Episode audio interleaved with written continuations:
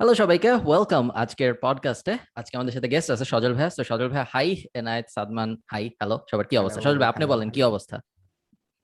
এই তো ভাই আলহামদুলিল্লাহ ভালো আছি। আপনাদের কি অবস্থা? আমাদের অবস্থা বেশ ভালো।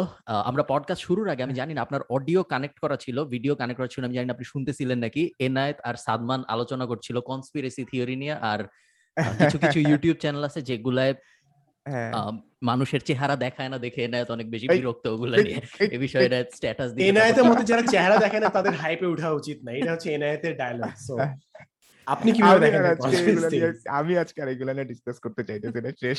ওমা ইউ রেজ দ্য আর্গুমেন্ট হ্যাঁ হ্যাঁ বলেন আচ্ছা ভাই দেখে। আমি একটা কনস্পিরেসি থিওরি শুরু করি। বলেন বলেন। শিওর শিওর ভাই। আচ্ছা আহ, ধরা যাক কেউ একজন বা কোনো একটা এন্টাইটি তারা আপার ওয়ার্ল্ডে আছে। তো তারা চেষ্টা করছে হিউম্যান স্পিসিসকে মডিফাই করতে বা মিউটেট করতে মিউটেট করে এমন একটা লেভেলে নিয়ে যেতে যে এরা রিপ্রোডিউস করতে পারবে না। অর্থাৎ হিউম্যান যে রেস মানব জাতি হ্যাঁ হ্যাঁ মানব জাতি রিপ্রোডিউস করতে পারবে না। রাইট তো রিপ্রোডিউস করতে পারবে না কেন? কারণ হচ্ছে আহ, তাদেরকে এমন একটা লাইফস্টাইল দেওয়া হবে যার ফলে তারা আর রিপ্রোডাকশন করতে সক্ষম থাকবে না। অথবা এমন স্পেসিফিক ধরনের অফস্প্রিং তারা আর কি বিয়ার করবে যেটা শুধুমাত্র আসলে এই যে আপার ওয়ার্ল্ডে যারা আছে তাদের পারপাসকে সার্ভ করে। অর্থাৎ ধরো যাক আমি আপার ওয়ার্ল্ডে আছি। আমি চাচ্ছি মানব জাতি শুধুমাত্র এমন ধরনের বাচ্চা তৈরি করুক বা বাচ্চা জন্ম দিক যে বাচ্চাগুলো আমার পছন্দ অনুযায়ী সুস্থ হবে অসুস্থ হবে আমি যা খেতে দিতে চাবো সেগুলা খাবে আমি যা। করাইতে চাবো সেগুলা করবে এর বাইরে তাদের কোনো মানে চাওয়া পাওয়া আকাঙ্ক্ষা চাহিদা থাকবে না বাট আমি বলব দে আর ফ্রি আচ্ছা মানে এটা কি জেনেটিক লেভেলে ট্রান্সফরমেশন ট্রান্সফরমেশনটা হ্যাঁ, হবে হ্যাঁ, জেনেটিক লেভেলে হ্যাঁ গ্রাজুয়ালি জেনেটিক্যালি তারা ট্রান্সফর্ম হবে। আমি বলব যে তারা free okay you can move you can go anywhere you want you can earn you can do anything but আমি জানি যে দে আর প্রোগ্রাম আচ্ছা ওকে এই কনস্পিরেসি থিওরিটা নিউট্রিশন রেজিমেনে কারও কারও মধ্যে আছে। Michael Pollan and some other some else people তারা আচ্ছা। এই কনস্পিরেসি থিওরিটা অনেকেই মানে ভেতরে ভিতরে লালন করেন এবং কিছু হিন্টস দেন। তো তারা মনে করেন যে human race is being controlled and being nurtured হ্যাঁ হ্যাঁ। কনস্পিরেসি থিওরির এই ইয়াগুলো তো ভাই মানে অনেক আগে থেকে যে সাপোজ বিল গেটস চিপস ঢুকাই দিতেছে বা এটা সত্য। বা বা হচ্ছে যে আহ, মানে আমরা আমরা আমরা আসলে এখন একটা ড্রিম বা সিমুলেশনের মধ্যে বাস করতেছি এটা রিয়াল না। যাই হোক কিন্তু ভাই জিনিসটা হচ্ছে যে মানে আপনি নিউট্রিশনিস্টের পার্সপেক্টিভ থেকে যেহেতু ব্যাখ্যা করলেন আমরা একটু শুরুতেই জানতে চাই মানে আপনার অকুপেশনটা সম্পর্কে and আপনি আপনি একজন নিউট্রিশনিস্ট হিসেবে বা আপনার একটা ছোট্ট যদি পরিচয় দেন ভাই আমাদের কাছে নিউট্রিশনিস্ট হিসেবে আপনি কনস্পিরেসি। থিওরি এন্ড আদার্স নিয়ে কেন ডিল করেন? আপনার আগ্রহ কেন এবং স্পেশালি ভাই আমার একটা কোয়েশ্চেন আছে সেটা হচ্ছে রিসেন্টলি অনেকগুলো ভিডিও আমি দেখতেছি যে দুধ বলে অ্যাকচুয়ালি খালি বাচ্চাদের ফুড এটা বলে বড়দের না। So what's your take on. This যে এটা কি আসলে কনস্পিরেসি নাকি এটা অ্যাকচুয়ালি ট্রু সো এটা আমি জানতে হুম। আচ্ছা ডুডস এর ব্যাপারটা আমি আমি আমি একটু একটু কম বুঝি হ্যাঁ? এই জন্য আমি এই ব্যাপারে answer টা দুধ। দুধ মিল্ক ওইটার কথা বলতেছি। মিল্ক আচ্ছা আচ্ছা আচ্ছা। দুধের ব্যাপারে কি? ইয়েস দুধ কি খালি বাচ্চাদের খাবার? যেরকম অনেক ভিডিও মানুষ বানাচ্ছে যেখানে বলতেছে দুধ আচ্ছা, আচ্ছা। বড়দের জন্য ভালো খাবার শুধু বাচ্চাদের খাবার বড়দের খাবার কি না? হ্যাঁ পরে ওটা নিয়ে পুরো কনস্পিরেসি থিওরি হয়েছে যে ফ্যাক্টরির বিভিন্ন দুধ সাপ্লাই মেইনটেইন করার জন্য বাইরে এটা করা হয়েছে। আচ্ছা ব্যাপারটা হচ্ছে হিউম্যান সিভিলাইজেশনের একটা পর্যায় পর্যন্ত মানুষ আসলে আহ, বড় হওয়ার সাথে সাথে দুধ খাওয়াটা ছেড়ে দিত। কারণ তখন তো পশুপালনটা আসে নাই সেভাবে। তো যখন মানুষ প্রথম পশুপালন সমাজ বা হান্টার গ্যাদারার থেকে একটু উপরে এসে হার্ডার হয়ে গেল যাযাবর জীবনযাপন শুরু করল তখন থেকে প্রথম বড়রা দেখল যে ডেইরি হচ্ছে আমার একটা জিনিস যেটা চাইলে বড়রাও খেতে পারে। কারণ তখন। অ্যাবান্ডেন্ট সাপ্লাই তৈরি হয়েছে। হ্যাঁ? তো তখন আসলে এই লেভেলের কোনো কনস্পাইরেসি করার মতো এন্টাইটির অস্তিত্ব থাকা সম্ভব ছিল না। যে না আমি সবাইকে দুধ খাওয়াবো বড়দেরকেও দুধ খাইতে বলব এই কারণে যে আমার একটা বড় বিজনেস গ্রো করবে। That was nothing like that তখন মানুষ আচ্ছা। চিন্তা করছে কি আচ্ছা দুধ এটা তো বাচ্চাদেরকে দেওয়া যায়। আচ্ছা বিপদে পড়ছি আমি একটু খেয়ে দেখি। অ্যাজ লাইক ধরেন আমি তো আপনারা হয়তো জানেন যে আমি একটু হিস্ট্রি নিয়ে কাজ করেছি। আহ, হ্যাঁ হ্যাঁ। তো ওইখানে আমি আবার মঙ্গলদের ইতিহাস ঘাটতে গিয়ে দেখলাম যে তারা কি করছে? তার এক ধরনের একজন মঙ্গল সোলজার থার্টিন সেঞ্চুরিতে সে মঙ্গোলিয়া থেকে চায়না অ্যাটাক করতেছে। তার কাছে একটা ঘোড়া ছাড়া কিচ্ছু না হুম তো সে প্রেফার করতো কি? সে মাদি ঘোড়া প্রেফার করতো। কেন? কারণ তার সমস্ত শেষ হয়ে গেলে সে কিন্তু ঘোড়ার দুধ খেতে পারবে। কেমন? তো তার মানে এই ব্যাপারটা ছিল নর্মাল জন ডি অ্যাডামস নামে একজন গবেষক আছে। জাপানে উনি খুব মানে পপুলার তো ওনার একটা মতবাদ আছে। মতবাদটা হচ্ছে ব্লাড টাইপ দেয় হ্যাঁ? উনি বলতেছে যে চারটা ব্লাড গ্রুপ আছে। চারটা ব্লাড গ্রুপের মানুষ চার ধরনের মেটাবলিজম বিয়ার করে। এর মধ্যে একটা ব্লাড টাইপ আছে যারা হচ্ছে মানে যাযাবরদের বংশধর। কেমন? আচ্ছা। তো এই যাযাবরদের বংশধররা they can suit very well with milk তাদের কোনো অসুবিধা হয় না। তারা প্রচুর দুধ খেতে ল্যাকটোজ টলারেন্ট হ্যাঁ হ্যাঁ, super lactose tolerant even they can live on only milk or dairy আচ্ছা। কোনো অসুবিধা নেই। তো তার মানে আমরা যদি বলি যে ব্যাপারটা এরকম না আসলে যে আমরা যে থিওরি দিচ্ছি কেউ কেউ কনস্পিরেসি থিওরি যে দুধটা বড়দেরকে খাওয়ানোর জন্য উদ্দেশ্য হচ্ছে এইটা যে কোনো একটা ডেইরি ইন্ডাস্ট্রি গ্রো করবে এর উপরে। এটা আসলে ভিত্তিটা যথেষ্ট মানে প্রশ্নবিদ্ধ নিউট্রিশনালি কারণ আমরা কোনো। কোনো সোসাইটি দেখি যারা শুধুমাত্র ডেইরি খেয়ে বাঁচতে পারে। কোনো কোনো। সোসাইটি দেখি। এবং এটা মানে প্রি হিস্টোরিক এজেও ছিল। কেমন? আর কিছু মানুষ সবসময় ল্যাকটোজ ইনটলারেন্স ইনটলারেন্ট থাকে। কারণ হচ্ছে আমাদের বডিতে কোনো ফুড অ্যাডজাস্টেড হতে মিনিমাম ফাইভ হান্ড্রেড ইয়ার থেকে শুরু করে ম্যাক্সিমাম থার্টি থাউজেন্ড ইয়ার পর্যন্ত লাগে। কেমন? তো দুধটা আমাদের বডিতে এন্ট্রি হয়েছে মাত্র মানে আনুমানিক বারো হাজার থেকে পনেরো হাজার বছর আগে। এর এর আগে মানুষ তো মানে পশুপালন করতো না। কেমন? তো এই বারো থেকে পনেরো হাজার বছর ধরে আমরা কি দুধ খাই তার মানে আমাদের তিরিশ হাজার বছর এখন হয় নাই কেমন? তো তাইলে আমাদের মধ্যে অনেকেই ল্যাকটোজ ইনটলারেন্ট থাকবে। মানে ভাই বড় হওয়ার বড় হওয়ার পরে দুধ খাওয়ার ব্যাপারটা ছোটবেলায় তো সবাই খায়। হ্যাঁ হ্যাঁ বড় হওয়ার- ছোটবেলায় বড় হওয়ার tolerance টা পরে- থাকে। হ্যাঁ হ্যাঁ। আর পশু- হ্যাঁ, পশুদের দুধ পশুদের দুধ এটা বলতে। হ্যাঁ পশুদের দুধ বেসিক্যালি হুম, আর আচ্ছা, আরেকটা ব্যাপার থেকে যায় আহ, যেটা হচ্ছে ধরেন আমরা প্যাকেটজাত যে দুধগুলা খাই হুম। মোস্ট অফ দা টাইম এদের যে প্রসেসিংগুলা নিউট্রিশনাল ফুডের স্টুডেন্টরা সাধারণত ফ্যাক্টরি ভিজিট করার সময় দেখে এটা যে এদের যে প্রসেসিংটা প্রসেসিংটা এরকম ভাবে হয় মানে ওইটা আর বায়োলজিক্যাল মিল্ক থাকে না একটা পর্যায়ে। হুম বায়োলজিক্যাল মিল্ক থাকে না বলতে দেখা যাচ্ছে কি মিল্কের বেশিরভাগ কম্পোনেন্টে কেমিক্যালি এক থাকে বাট বায়োলজিক্যাল মিল্ক তো ধরুন লাইভ মিল্ক হ্যাঁ? ওইটার লাইভ থাকতেছে না ওই পর্যায়ে গিয়ে। তো এইটার প্রতি কিছু মানুষ ইনটলারেন্স ফিল করতেও পারে মানে স্বাভাবিক কিছু এটাতে অস্বাভাবিকতার কিছু নাই। বাট ওই ডেইরি ইন্ডাস্ট্রির কারণে বড়দেরকে মিল্ক খেতে বলা হইতেছে। ব্যাপারটা আসলে এইরকম না।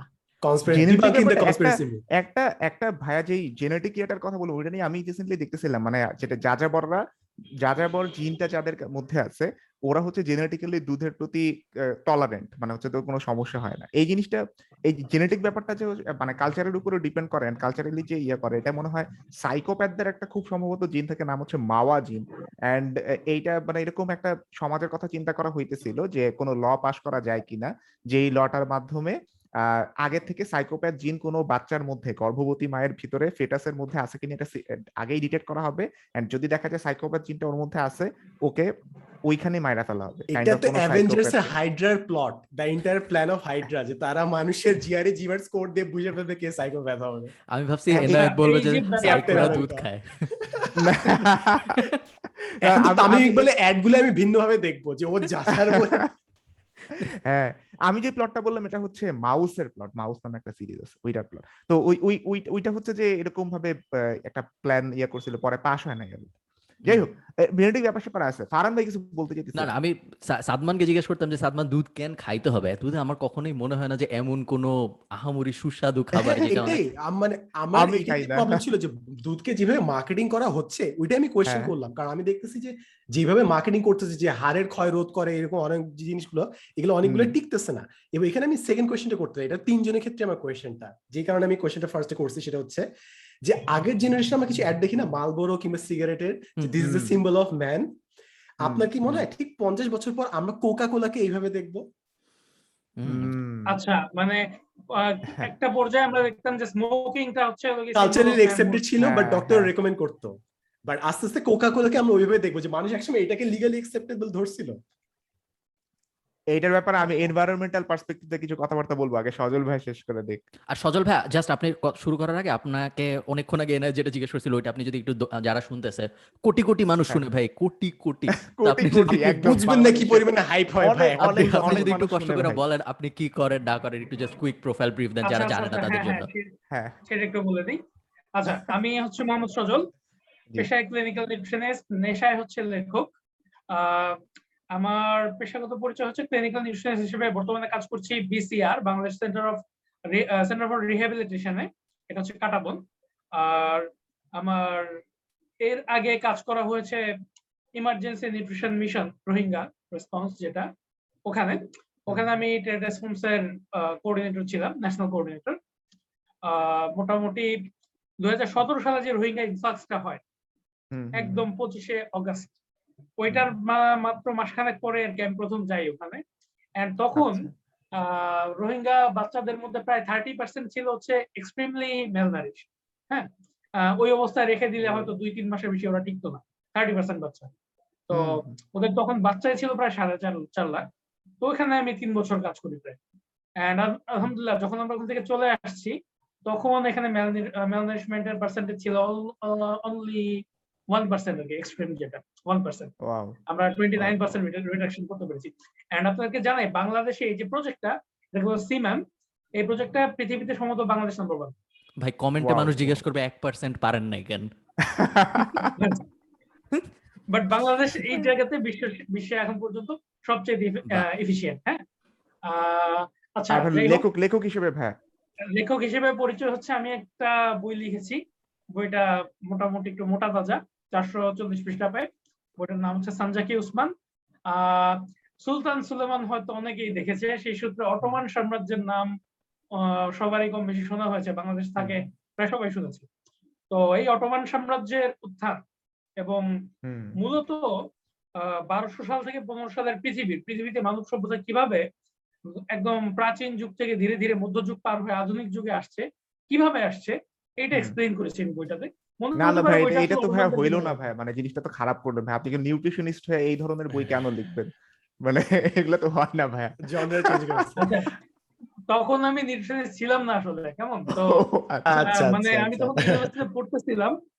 তো দেখা গেল যে বিভিন্ন ভাবে অটোম্যানদের নিয়ে ঘাটাঘাটি করছিলাম গুগল করতে করতে। চিন্তা করলাম ফেসবুকে একটা সিরিজ লিখি। তো Oh, wow. দশটার মতো পোস্ট লিখলাম লেখার পর মনে হলো আচ্ছা তো অনেক হিস্ট্রি আছে আমি লিখতে থাকি। লিখতে লিখতে দেখি একশো হয়ে গেছে। তো একশো হওয়ার পর দেখলাম কি যে মানে এই কেন্দ্রিক একটা বিরাট মানে ফ্যান বেস তৈরি হয়ে গেল আলহামদুলিল্লাহ। খুব বেশি বড় না মোটামুটি বড় আর কি। একটা ফ্যান বেস তৈরি হয়ে গেল তারা সারাক্ষণ লিখতে বলে। তো আমি আচ্ছা। লিখি। এই করতে করতে দেখি যে একটা বই লেখার মতো অবস্থা হয়ে গেছে। তো আচ্ছা। এইভাবে বই প্রিন্ট করে ফেললাম আর ছাপিয়ে ফেললাম। আলহামদুলিল্লাহ। বইটা খুব সাকসেসফুল আমার তো ভাই প্রথমেই মানে ভয় থাকে যে অন্য কিছু নিয়ে লিখতে গেলে যে এই আপনার তো এই জায়গায় এক্সপার্টিস নেই আপনি কেন এখানে লিখতে আসছেন? যাক আপনি আপনি অনেক অ্যাপ্রিসিয়েশন পাইছেন এটা খুবই হ্যাঁ। ভালো একটা আর জিনিস আরিফ ভাই আমার একটা জিনিস হচ্ছে আপনি রিহ্যাবিলিটেশন যে বললেন এটা কোন স্পেসিফিক রিহ্যাবিলিটেশন মানে নার্কোটিক্স থেকে যারা আসে নাকি নিউট্রিশন নার্কোটিক্স তাহলে আমার বেশ কিছু কোয়েশ্চেন আছে আপনার কাছে অনেক সাদমানের এই রিলেটেড প্রবলেম আছে। হ্যাঁ এটা ফারহান ভাইয়া লাস্ট দিন থেকে বলার পর থেকে যা শুরু হয়েছে নার্কোটিক্স এন্ড রিহ্যাবিলিটেশন আচ্ছা রিহ্যাবিলিটেশনের ব্যাপারটা হচ্ছে number one pain and injury এটা হচ্ছে হলো গিয়া নাম্বার ওয়ান ফোকাস আমার যে আচ্ছা, আচ্ছা। ইনস্টিটিউশন ওখানে। আর এরপরে বাকি রিহ্যাবিলিটেশনগুলো কোনগুলো? Metabolic disease like diabetes heart disease তারপর হচ্ছে আর্থ্রাইটিস এই যে ডিজিজগুলা এই ডিজিজগুলো সম্পর্কে এখন পর্যন্ত কনভেনশনাল নলেজ হচ্ছে যে এই ডিজিজগুলো ইরিভার্সিবল এবং প্রোগ্রেসিভ যত সময় যাবে খারাপই হবে। হুম? তো আমরা এখন নতুন চিন্তা ভাবনার কিছু মানুষ আছি আমরা বলছি যে না আমরা ট্র্যাক ব্যাক করতে পারি। Bring back the patients to normal situation তো এইটা আমরা করার চেষ্টা করি। আলহামদুলিল্লাহ in some cases we are very successful বাংলাদেশের পেশেন্টরা যদি আরেকটু মানে ডিটারমাইন্ড হতো আমাদের আর কি জেনারেলি ইচ্ছা শক্তির একটু অভাব আছে। আর একটু ডিটারমাইন্ড হলে এটা খুব সম্ভব হচ্ছে যে সাকসেসের রেটটা অনেক বাড়বে। অ্যাজ লাইক আমি আপনাদের বলি আমেরিকাতে ডক্টর জেসন ফান নামে একজন বিখ্যাত ডক্টর আছেন। উনি ডায়াবেটিস রিভার্স করে নিয়ে গেছেন। মানে টাইপ টু ডায়াবেটিস এটা থাকবে না। Don't exist in your Wow. Stage তো প্রায় এক থেকে দুই বছর সময় লাগে পেশেন্টের জন্য। আচ্ছা। তো এই এক থেকে দুই বছর একটা ইন্টেন্সিভ থেরাপি চলে। এটা উনি অ্যাপ্লাই করেন। এখন বাংলাদেশে দেখা যায় মোস্ট অফ দ্য পেশেন্ট তিন মাসের পরে আর খবর থাকে না। আচ্ছা মানে দুই বছর ধরে তো ভাই মানুষ একজন একটা ইউটিউব চ্যানেলও ঠিক মতন ফলো করতে পারে না ওষুধ কি খাবে? এনায়েতের চ্যানেল হইলে পারে না অন্যদেরটা পারে। না আহ, তো বেশ- এগুলো নিয়ে কাজ করি। সুপার ওয়ার্ক সুপার ওয়ার্ক ভাই আপনি যে বিয়ের match making and health gap নিয়ে কথা বল এটা আপনার মানে কাজের কোন পোর্শনটাতে পড়ে? আচ্ছা আগে বলেন ভাই জিনিসটা কি করেন এখানে? মানে বিয়ের ম্যাচ মেকিং মানে কম্প্যাটিবিলিটি দেখেন? দুইটা কাপলের যে লিউকেমিয়া হবে নাকি না এন্ড স্টাফ ওগুলো জিনিস? রাইট এইটাই। অ্যাকচুয়ালি লিউকেমিয়া তো আমার ইস্যু না। আর। রিপ্রোডাক্টিভ হেলথ হচ্ছে আমার টোটাল কাজের একটা খুব ছোট পোর্শন সত্যি কথা। আচ্ছা। কিন্তু আনফরচুনেটলি আমি দেখলাম যে এটা ছাড়া কিছু হচ্ছে না। কেন হচ্ছে না আমি বুঝাই। ধরেন একটা কাপল আমার কাছে আসছে বিয়ের পাঁচ সাত বছর পর যেটা খুব কমন সিনারি আমার কাছে। বলতেছে একজনের ডায়াবেটিস আছে সাধারণত সেটা হাজবেন্ড হয় আরেকজনের হচ্ছে আনকন্ট্রোলড ওয়েট সেটা সাধারণত ওয়াইফ হয়। কেমন?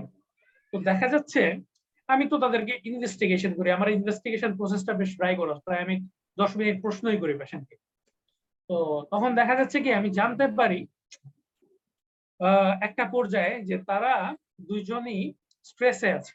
স্ট্রেসকে আমি যখন ইনভেস্টিগেট করি ইটস ভেরি কমন আমি দেখি দে ক্যান্ট হ্যাভ সেক্স। হ্যাঁ তো এখন একটা ম্যারেজ কিন্তু at its core it's a sexual relationship এরপর আপনার সোশিও ইকোনমিক আসবে পলিটিক্যাল ইকোনমিক হ্যান অনেক কিছু আসবে স্পিরিচুয়াল ব্যাপার স্যাপার আসবে। কিন্তু বেসিক্যালি তো এটা এইটা। তো যখন এই জিনিসটা কাজ না করে আমি আশা করব আমার অডিয়েন্স সবাই এখানে এইটিন প্লাস হবে। হ্যাঁ হ্যাঁ হ্যাঁ। ব্যাপারটা হচ্ছে যখন এই ভেরি ফান্ডামেন্টাল থিংটা কাজ না করে তখন দেখবেন মানে স্ট্রেসের যে রিল্যাক্সেশন এটা হয় না মানুষের। এক নম্বর ব্যাপার। দ্বিতীয় হচ্ছে mood disorder mood issues depression কনফিডেন্সের অভাব হাজার হাজার মেন্টাল ইস্যু তৈরি হয়। যেগুলো আসলে এই জিনিসটা ঠিক থাকলে হতো আচ্ছা। বাই প্রোডাক্ট হিসেবে ভাই মানে একটা জিনিসের বাই প্রোডাক্ট হিসেবে হ্যাঁ, হিসেবে। প্রবলেম। তো এখন আমরা যত আমাদের বয়স বাড়ে বয়স বাড়ার সাথে সাথে তো স্ট্রেস বাড়বে কারণ রেসপন্সিবিলিটিস বাড়ে হুম হুম হুম। আর একটা সময়ের পরে দেখা যায় যে আমাদের রেসপন্সিবিলিটি নেওয়ার ক্ষমতা কমে যায় স্বাভাবিকভাবে কত বয়স ভাই এটা আপনি ইন্ডিকেট করবেন? মানে ক্ষমতা কমে যায় যেটা বাংলাদেশের ক্ষেত্রে। এ- এইটা এইটা বাংলাদেশের ক্ষেত্রে যদি আমরা মানে অ্যাপ্রক্সিমেট একটা এজ বলি অবশ্যই এটা সবার ক্ষেত্রে ফিট করবে না। মোস্ট অফ দ্য পিপলের ক্ষেত্রে আমি বলব যে fifty fifty five 50 55 male female both male female both। ফিমেলদের ক্ষেত্রে আমি বলব ফিমেলদের একটু বেশি বয়স পর্যন্ত স্ট্রেস থাকে। আচ্ছা। পুরুষদের. চাইতে। পুরুষরা দেখা যায় ফিফটি ফাইভে মোটামুটি এক্সস্টেড এক্সস্ট ফিমেলদের ক্ষেত্রে যে up to sixty sixty five they can take stress স্ট্রেসটা নিতে পারে ওকে তো যেটা বলতেছিলাম যে ধরেন বিয়ের পরে আসছে এই সমস্যাটা নিয়ে যে একজনের ওয়েট বেশি তো আরেকজনের ডায়াবেটিস হচ্ছে বা প্রি ডায়াবেটিক হুম। তো তাদেরকে আমি তাদের স্ট্রেসের সোর্স খুঁজতে গিয়ে আমি টের পেলাম যে এইখানে সমস্যা। তারপর আমি প্রশ্ন করি পেশেন্টদেরকে যে আচ্ছা আপনাদের এটা কতবার হয় বা কি পরিমাণ হয়? তো তারা যে অ্যান্সারগুলা দেন এইটা আমাকে বারবার সারপ্রাইজ করল এবং এই গত প্রায় বছর খানেক ঘুরে এই ব্যাপারটা নিয়ে আমি খুব কিনলি ফলো করছি মানুষকে। আমি খেয়াল করলাম আমাদের আরবান পপুলেশনে এইটা হচ্ছে একটা সেন্টার অফ ডিপ্রেশন আমি বলব ডিপ্রেশন সেন্টার এন্ড একটা ম্যারেজ নিয়ে মানুষ কেন এত হতাশ কেন মানে এত সবকিছু কলাপস করতেছে ডিভোর্স রেট বাড়তেছে পরকীয় ঘটনাটা কি আসলে? তো এখন এই জায়গাটা থেকে আমি বুঝতে পারলাম যে এইটা খুব একটা স্ট্রং প্রেডিক্টর যে দেখো এইখানে সমস্যা আছে তুমি অ্যাড্রেস করতেছো।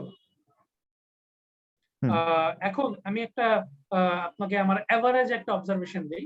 এভারেজ অবজারভেশনটা হচ্ছে আমাদের চারপাশে যে দম্পতিগুলো আছে যারা সুস্থ মানুষের মতো চলাফেরা করছে আমরা দেখছি যে তাদের আহ, প্রতি দশ জনের মধ্যে সাতজনই।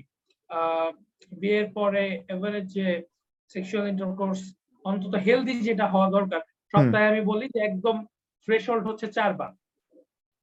They can make this four times intercourse in a week most of. Them আপনাদেরকে বলবে যদি অনেস্টলি বলে সপ্তাহে একবার। এবং অনেকে বলবে মাসে একবার।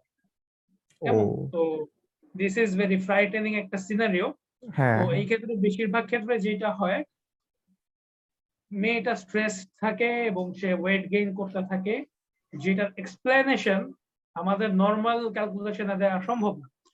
নর্মাল ক্যালকুলেশন নিউট্রিশনাল ক্যালকুলেশন বলে আপনি যতটুকু খাবেন আপনি যদি তার চেয়ে কম খরচ করেন তাহলে আপনার ওয়েট গেইন হবে। এটা হচ্ছে নর্মাল যতটুকু ক্যালোরি খাচ্ছেন তার চেয়ে বেশি যদি খরচ না করেন আপনি হয়তো ওয়েট গেইন করবেন। সমান যদি করেন আপনার ওয়েট স্ট্যাটিক থাকবে। বাংলাদেশে মহিলাদের যদি আপনি কোশ্চেন করেন আরবান শহরের মহিলাদের ম্যারিড ওমেনদের আপনি জানতে পারবেন যে তাদের মধ্যে গড়ে দশ জনের মধ্যে নয় জনই মোটা হওয়ার ভয়ে স্বাভাবিকের চেয়ে কম খায়। যতটুকু লাগবে তার চেয়ে কম খায়। কিন্তু এই যে কম খাচ্ছে কম খেয়েও সে কিন্তু ওয়েট গেইন করতেছে। যেটা আসলে এক্সপ্লেইন করা মুশকিল যে আরে কি ব্যাপার? তার তো ওয়েট গেইন করার কথা না। তো তাইলে কি হবে? তাইলে আমি ফার্দার ইনভেস্টিগেশনে যাব। তার কোনো হরমোনাল ইমব্যালেন্স আছে কি তো হরমোনাল হরমোনাল ইমব্যালেন্সগুলা কোথা থেকে হচ্ছে? দেখা যাচ্ছে দুইটা স্ট্রং এখানে কোফ্যাক্টর কাজ করতেছে। নাম্বার ওয়ান হচ্ছে স্ট্রেস এন্ড নাম্বার টু হচ্ছে পিল কন্ট্রাসেপটিভ পিল যেগুলো। এই দুইটা জিনিস আচ্ছা আচ্ছা। হ্যাঁ হ্যাঁ হ্যাঁ কন্ট্রাসেপটিভ পিল এই দুইটা জিনিস খুব স্ট্রংলি ইনফ্লুয়েন্স করতেছে আমাদের উইমেন ফোকদেরকে এখন এইটা নিয়ে আমি কিছু স্টাডি করলাম বাংলাদেশের চারজন গবেষক doctor Rashed Khan doctor Fazlul Haque and some others তো তারা ক্যামব্রিজ জার্নাল অফ নিউট্রিশন থেকে একটা রিসার্চ পেপার বের করেছেন। এটা হচ্ছে দু হাজার ষোলো সালে। তারা সরি দু হাজার ষোলো সালে সরি এটা দু হাজার বিশ সালে। তো তারা প্রায় ষোলো বছরের ছয়টা বাংলাদেশ গভর্নমেন্টের বড় বড় স্টাডি প্রায় উনপঞ্চাশ হাজার মানুষকে নিয়ে স্টাডি হয়। এই স্টাডিতে তারা দেখলেন বাংলাদেশে লো ওয়েট যেটা লো বিএমআই বলে বডি মাস এই লো ওয়েট কম ওজনের মানুষ যেভাবে কমছে তার দ্বিগুণ হারে বাড়ছে বেশি ওজনের এন্ড তারা এইটা প্রেডিক্ট করলেন যে দুই হাজার তিরিশ সালে বাংলাদেশের শহরাঞ্চলে প্রতি দুইজন নারীর একজন হবেন ওভারওয়েট দুইজনে একজন। কেমন? আচ্ছা আচ্ছা। উনপঞ্চাশ এটা কিন্তু ছোট স্টাডি না উনপঞ্চাশ হাজার মানুষের উপর করা স্টাডি এইটার মধ্যে ফিফটি পার্সেন্ট মানে ফিফটি পার্সেন্ট মহিলারা হচ্ছে ওভার অথবা ফিফটি পার্সেন্ট প্রপার ওয়েটে থাকবে। হ্যাঁ ফিফটি পার্সেন্ট প্রপার পজিটিভিটি হ্যাঁ আচ্ছা আমার কাজ হচ্ছে কিন্তু অসুস্থ মানুষদের নিয়ে কাজ করা এই জন্য আমি হ্যাঁ, ইয়া স্ট্রেট কাট রাইট এই আমি একটা জিনিস জিজ্ঞেস করতাম আপনাকে আপনি বলতেছিলেন দেখে থামাইনি যদি একজন আহ, স্বাভাবিক পুরুষের স্ট্রেস নেওয়ার ক্ষমতা পঞ্চান্ন বছর বয়সের দিকে কমে যায় তাইলে আপনার কি মনে হয় আমাদের যে এভারেজ রিটায়ারমেন্ট এজ ষাট বা পঁয়ষট্টি ওইটা আরেকটু কমায় নিয়ে আসা উচিত? আহ, এটা খুব সুন্দর প্রশ্ন ভাইয়া। তো আমি এটা বলতে পছন্দ করব যে এখানে রিটায়ারমেন্ট এজের একটা ব্যাপার হলো গিয়ে একটা বয়সের পরে মানে আপনার মোমেন্টামে চলবে অনেক কিছু। সাধারণত যেটা হয়। আচ্ছা আচ্ছা। অ্যাজ লাইক ধরেন আমরা টিউশনের কথা চিন্তা করি। লাইক আমরা ভার্সিটি লাইফে টিউশন দিই হ্যাঁ? ফার্স্ট ইয়ারে আমি প্রচুর এফোর্ট দিচ্ছি স্টুডেন্টের পিছনে জীবন দিয়ে দিচ্ছি যে আমার তাকে কিছু একটা বানাই দিতে হবে। বাট দেখা যাচ্ছে কাজের কাজ কিছু হচ্ছে না। তো ধরেন আমার রিটায়ারমেন্ট এজ হচ্ছে কি আমার মাস্টার শেষ হয়ে গেছে তারপর আমি টিউশনি করতেছি ওইটা মোমেন্টাম ভরবেগে ভরবেগের সংরক্ষণশীলতা। তো ওই সময় হচ্ছে কি যে আমরা অত এফোর্ট দিচ্ছি না বাট আমি জানি যে কই কই প্রবলেম হতে পারে। আমি হ্যাঁ। কিন্তু স্ট্রেস কম নিয়ে কাজ করে দিতে পারব। এই ব্যাপারটা আচ্ছা। আসলে এইভাবে কাজ করে আচ্ছা ভাই একটা কোয়েশ্চেন করতাম সেটা হচ্ছে যেহেতু আপনাকে আস্ক করতে হয় যে একটা কাপল আপনার উইকলি কতবার অ্যাক্টিভ থাকে সো এটা আপনি কীভাবে আস করেন? কারণ আমার মনে হয় এই কোয়েশ্চেনটা আস করতে গেলে অনেকে হুম, লাফায় লাফায় এদিক ওদিক চলে যাবে। আমাদের দেশে তো. আপনি মনে করেন সিনেমার জাস্ট একটা ইন্টিমেট মোমেন্ট আসলে আমরা দৌড়াই। হ্যাঁ। ঠিক আছে? চা বানাইতে যা তুই রিমোট আনতে যা দৌড়াদৌড়ি। আপনি কীভাবে কোয়েশ্চেনটা আস করেন? কিংবা হ্যাঁ কীভাবে ভাই ওরা যে অ্যান্সারটা দিতেছে সেটা আসলে সত্যি কিনা সেটা কীভাবে যাচাই করেন? এটা ভাই সাদমানকে আচ্ছা। জিজ্ঞেস করে দেখান। সাদমান তো বলতে পারবে এডুকেশন না, প্রশ্নটা- প্রশ্নটা হ্যাঁ। আসলে ভাইয়া খুব খুব সিরিয়াস প্রশ্ন। আমি এটাই ভাবতেছি সাদমান ভালো হয়েছে প্রশ্নটা করছে। আসলে কীভাবে। জিজ্ঞেস করেন যখন জিজ্ঞেস করেন? আচ্ছা এবং ভাই ব্যাপারটা হচ্ছে যে আমার জন্য এটা কোনো সিরিয়াস প্রশ্ন না। হ্যাঁ না হ্যাঁ, আপনার জন্য তো এটা আচ্ছা একটা আমাকেই আস করেন ভাই মনে করেন আমাকেই আস করেন। ধরেন ধরেন আমার কাছে আহ, সাদমান আসছে হ্যাঁ? হ্যাঁ হ্যাঁ। এখন ভাই সাদমানের অনেক ঝামেলা ভাই অনেক স্ট্রেসে আছি প্লিজ হেল্প হ্যাঁ, হ্যাঁ। আহ, কুরবানির ঈদের পরে গরু টরু খাইছে হ্যাঁ গরু খাওয়ার পরে সে মাঝে মধ্যে চেস্ট পেইন ফিল করতেছে। এখন ওর আচ্ছা, তো ওর তো হচ্ছে গলায় বন্দুক ধরা। পরে আমি যা জিজ্ঞেস করব অ্যান্সার দিবি। আচ্ছা ওকে। হ্যাঁ কারণ যে কখন যে যে কোনো সময় হার্ট অ্যাটাক হইতে পারে আমার চেস্ট পেইন হচ্ছে ঠিক আছে? ওকে। তো বলবে। আহ, এটা হচ্ছে একটা ব্যাপার। আর দ্বিতীয়ত হ্যাঁ হচ্ছে মানে আপনি কি বলছেন চেস্ট পেইন হওয়া আর ওইটা মানে ওই ধরনের সমস্যা হওয়া যেটা?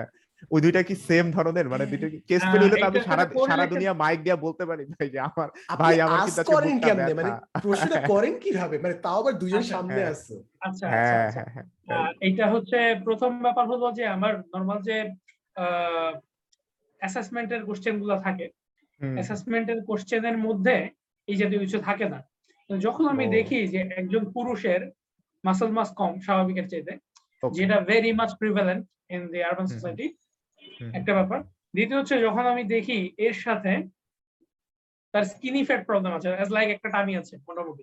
এটা তো মোটামুটি কমন হ্যাঁ। আমার নিজের তখন তখন প্রথমেই আমি চিন্তা করি আমাকে একটা জিনিস জিজ্ঞেস করতে হবে। তার বডি যে স্ট্রাকচার এই স্ট্রাকচারে তার ফিমেল সেক্স হরমোনটা মেল সেক্স হরমোনের সাথে যে রেশিওতে থাকার কথা তার চাইতে বেশি থাকার কথা। মানে সে অলরেডি কিছুটা ইমপ্রেস থাকবে। এটা স্বাভাবিক। ওই আচ্ছা। জন্য তাকে আমি আহ, তাকে আমি কোশ্চেন করি যে আচ্ছা আপনাকে একটু আমাকে বলতে হবে যে আপনার physical intimacy with your wife এইটার কি অবস্থা? আপনি কি এটা নিয়ে স্যাটিসফাইড কিনা? হ্যাঁ? তো সাধারণত পুরুষদের প্রথম অ্যান্সারটা হয় এরকম যে হ্যাঁ সব ঠিক আছে কোনো সমস্যা আচ্ছা। হ্যাঁ মানে নিজের ইগোর ব্যাপার চলে আসে যে হ্যাঁ, হ্যাঁ হ্যাঁ, পুরুষ আচ্ছা। হ্যাঁ তো এই ক্ষেত্রে অনেক মজার মজার সিনেমা দেখতে হয় as like most of the time wife এইভাবে থাকে। দুইজন পাশাপাশি বসা। হ্যাঁ। হ্যাঁ। বিজনেস ডিলেমা করতে হবে দুজনকে সেপারেট রুমে যায় বলতে হবে যে হ্যাঁ, কয়বার হয় হ্যাঁ, দুজন আনসার মিলতে হবে। কাজটা আমি আহ, অনেক সময় এভাবে করি। ও করেন। হ্যাঁ আচ্ছা। ওয়াইফকে আলাদা কোশ্চেন করি। এবং আমি বলেই দিই যে দেখেন আহ, আমার কিছু ইনফরমেশন দুইজনের সাথে ক্রস চেক করতে হবে। আদারওয়াইজ হয়তো এরকম হতে পারে আমি রাইট ইনফরমেশন পাচ্ছি না। তো মোস্ট রিসেন্ট একটা কেসের কথা আমি বলি। এখানে হাজবেন্ড মনে করছে he is performing like a beast হ্যাঁ? ও তো আসল পুরুষ, panther। হ্যাঁ হ্যাঁ। তো আচ্ছা। এখন ওইদিকে ওয়াইফ মনে করতেছে যে এইসব কি হচ্ছে আমার সাথে? আচ্ছা ওকে তো এখন ব্যাপারটা হচ্ছে সে মনে করতেছে যে two or three minutes is enough. Three times week হ্যাঁ? তো ওয়াইফ মনে করতেছে যে তার জীবনে একবারও অর্গাজম হয় ওকে প্রতি টাইমে সে একবার করে এজিটেটেড হয়ে যাচ্ছে। সেই এজিটেশন কন্ট্রোল করতে না পেরে তার মাইগ্রেন হচ্ছে। অথবা দেখা যাচ্ছে সে ভীষণ ডিপ্রেশনে আছে। তো এই ডিপ্রেশন পরের দিন সে হাজবেন্ডের উপরে ঝাড়তেছে। ঠিক আছে? তো আচ্ছা। যেহেতু এইখানে তার স্ট্রেস ঝাড়ার প্রধান পাবলিকটা হচ্ছে হাজবেন্ড তো। হাজবেন্ডের প্রতি এটা যাচ্ছে। এবং এই থেকে ছেলে মেয়েদের সাথে রাফ বিহেভিয়ার বাসার আদার মেম্বারদের সাথে রাফ বিহেভিয়ার এইগুলো হচ্ছে। তো এইগুলো দেখে আবার হাজবেন্ড তার উপর রাগ করতেছে। এন্ড ফাইনালি যেটা খুব একটা চেইন ইফেক্ট ভাই মানে এক একটা থেকে শুরু হ্যাঁ হয়ে এন্ড এইটা ভাই আপনি খুবই শিওর যে মানে the reason is not having the orgasm হ্যাঁ এইটা আমাকে শিওর হতে হয় আর কি। আমি প্রচুর আচ্ছা। প্রশ্ন করি পেশেন্টদেরকে কেমন? তো আমি মোটামুটি জানিয়েও রাখি যে আপনাকে প্রচুর প্রশ্নের মুখোমুখি হতে হবে। Have to know everything okay okay এইটা একটা ব্যাপার। আরেকটা গ্রুপ আছে যারা তাদের এই প্রবলেম নিয়ে সরাসরি আসে হ্যাঁ? আচ্ছা। কারণ এখন অনেকেই জানে যে মানে এই রেজিমেন্টটা নিয়ে বেসিক্যালি বাংলাদেশে স্পেশালাইজড কাজ আমি করতেছি। তো তো আচ্ছা। এটার কারণে দেখা যায় যে অনেকে আগে থেকে রেডি হয়েই আসে যে ভাইয়া এই প্রবলেম অ্যাজ লাইক গত সপ্তাহে একজন আসলেন বাংলাদেশ সরকারেরই একটা ভালো পর্যায়ের মানুষ। তো উনি আসলে আমার ওয়াইফকে নিয়ে দের অ্যারাউন্ড থার্টি ফাইভ হ্যাঁ? তো ওকে তাদের এই প্রবলেমটা প্রায় পাঁচ বছর ধরে। ওহো তো প্রায় পাঁচ Okay. বছর ধরে তারা এটা করতে পারছেন না আসলে। তো আচ্ছা। পাঁচ বছর ধরে তারা যখনই গেছেন তাদের উপর মেডিকেশন অ্যাপ্লাই করা হয়েছে। তো মেডিকেশনে কিছুদিন ভালো হয় তারপর আবার যা তাই হ্যাঁ? তো তারা বারবার রিল্যাপস করতেও বিরক্ত হয়ে গেছে পাঁচ বছর কিন্তু অনেক সময়। ঠিক আছে? তো একটা বাচ্চা আছে তারা আরও বেবি চাচ্ছে তো তারা তখন আমাকে বললেন যে ভাই আহ, এই এই সমস্যা আমি জানতে পেরেছি যে আপনি এটা নিয়ে কাজ করেন তো আপনার কাছে আসা। তো তখন হয় কি যে মোস্ট অফ দা টাইম আমি বেস্ট অফ দ্য অ্যান্সার্স পাই। আদারওয়াইজ আমাকে ডিক ডাউন করতে হয় হ্যাঁ এইখানে কত পার্সেন্ট আপনি যত কেস দেখছেন কত percent case it's a psychological phenomenon and কত percent case it's a physical phenomenon আমার কাছে মনে হচ্ছে যে দশটা কেসের মধ্যে নয়টা কেসেই ফিজিক্যাল ফেনোমেনা থাকবেই। কারণ আমরা আমরা এজ এ নেশন আপনি টি টোয়েন্টি ওয়ার্ল্ড কাপের কথা চিন্তা করেন আমরা কি ফিগার নিয়ে খেলতে গেছি? আর অন্যরা কি ফিগার নিয়ে খেলতে গেছে? ট্রু ট্রু ট্রু ট্রু নিউট্রিশনের ঘাটতি আছে অনেক দিক থেকে। হ্যাঁ হ্যাঁ।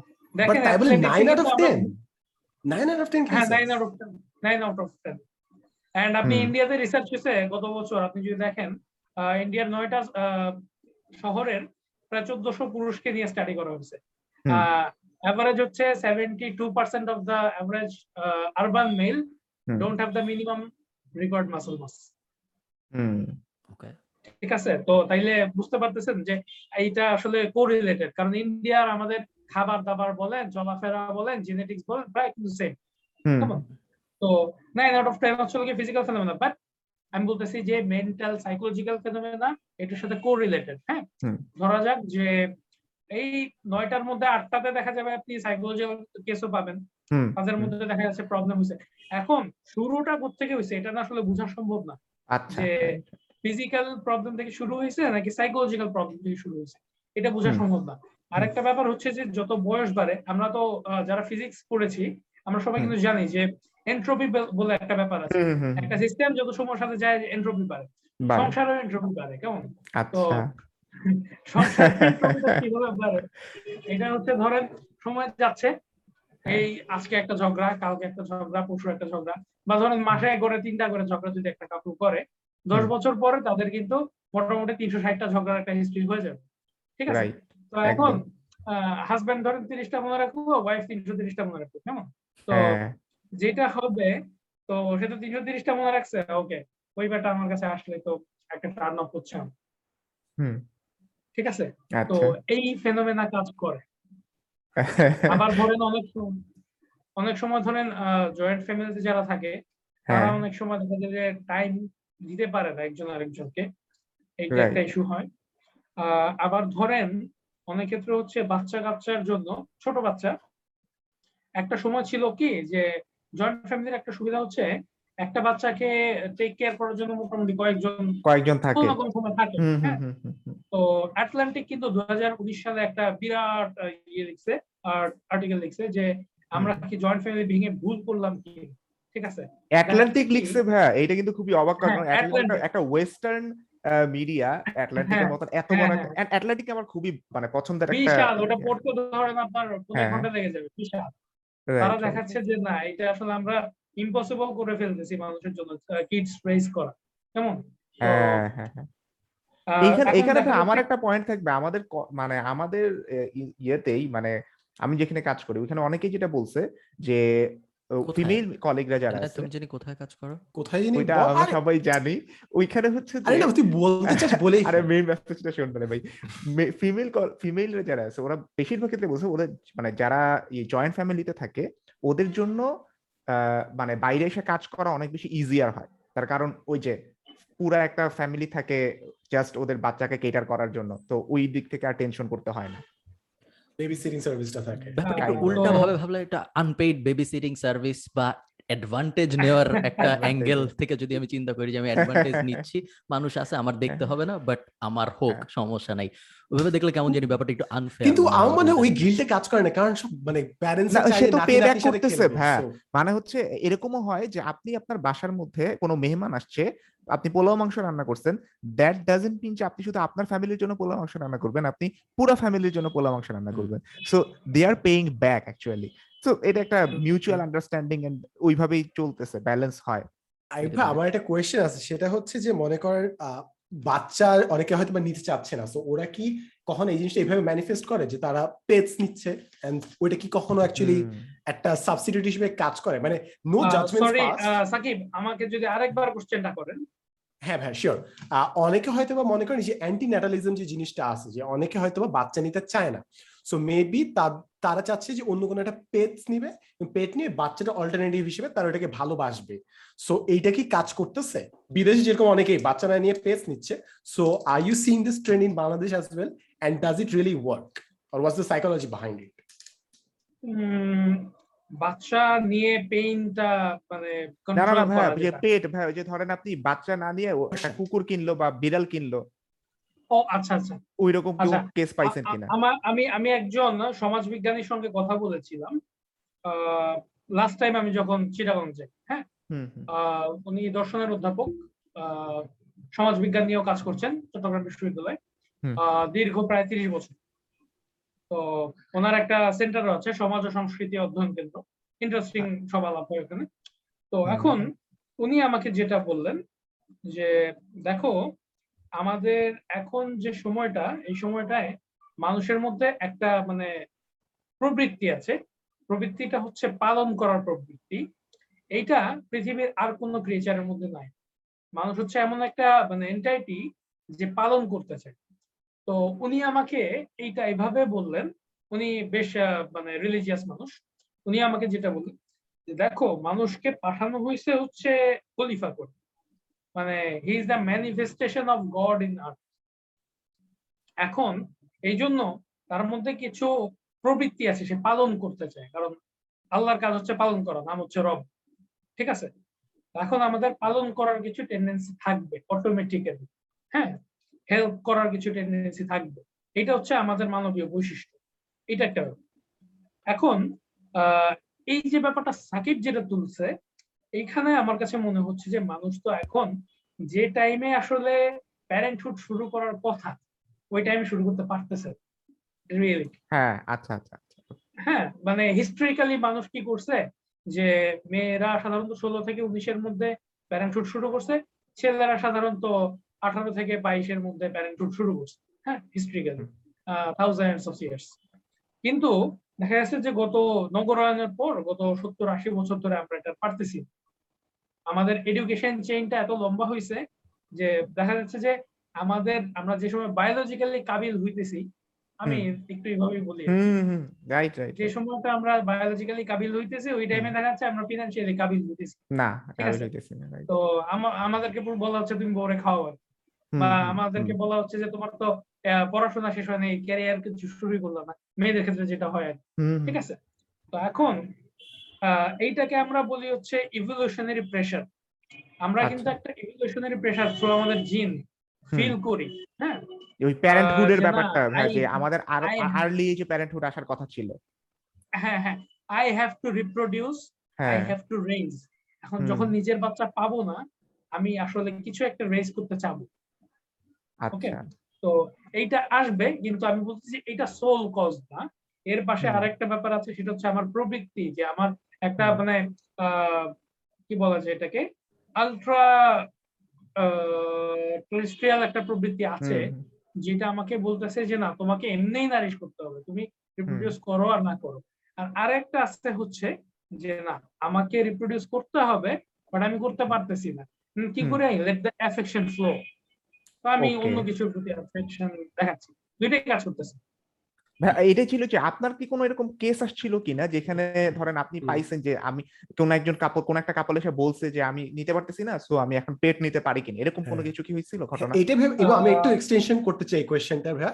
সেটা হচ্ছে যদি একটা মানুষ যদি বাচ্চা না নেয়, আমি বলতেছি না যে বাচ্চা নিতে হবে না।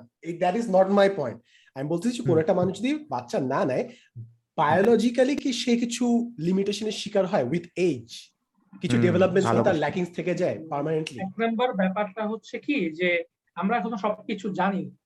হুম এটা হচ্ছে প্রথমে স্বীকার করতে হবে। হুম আমরা এখনও অনেক কিছুই জানি। তো একটা ব্যাপার হচ্ছে সাইকোলজিক্যাল ইস্যু যে ফেস করে এইটাতে কোনো আমি বলব যে মানে ইয়ে নেই আহ, মতভেদ নাই। আহ, কেন ফেস করে বা সবাই ফেস করে না আহ, এটাও সত্যি কথা। কিছু কিছু মানুষ আছে ফেস করে না। কিন্তু কেন ফেস করে? এটারও ব্যাখ্যা আছে। যে ধরেন, আপনাকে কিছু জার্ম সেল দিয়ে দেওয়া হয়েছে টু হ্যাভ রিপ্রোডাকশন তো এগুলাকে আপনার বডি তো প্রোগ্রাম ইউজ করার জন্য। আপনি ইউজ করতে পারছেন না। এটা একটা ভেরি সাবকনশিয়াস ফ্রাস্ট্রেশন আমাদের মধ্যে তৈরি করে। ভেরি সাবকনশিয়াস আমার কাছে এরকম পেশেন্ট আসছে যে মাদার বেবি হচ্ছে না, সে স্কিজোফ্রেনিক হয়ে গেছে। তিন চার বছরের মধ্যে। কেউ কেউ আট দশ বছরের মধ্যে স্কিজোফ্রেনিক হয়ে গেছে। তো একটা ব্যাপার এটা খুবই রেয়ার এটা আমি বলব না। স্কিজোফ্রেনিয়ার ব্যাপারটা যদি একটু এক লাইনে যদি একটু বলে দিতেন আচ্ছা এই মাদার এই মাদার ধরেন হয়েছে কি তার দুইটা অ্যাবর্শন হয়েছে একটা মাদারের কথা বলি। দুইটা। অ্যাবর্শন হয়েছে তারপর আর বেবি হচ্ছে না কাজ she have PCOS polycystic ovarian syndrome কেমন? এটা হলে কি হয় ভাই? আচ্ছা আচ্ছা। এটা হলে হয় কি? এটা হলে হচ্ছে ওভারিতে সিস্ট হয়। হুম? আচ্ছা। ওভারিতে ছোট ছোট পলিকলের মতো সিস্ট হয় সেগুলো বড় হতে হতে কয়েক মিলিমিটার বা কয়েক সেন্টিমিটার পর্যন্ত পৌঁছে যেতে পারে। তো এই সিস্টগুলো হলে যেটা হয় বডিতে ওয়েট গেইন হয় আহ, ব্যাপকভাবে। অনেকের ডায়াবেটিস দেখা দেয়। ধরেন আঠারো বছর বিশ বছর একটা মেয়ের ডায়াবেটিস হয়ে গেল কোনো কারণ ছাড়া হঠাৎ করে। হ্যাঁ। তো অনেকের দেখা যায় প্রচণ্ড হেয়ার ফল হয়। আমার মতো। আচ্ছা। তো তারপর হচ্ছে ধরেন অনেকের আহ, যে ঘটনাগুলো ঘটবে আমার মতো বলার মানেই না আমার পিসিএস আছে। না না না আপনার তো সম্ভব না। হ্যাঁ, সম্পূর্ণ যেহেতু আমার পক্ষে সম্ভব না আর কি হ্যাঁ? হ্যাঁ হ্যাঁ আচ্ছা তো অনেকের দেখা যাচ্ছে হঠাৎ করে চুল পড়া শুরু হয়েছে এবং। সেটা কোনোভাবে থামতেছে না। অনেকের মুড সুইং আপনারা দেখবেন যে মুড সুইং নিয়ে কিন্তু সোশ্যাল মিডিয়াতে ব্যাপক একটা চর্চা আছে হ্যাঁ? গত কয়েক বছর ধরে আমরা দেখতে পাই। তো মুড সুইং কিন্তু basically at some level it's a disease. And i've seen uh, dozens of marriage to break apart due to mood swing only due to mood swing. আহ, মানে মোস্ট অফ দ্য কেসেস যেটা হয় husband clueless হয়ে যায় যে how to behave with her হ্যাঁ, clueless হয়ে যায় এন্ড ক্লুলেস হওয়ার পরে সে ফ্রাস্ট্রেট হইতে থাকে সাধারণত সে এক্সট্রা ম্যারিটাল অ্যাফেয়ারে একটা পর্যায়ে জড়ায় এবং এই। শুরুটা কেন্দ্র করে শেষ পর্যন্ত ডিভোর্স হয় আর কি। এটা দেখা হচ্ছে অ্যাঙ্গার ইস্যুস হ্যাঁ ইন লজ এর সাথে অ্যাঙ্গার ইস্যুস প্রচণ্ড অ্যাঙ্গার ইস্যুস এই অ্যাঙ্গার ইস্যুস নিতে না পেরে অনেক সময় ডিভোর্স হয়। ডিভোর্স হয়। যাই হোক আমরা আমরা পিসিওএস আসি। তো পিসিওএস তাইলে হচ্ছে এই ইস্যুগুলো তৈরি করতেছে। Mood swing anger issues depression হ্যাঁ? তারপর হচ্ছে ডায়াবেটিস এইগুলা জেনারেট করতেছে। তো এখন ওই যে মাদারটা তার পিসিওএস ছিল। হুম। এখন পিসিওএস থাকার কারণে তার তো বেবি হচ্ছে না। বেবি হচ্ছে না এখন কি করা যায়? তো সে আসছে আমার কাছে। ওদিকে তার হাজবেন্ড জানালো আমাকে সে সারাক্ষণ একটা বাচ্চাকে দেখে। ও। হ্যাঁ সারাক্ষণ একটা বাচ্চাকে দেখে। সে বাচ্চাকে ধরতে গিয়ে সে একবার বারান্দা থেকে পড়ে যাচ্ছে। মানে বারান্দার মানে রিয়েল বাচ্চা নাকি। হ্যালুসিনেশন হ্যালুসিনি না ওই না যে hallucination। স্কিজোফ্রেনিয়ার মতন যে দেখতেছে মানে হ্যাঁ। আসলে অস্তিত্ব নাই কিন্তু একজনকে দেখতেছে। হ্যাঁ হ্যাঁ। তো এই জিনিসগুলো আসলে আমি বেশি বলতে চাই না কেন? একটা ব্যাপার হচ্ছে এই যে ধরেন আমি কথাগুলো বলছি ধরেন একজন এরকম মাদারকে শুনলো যে যার হ্যালুসিনেশন হ্যাঁ তার থেকে সেই হ্যালুসিনেশন দেখা শুরু করবে একটা সাজেশন হিসেবে কাজ হচ্ছে করে। ট্রিগার হিসেবে কাজ করবে। হ্যাঁ। ট্রিগার। ট্রিগার তো এই জন্য আসলে এই ব্যাপারগুলো বেশি বলতে গেলেও সমস্যা সত্যি কথা। Hmm hmm right right. Understandable তো এইটা একটা কেস আর একটা কেস হচ্ছে হলো গিয়ে তার স্বপ্নে এসে তার বাচ্চা বলে যায় তাকে পরের দিন কি কি করতে হবে। হুম। হুম এবং সে ঠিক ওই কাজগুলাই করে। কোথায় কি রাখতে হবে এটা নাকি তার বাচ্চা বলে যায় but say has never been a pregnant lady তো এইগুলা ঘটে। তারপর দেখা যায় এইটার কারণে সে অনেকের সাথে মিসবিহেভ করে। তো হয়। আসলেই মানে এত মানে জিনিসটা কি আসলে সিরিয়াস আপনি যে বললেন যে হ্যালুসিনেশন জিনিসটা মেনশন করলে it can actually manifest for example there are movies এই হ্যালুসিনেশনের উপর লাইক আপনার ফাইট ক্লাব কিংবা কার্তিক কলিং কার্তিক সো ওগুলা মুভি ইজ পুরো ডিপেন্ডেন্ট অন দ্য হ্যালুসিনেশন কিংবা ডুয়েল আইডেন্টিটি নিয়ে। সো আহ, এই রকম একটা রিসেন্ট মোস্ট রিসেন্ট কেস আছে আমার কাছে। মানে ওনাকে ডক্টর জাহাঙ্গীর কবিরও দেখেছেন আমিও দেখেছি। তো এই পেশেন্ট কোনোভাবেই ওয়েট লস করতে পারছে না এবং আমি কি বলব আহ, আমার দেখা সবচাইতে কঠিন কেসগুলোর মধ্যে এটা একটা যে তাকে আমরা সবচাইতে ফাইনলি টেইলর ডায়েট প্ল্যানই দিয়েছি। বাট পেশেন্ট এটা এক্সিকিউট করার পর কোনো ওয়েট লস করছে না। আমরা এটা এক্সপ্লেনও করতে পারছি না আসলে কি ঘটতেছে তার সাথে। কিন্তু সে শুধু একটা জিনিস চাচ্ছে তার বেবি চাই হ্যাঁ তো মানে এইটা ডিপ্রেশন তাকে এমন লেভেলে নিয়ে গেছে যে তার নর্মাল ফিজিওলজি আর কাজ- করতেছে না। আমাদের বেরোড এক্সপ্লেনেশন চলে গেছে। তো মানে হয়েছে যেটা, কিছু মানুষ আছে ব্যাপারটা চাপায় রাখতে পারে বা ভুলে যেতে পারে, কিন্তু অনেক মানুষই পারে না আসলে। এবং এটা মানে এদেরকে না দেখলে বোঝাও যায় না যে ব্যাপারটা কত খারাপ হতে পারে শেষ পর্যন্ত। আর এই যে এতক্ষণ কথা বললাম এটা হচ্ছে মেয়েদের ব্যাপার নিয়ে। ছেলেদের ব্যাপারটা নিয়েও আসলে আমাদের ফোকাস দেওয়া উচিত।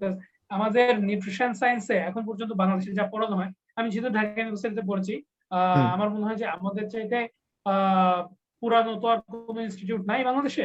তো। আমাদের কারিকুলামটাই সবচাইতে এখন পর্যন্ত বড় আমার ধারণা। আমার হ্যাঁ। চাইতে বড় কারিকুলাম থাকতে পারে আমাদের ইউনিভার্সিটি চাইতে আমি জানি না আমার কাছে মনে হচ্ছে আচ্ছা। আমাদেরটা বড়। তো তো এই ধরনের ওয়াইড কারিকুলামেও মেন্স হেলথ নিয়ে আসলে তেমন কিছু নাই হ্যাঁ? উইমেন্স হেলথ নিয়ে আছে ভাইয়া উইমেন্স নিউট্রিশন নিয়ে আছে। হ্যাঁ উইমেন্স হেলথ নিয়ে প্রায় সব ডিরেক্টলি এটা বাচ্চার হেলথের সাথে জড়িত। ও মানে ওয়াইড রেঞ্জে পড়ে আর কি আসলে সব ম্যাটারনাল এন্ড চাইল্ড নিউট্রিশন আছে মেটাবলিক হ্যাঁ। ডিজিজ আছে হ্যাঁ? হ্যাঁ হ্যাঁ। বাট মেন্স হেলথ বলে যে আলাদা একটা ব্যাপার আছে। মানে হয়েছে কি আমাদের দেশে তো ধরেন সবকিছুই ইমার্জেন্সির উপরে চলে নাইলে ওই ব্যাপারে হাতে দেওয়া হয় রাইট তো দ্যাটস আসলে প্রেগন্যান্সি ল্যাকটেশন ইনফেন্সি এগুলো নিয়ে আসলে নিউট্রিশনে কাজ বেশি হয়েছে বাট হুম। মেন্স হেলথ এখন বাংলাদেশে একটা নেসেসিটি হয়ে গেছে। অ্যাজ লাইক এই যে ব্যাপারটা ধরেন এইবার কুরবানির ঈদের পরে কি হলো? আমি আপনাদের বলি পনেরো দিনের মধ্যে আমি তিরিশটার মতো স্ট্রোকের পেশেন্ট আচ্ছা। এদের মধ্যে অর্ধেকের বেশি ছিল twenty five to thirty five twenty five to thirty five মানে আমাদের বয়স। আমার থেকে ছোট সবাই তার মানে। তাহলে তো ফার্মে আরও বেশি ইন্টারেস্টিং ভাই সবাই কি মানে জানি না আমি সহজ করে যখন আমি চিন্তা করি তখন আমি ওই চিন্তা করি যে যে বেশি হ্যাঁ, খায় সে মোটা হয়ে যায় ছেলেগুলা যদি ওরা একটু কম খায় এবং একটু এক্সারসাইজ বেশি করে তাহলে ওরা আর মোটা হবে না। মোটা হবে এটাই ধারণা সবার। কমন ভাবে আমি তো এইভাবেই হ্যাঁ, চিন্তা করি বাকি ম্যাচটা theory আসতেছে কোত্থেকে? হ্যাঁ। আচ্ছা আচ্ছা।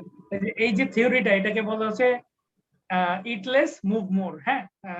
সংক্ষেপে বলে রাইট রাইট হ্যাঁ, নিশ্চয়ই এটা খুব মানে পপুলার একটা থিওরি ছিল throughout last fifty years one of the most popular theory তো এখন ব্যাপার যেটা হয়েছে উনিশশো নব্বই এর দশকে ওয়াল্টার উইলেট নামে এক ভদ্রলোক হার্ভার্ড ইউনিভার্সিটির নিউট্রিশন চিফ ছিলেন উনি তো হেড অফ নিউট্রিশন ছিলেন উনি প্রায় এক লাখ একুশ হাজার মানুষের উপর একটা স্টাডি করেছেন। ওই স্টাডিতে উনি দেখিয়েছেন যে এই পদ্ধতি আসলে কাজ করে হুম। ইটলেস মুভ মোর এটার কাজ করতেছে না। আসলে কাজ করে না। মানে human being are much more diverse and complex than we think Faran ভাইয়া প্রত্যেক উইকেন্ডে ভাই হচ্ছে যে মানে কোন পর্বত আর পর্বতে ক্লাইম করে উনি। হ্যাঁ আমাকে আমাকে দেখ আমাদের এখানে এই বাকি দুইজনের সাথে ভাই যদি কম্পেয়ার করেন আমাকে দেখলে সবার থেকে সবচেয়ে ফিট হ্যাঁ বয়স অনুযায়ী আপনি সব থেকে ভালো আছেন ভাই। হ্যাঁ, এবং এটা- এটা একমাত্র কথা। আমারই সিক্স প্যাক আছে আর কারণ নাই। এখন ভাই আপনাদের কাউকে তো পুরোপুরি দেখতে পাচ্ছি না। ঠিক আছে অর্ধেকই দেখেন মানে নিচে টিচে দেখা দরকার নাই। ওইটার জন্য আমরা আপনার চেম্বারে যেতে পারি সমস্যা নেই। আমি আচ্ছা, একটা কোয়েশ্চেন বলুন ভাই সরি সাকিব কি জানি বলতেছিল বলো। হ্যাঁ, হ্যাঁ। ও ভাই, ভাই আপনি আজকে একটা ভালো কাজ করছেন সাদমানের আইডেন্টিটি ক্রাইসিস এতদিন ধরে ছিল সাদিক মধ্যে কে না কি আপনি পুরাই চেঞ্জ করে দিয়েছেন আকিকা দিয়ে আজকে খেলায় গেম হয়ে গেছে খেলায় চেঞ্জ হয়ে গেছে। তো আমি যেটা আরিফ ভাইয়ের কাছে কোয়েশ্চেন করতে সেটা হচ্ছে যে আপনার তো এই গত তিরিশ বছর ধরে তো এখন আপনার আমাদের হিউম্যান সিভিলাইজেশন যে নতুন জিনিসটা আছে সেটা হচ্ছে পর্ন সো এইটা কীভাবে। ডিস্টর্টেড করছে মানুষের perspective and everything K do you have any takes on that like মানুষ আমি যেটা আইডেন্টি দেখতেছি মানুষ এগুলোকে এডুকেশনাল পারপাসে দেখতেছে and they are trying to learn things from that so what's your suggestion on this আমি দেখতেছি না এডুকেশনাল পারপাসে এটাকে।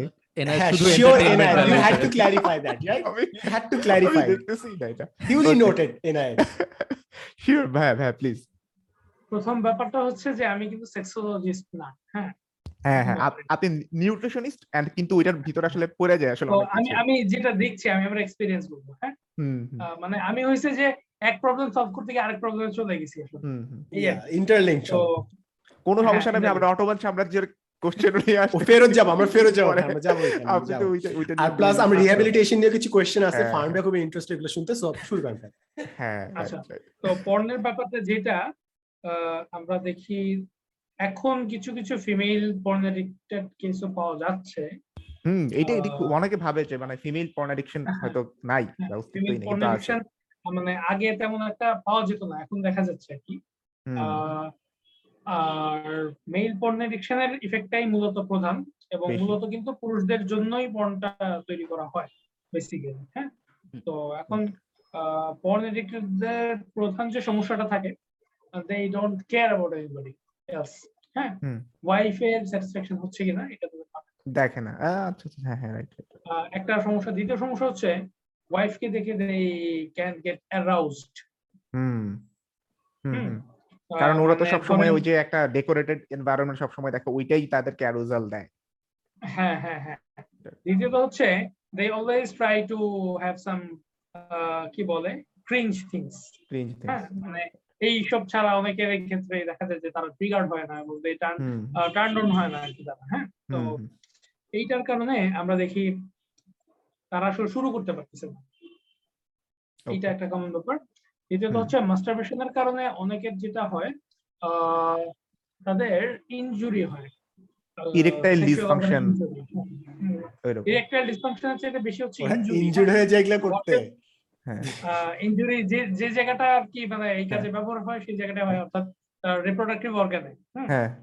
দেখা যাচ্ছে যে মাস্টারবেশন করতে গিয়ে তার দেখা যাচ্ছে যে ওই জায়গাতে সফট টিস্যু বেশি হ্যাঁ? হ্যাঁ হ্যাঁ হ্যাঁ তো রিপ্রোডাক্টিভ অর্গানে সফট টিস্যু বেশি থাকার কারণে অনেক ক্ষেত্রে টিস্যু তো ছিঁড়ে যায়। অনেক ক্ষেত্রে দেখা যায় যে টিস্যু কিছু স্কার ডেভেলপ করছে যেটা কারণে সেন্সিটিভিটি কমে গেছে।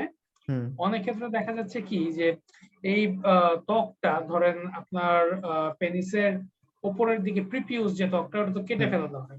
তার নিচে আহ, আরেকটু যে মানে মাথাটার নিচে যে ত্বকটা থাকে এই ত্বকটায় দেখা যায় যে খুব পাতলা পাতলা রক্তজালিকা থাকে। তো আপনারা আহ, যারা অ্যানাটমি পড়েছেন তারা মোটামুটি দেখবেন। আর ফিজিক্যাল এক্সপিরিয়েন্স থেকে অনেক বুঝতে পারবেন। এখন এই রোগগুলো অনেক সময় না রাপচার্ড হয়ে যায় কেমন? তো ও আচ্ছা আচ্ছা মানে বেশি ফ্রিকশনের কারণে। হুম। হ্যাঁ হ্যাঁ ফ্রিকশনের কারণে। তো রাপচার্ড হয়ে যায়। তো ওইটা খুব কমই হয়। বেশি সমস্যা হয় হচ্ছে হলো গিয়ে যে তাদের ফিলিংসটা কমে গেছে যে মানে so it's more psychological phenomena. ওই জায়গায় নর্মাল নার্ভ কাজ করে না। সাইকোলজি তো না। পরে মানে তার নার্ভাস সিস্টেম দিয়ে কাজ করতেছে। আচ্ছা। তো এইটা এইটা খুব কমন ব্যাপার। আর সাইকোলজিক্যালি ওই যে প্রথম দিকে যেটা যেগুলো বললাম এইগুলা বেশি। হ্যাঁ এইটা নিয়ে কিন্তু বিশাল একটা ডিবেট হয়। মানে ইভেন বাংলাদেশ সোশ্যাল মিডিয়াতে যে is masturbation good or not হ্যাঁ। মানে এটা আমি জানি আপনার এক্সপার্টিস বা আপনার বলার কথা না বাট আপনি মানে ওই আপনি নিউট্রিশনিস্ট এই পরিচয়টা বাদ দিয়ে যদি যা কিছু Exactly. বলতে চান। এটা কেন রেলেভেন্ট ভাই বলি যে একটু আগে যে আমাদের ডিসকাশন হলো না বললেন না যে মানুষের বিয়ের বয়স হচ্ছে but they are not getting married that's why they are not getting laid তাই তাদের মধ্যে বিভিন্ন জিনিস ম্যানিফেস্ট করতেছে। সো মানুষ ভাবে যে এটাই যদি সমস্যা হয় ওয়াই রে জাস্ট নিজেই হেল্প করে নিজেকে? সো এটা একটা হ্যাঁ, হ্যাঁ, এটা- কিন্তু পক্ষের লজিক বলে মাস্টারবেশনের হ্যাঁ so what's your take on this sorry sorry sorry থাকি আমি একটু কোশ্চেনটা আবার শুনতে যাচ্ছি।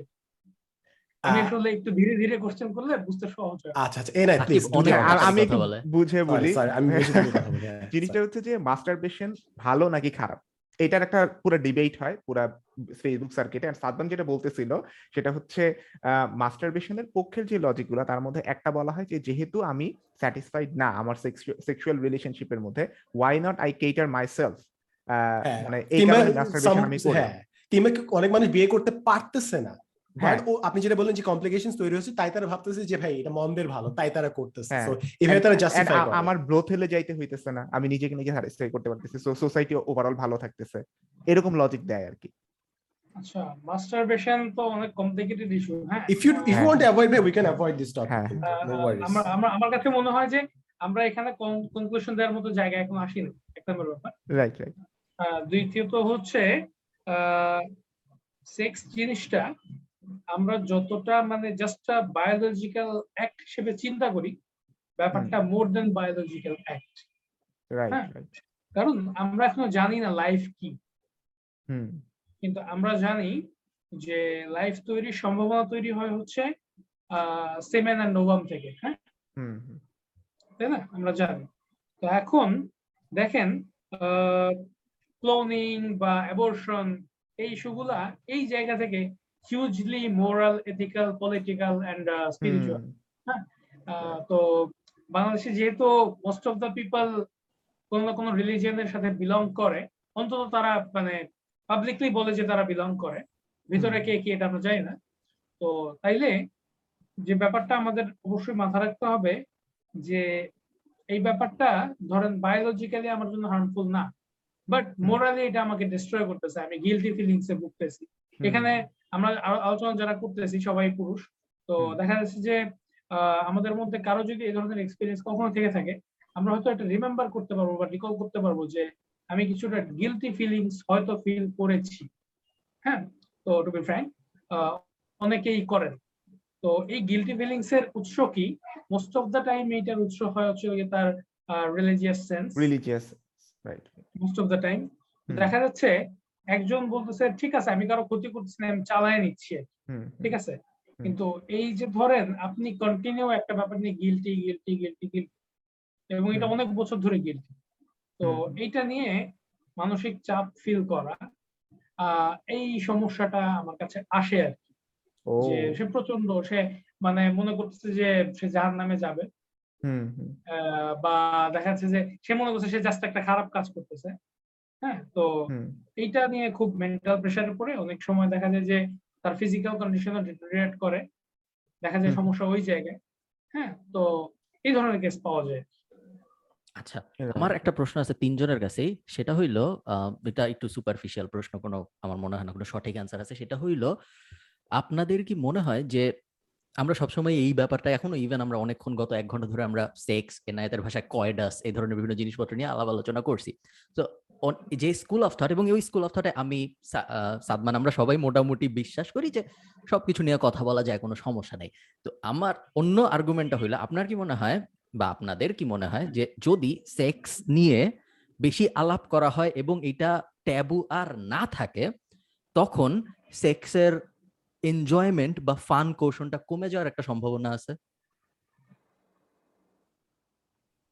অবশ্যই তাইলে কি আমাদের এই ব্যাপারটাকে এই যে ফিজিক্যাল ইন্টিমেসি যেন ইন্ট্যাক্ট থাকে এবং মানব জাতি যেন ডেভেলপ করতে থাকে কন্টিনিউয়াসলি ওই জন্য কি আমাদের এই সব বিষয় নিয়ে কম কথা বলা উচিত? হতে পারে। ইন্টারেস্টিং আবার দেখা গেল যে এই যে কম কথা বলতে বলতে ধরা যায় দেখা গেল মানুষ এটার কথা ভুলেই গেল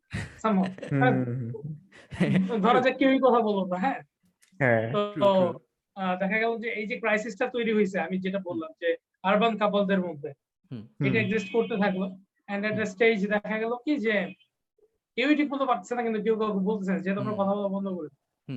আমি আমি একটু জাস্ট আমি এই যে যারা শুনতেছেন বা দেখতেছেন আপনারা যদি একটু কমেন্টে বলেন যে আপনাদের কি মনে হয় যদি সেক্স নিয়ে বেশি আলাপ আলোচনা করা হয় এবং ব্যাপারটা ট্যাবু না থাকে তাইলে কি ব্যাপারটার ফানটা চলে যাবে? এরকম একটা চান্স আছে নাকি যেই কারণে মানুষ আর ফিজিক্যাল ইন্টিমেসিতে অত ইন্টারেস্টেডই হবে না অত? এরকম একটা আর্গুমেন্ট করা এখন ভাই এইসব নিয়ে মানুষ কমেন্ট করবে না এখন সবাই মানুষ কমেন্ট করতে সাত আচ্ছা আমরা কিন্তু সাকিব আমরা হয়ে কিন্তু গেছে ম্যাচ মেকিং নিয়ে কথা বলতেছিলাম না হ্যাঁ হ্যাঁ হ্যাঁ আমরা অনেকগুলো টপিক আচ্ছা ভাই এই কোয়েশ্চেনটা আচ্ছা। লেজিট ভালো কিন্তু আমি এখানে একটা যদি জিনিস শেয়ার করি one of the biggest problems যেটা আমাদের মডার্ন জেনারেশন সেটা হচ্ছে যে আমাদের লাইফে হিউজ একটা পার্ট হচ্ছে স্পিরিচুয়ালিটি কিংবা religion to be strictly speaking religion not spirituality আমরা স্পিরিচুয়ালিটির কথা বলি না আমরা রিলিজন নিয়ে বেশি কথা বলি। বাট ওইটা নিয়ে আমরা ট্যাবু বানাই ফেলছি। So when it comes to a topic that is very physical like. Intercourse so এই জিনিসটার সাথে স্পিরিচুয়ালিটি মিশার কারণে we can't talk about it আমার মনে হয় দের আর মেনি পিপল যেটা সল ভাই বললেন যে বহুত মানুষ জাস্ট কথা বলে নাই এমনকি হাজবেন্ড ওয়াইফের মধ্যে কথা হয় নাই তাই তার এটা সাফার করতেছে। সো নট নেসেসারি আপনাকে এটা পাবলিকলি কথা বলতে হবে but it is something you can talk hmm. হইলে আই গেস অনেক বেটার হবে। না হলে আমরা পডকাস্টের মধ্যে কথা বলতেছি মানুষজন দুইজন একজন একজনের সাথে কথা বলতেই পারে Sadman and to be very honest এই জিনিসটা আসলে খুব প্রবলেমেটিক কারণ আমার মনে হচ্ছে যে ফার্মে বললেন যে আমরা যদি কথা না বলি তাহলে কি প্রবলেম আমার মনে হয় that is not a problem আমরা এটা নিয়ে কোনোদিনও কথা বলতাম না এন্ড আমাদের আঠারো কোটি জনতা। That is never a problem আমার মনে হয় সেক্সুয়াল কিংবা ইন্টার মানে এই ইনস্টিংটা আমাদের বায়োলজিক্যাল ইনস্টিং যত যাই বলেন এটা থাকবেই। It's just if you can do it just do it better এবং এখানে সাদমান আরেকটা- আঠারো কোটি জনতা হওয়ার কি মেইন রিজন ওরা খুব ফান পাইতেছিল এই কারণে নাকি? I don't know, it's just কারণ- মেবি অর্ধেক মজা পাইছে বাকি অর্ধেক মজা পায় না আমি তো সরল ভাইয়ের কথা এটাই বুঝতেছি। বাকি অর্ধেক হ্যাঁ, জীবনেও মজা পায় 50% রাইট হ্যাঁ না? So- stat তাই তো বলে। জাস্ট ইমাজিন আমি একটু ইন্টার শিওর শিওর শিওর হ্যাঁ। আহ, আমার কাছে যতটুকু মনে হয়েছে আহ, সম্ভবত বাংলাদেশের শহর অঞ্চলের নারীদের মধ্যে প্রতি চারজনে তিনজন জীবনে কখনো হ্যাঁ। একবারও প্রপার ফিলিংসটা পাননি প্রপার ইয়ে পান নাই স্যাটিসফ্যাকশনটা পান নাই right proper even if they they had sex right এটা হচ্ছে অসুস্থ মানুষের ইনফরমেশন কেমন কারণ মানুষ। আহ, হ্যাঁ। হ্যাঁ, ভাই হচ্ছে জাস্ট অসুস্থ মানুষ আমার আমার ডেটায় কোন জায়গায় গ্যাপ আছে এটা আমি বলে দিই শিওর শিওর এটাই হ্যাঁ। দরকার ভাই এটাই হ্যাঁ সো মানে এটা একটা সাবস্ট্রেটা অর্থাৎ টোটাল পপুলেশন যদি দশ পার্সেন্টের প্রবলেমেটিক হয় এবং দশ পার্সেন্ট দশ পার্সেন্ট যদি সজল ভাইয়ের কাছে প্রবলেম নিয়ে আসে ওই হ্যাঁ। দশ পার্সেন্ট দশ পার্সেন্টের মধ্যে চার ভাগে হ্যাঁ। তিন ভাগে কখন that is what it means আচ্ছা বুঝতে পারছি জিনিসটা। হ্যাঁ, এখন এখন ওই যে যেটা হচ্ছে ফারান ভাই কোশ্চেনটা আস করছিল এই ধরনের ডিসকাশনগুলো না হইলে এটা আরও প্রবলেম হয় কি? যে হার্বাল কোম্পানি গুলার দৌরাত্ম অনেক বেশি বাড়বে। মানুষের জন্য হচ্ছে আচ্ছা ভাই আপনি কন্ট্রাসেপটিভ পিল নিয়ে কথা বলতেছিলেন। আহ, আমার এইটা এই জায়গাতে একটা ইয়ে আছে যে কন্ট্রাসেপটিভ পিল এর কারণে অনেক জায়গায় আপনি বললেন যে ওয়েট গেইন করতেছে। তাইলে ভাই প্রশ্নটা হচ্ছে এই জায়গায় কন্ট্রাসেপটিভ পিল কিন্তু বাংলাদেশে অনেক জনপ্রিয় একটা কনসেপ্ট অনেক বড় বড় ইভেন্ট ওরা স্পন্সর করতে দেখা যায়। টিভিতে হিউজলি ওরা অ্যাড দেয়। অ্যান্ড মানে ওরা ওরা বেশ জনপ্রিয় বেশ জনপ্রিয়। যদি এটা খারাপ হয় দেন মানে কেন আমরা ওয়াইডলি এটাকে এনগেজ করতেছি বা প্রমোট করতেছি? সিগারেটের কোনো ইয়া তো আমরা দেখি না। মানে। অ্যাড তো দেখি না।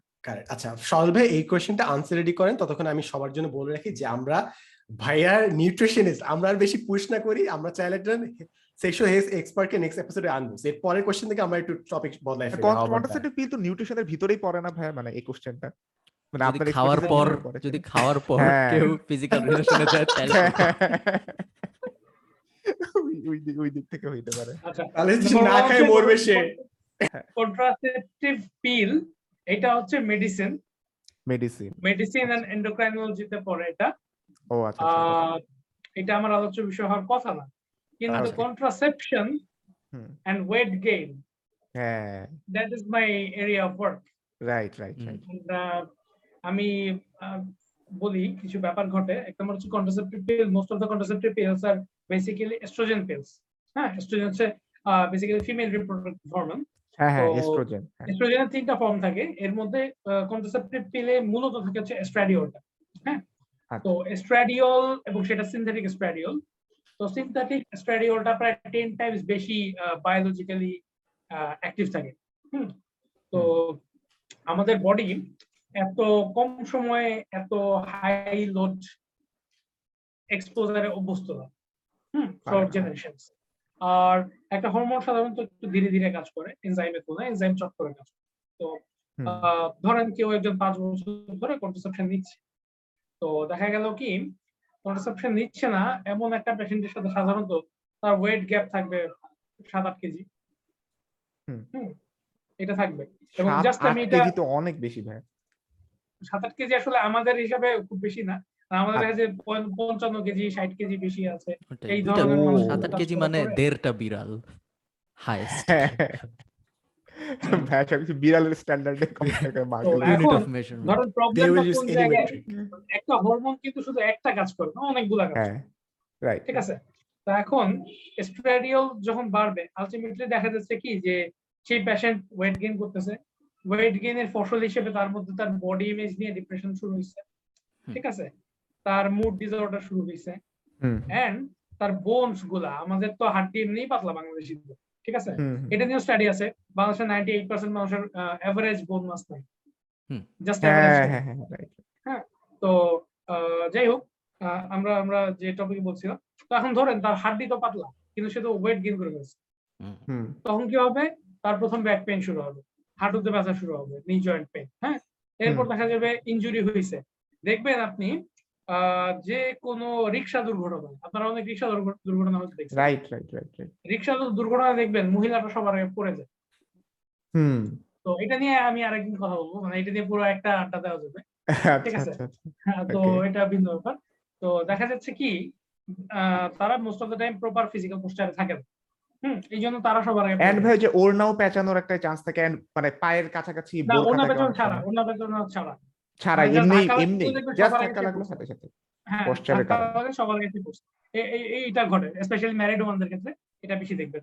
তারপর দেখবেন বাথরুমে পিছলা খেয়ে পড়ে যাও হ্যাঁ? হ্যাঁ হ্যাঁ রাইট রাইট এটা এটা মানে কারও হিউজ প্রবলেম জীবনে তিনবারের কম পড়ছে এরকম কোনো মেয়ে পাওয়া যাবে না যে বয়স পঁয়ত্রিশ বছর হয়েছে। ঠিক আছে জীবনে অন্তত তিনবার পড়ে না। ঠিক আছে? তো এইটা এটা কেন করতেছে কোনো চিন্তা করা হয়নি আসলে।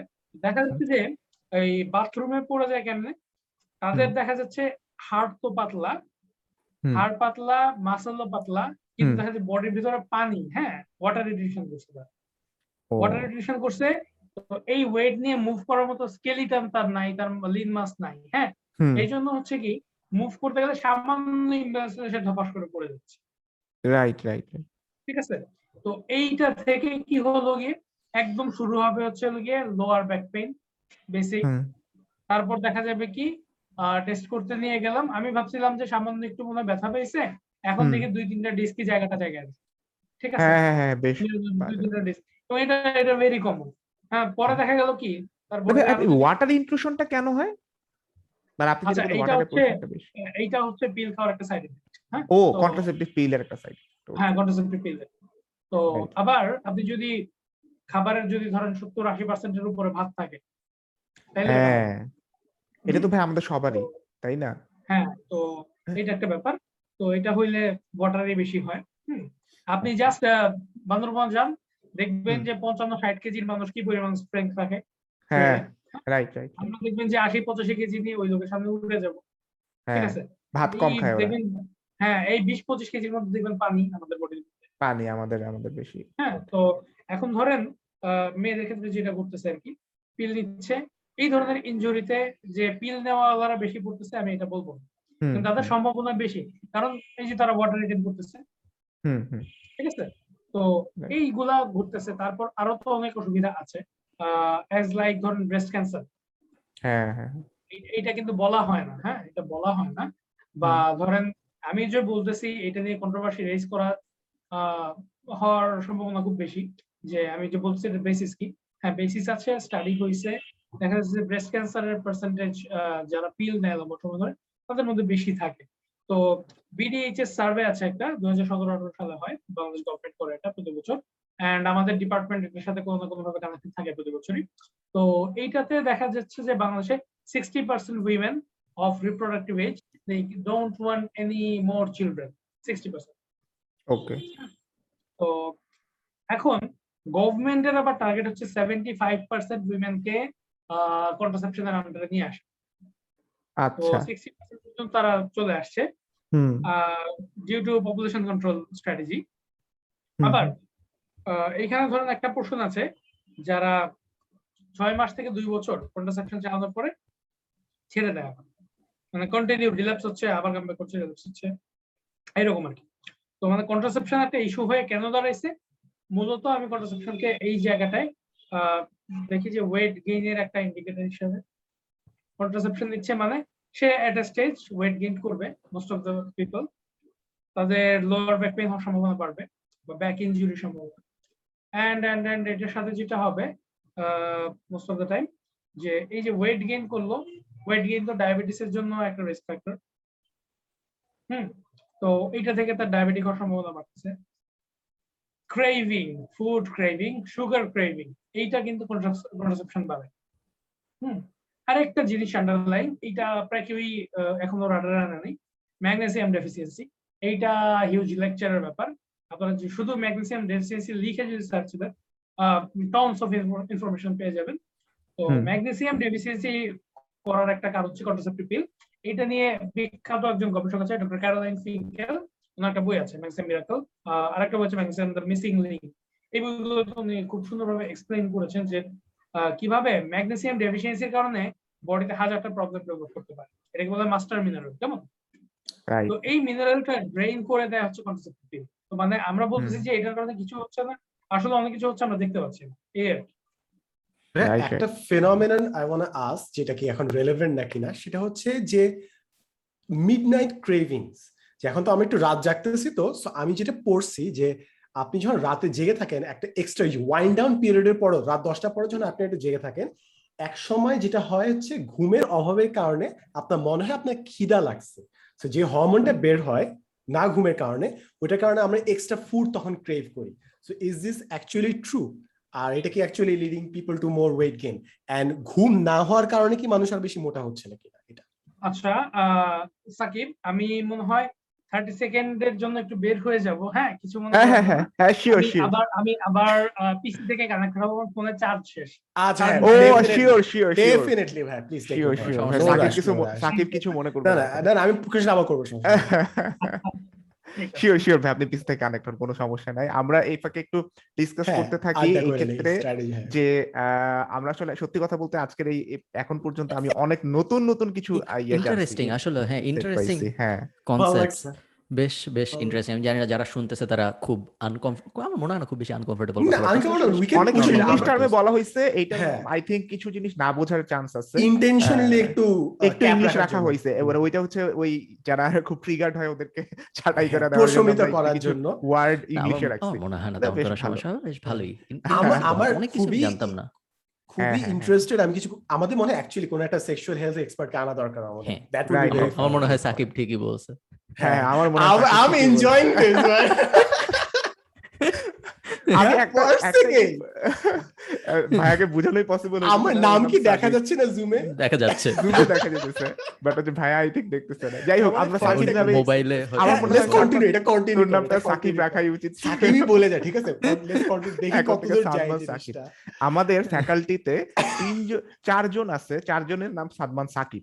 মানে সাদমান সাকিব নামটা এত হ্যাঁ। কমন এই কারণে হ্যাঁ। হয়তো সাদমান হ্যাঁ, সাকিব সাদমান আরে সাকিব লেটস কন্টিনিউ দেখি কতদূর নিয়ে যাওয়া যায় আমার আরও কিছু খুবই ইন্টারেস্টিং কোয়েশ্চেন থাকবে যেরকম হ্যাঁ রিহ্যাবিলিটেশনের ক্ষেত্রে উই ক্যান টক হ্যাঁ। অ্যাবাউট দ্য ড্রাগস যে বাংলাদেশে ওইটা কি হবে এন্ড ফার্স্ট কি ফার্স্ট কোশ্চেন ইন্টারেস্টিং ছিল ভাই যে? পঞ্চাশ বছর আগে যে যে মালবোরো যে আমরা বিজ্ঞাপন দিতাম হ্যাঁ। পঞ্চাশ বছর পর কি কোকা কোলা জিনিস সাডেনলি ও।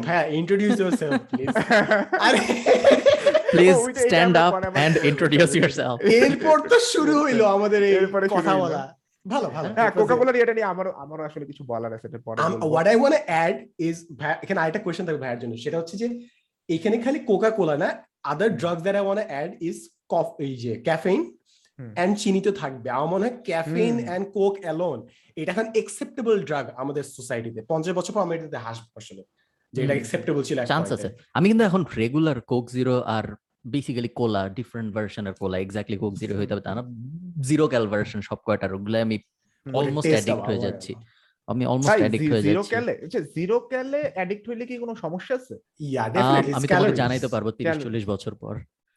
আর আচ্ছা, ওইখানে কাহিনী কাহিনী হইতেছে কি আমি একটা জিনিস পুরো ক্লিয়ারলি খেয়াল করছি। আমি মাঝে মাঝে যে লাঞ্চের পরে একটা ইয়ে থাকে না যে লাঞ্চের পরে একটা কোক হ্যাঁ, খাই বা একটা হ্যাঁ। ডিউ খাই একটা কিছু একটা খাই হ্যাঁ। খাওয়ার পরে আমি দেখছি মানে এক মাস দুই মাস গেলে আমার ওয়েট হচ্ছে অটোমেটিক্যালি তিন চার কেজি বাইরে যায় এন্ড হ্যাঁ। যখন আমি বাসায় থাকি বাসায় তো কোক খাওয়া হয়ই না জীবনে মানে কোনো ধরনের সফট ড্রিঙ্কস খাওয়া হয় না আমার ওজন আমি মানে ইভেন হাঁটা চলাও কম করতেছি বাট আমার ওজন কন্ট্রোলে থাকতেছে না মানে এরকম। হঠাৎ করে বাড়তেছে না ব্লোটিং হয় জিনিসটা আমি এখন মোটামুটি ডিনারে রেগুলারলি আমি কোনো না কোনো একটা ডায়েট ভার্সন ইদার কোক অথবা ফান্টা ফুন্টা যাই আছে না মানে আগেই হ্যাঁ, কিনে হ্যাঁ, কেনা থাকে হ্যাঁ।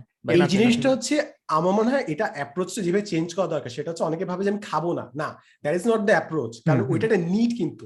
So এটাকে রিপ্লেস করতে হবে কিছু দিয়ে অন্য কোনো আমি কিছু যেটা করতেছি হচ্ছে চিনি দিয়ে replace লেবু পানি আর হানি চিনি দিয়ে রিপ্লেস করলে তো হইছেই কাজ। হানি ভ্যা হ্যাঁ, গরম হ্যাঁ। হানি গরম নেভার হিট হানি বাট মানে গরম পানির সাথে মিশায় আর কি ইটস মানে ফ্যাট লস করে আর। আম- মোটামুটি হ্যাপি আমার আমার স্ট্রেংথ প্লাস আমার ওয়েট নিয়ে মোটামুটি হ্যাপি আমার ধরুন আমি যদি সিক্সটিতে হুম। চলে আসতে পারি তাহলে পারফেক্ট হবে বাট এখন পর্যন্ত আমার এইটা মনে হয়- সেম ইয়েতে না? সিক্সটিতে হ্যাঁ। চলে আসতে পারলে। হ্যাঁ আমার আমার 60 আপনার জন্য অপটিমাল না আমার অপটিমামে আসি আমি বাট আমি একটু আন্ডারওয়েট হইতে চাই।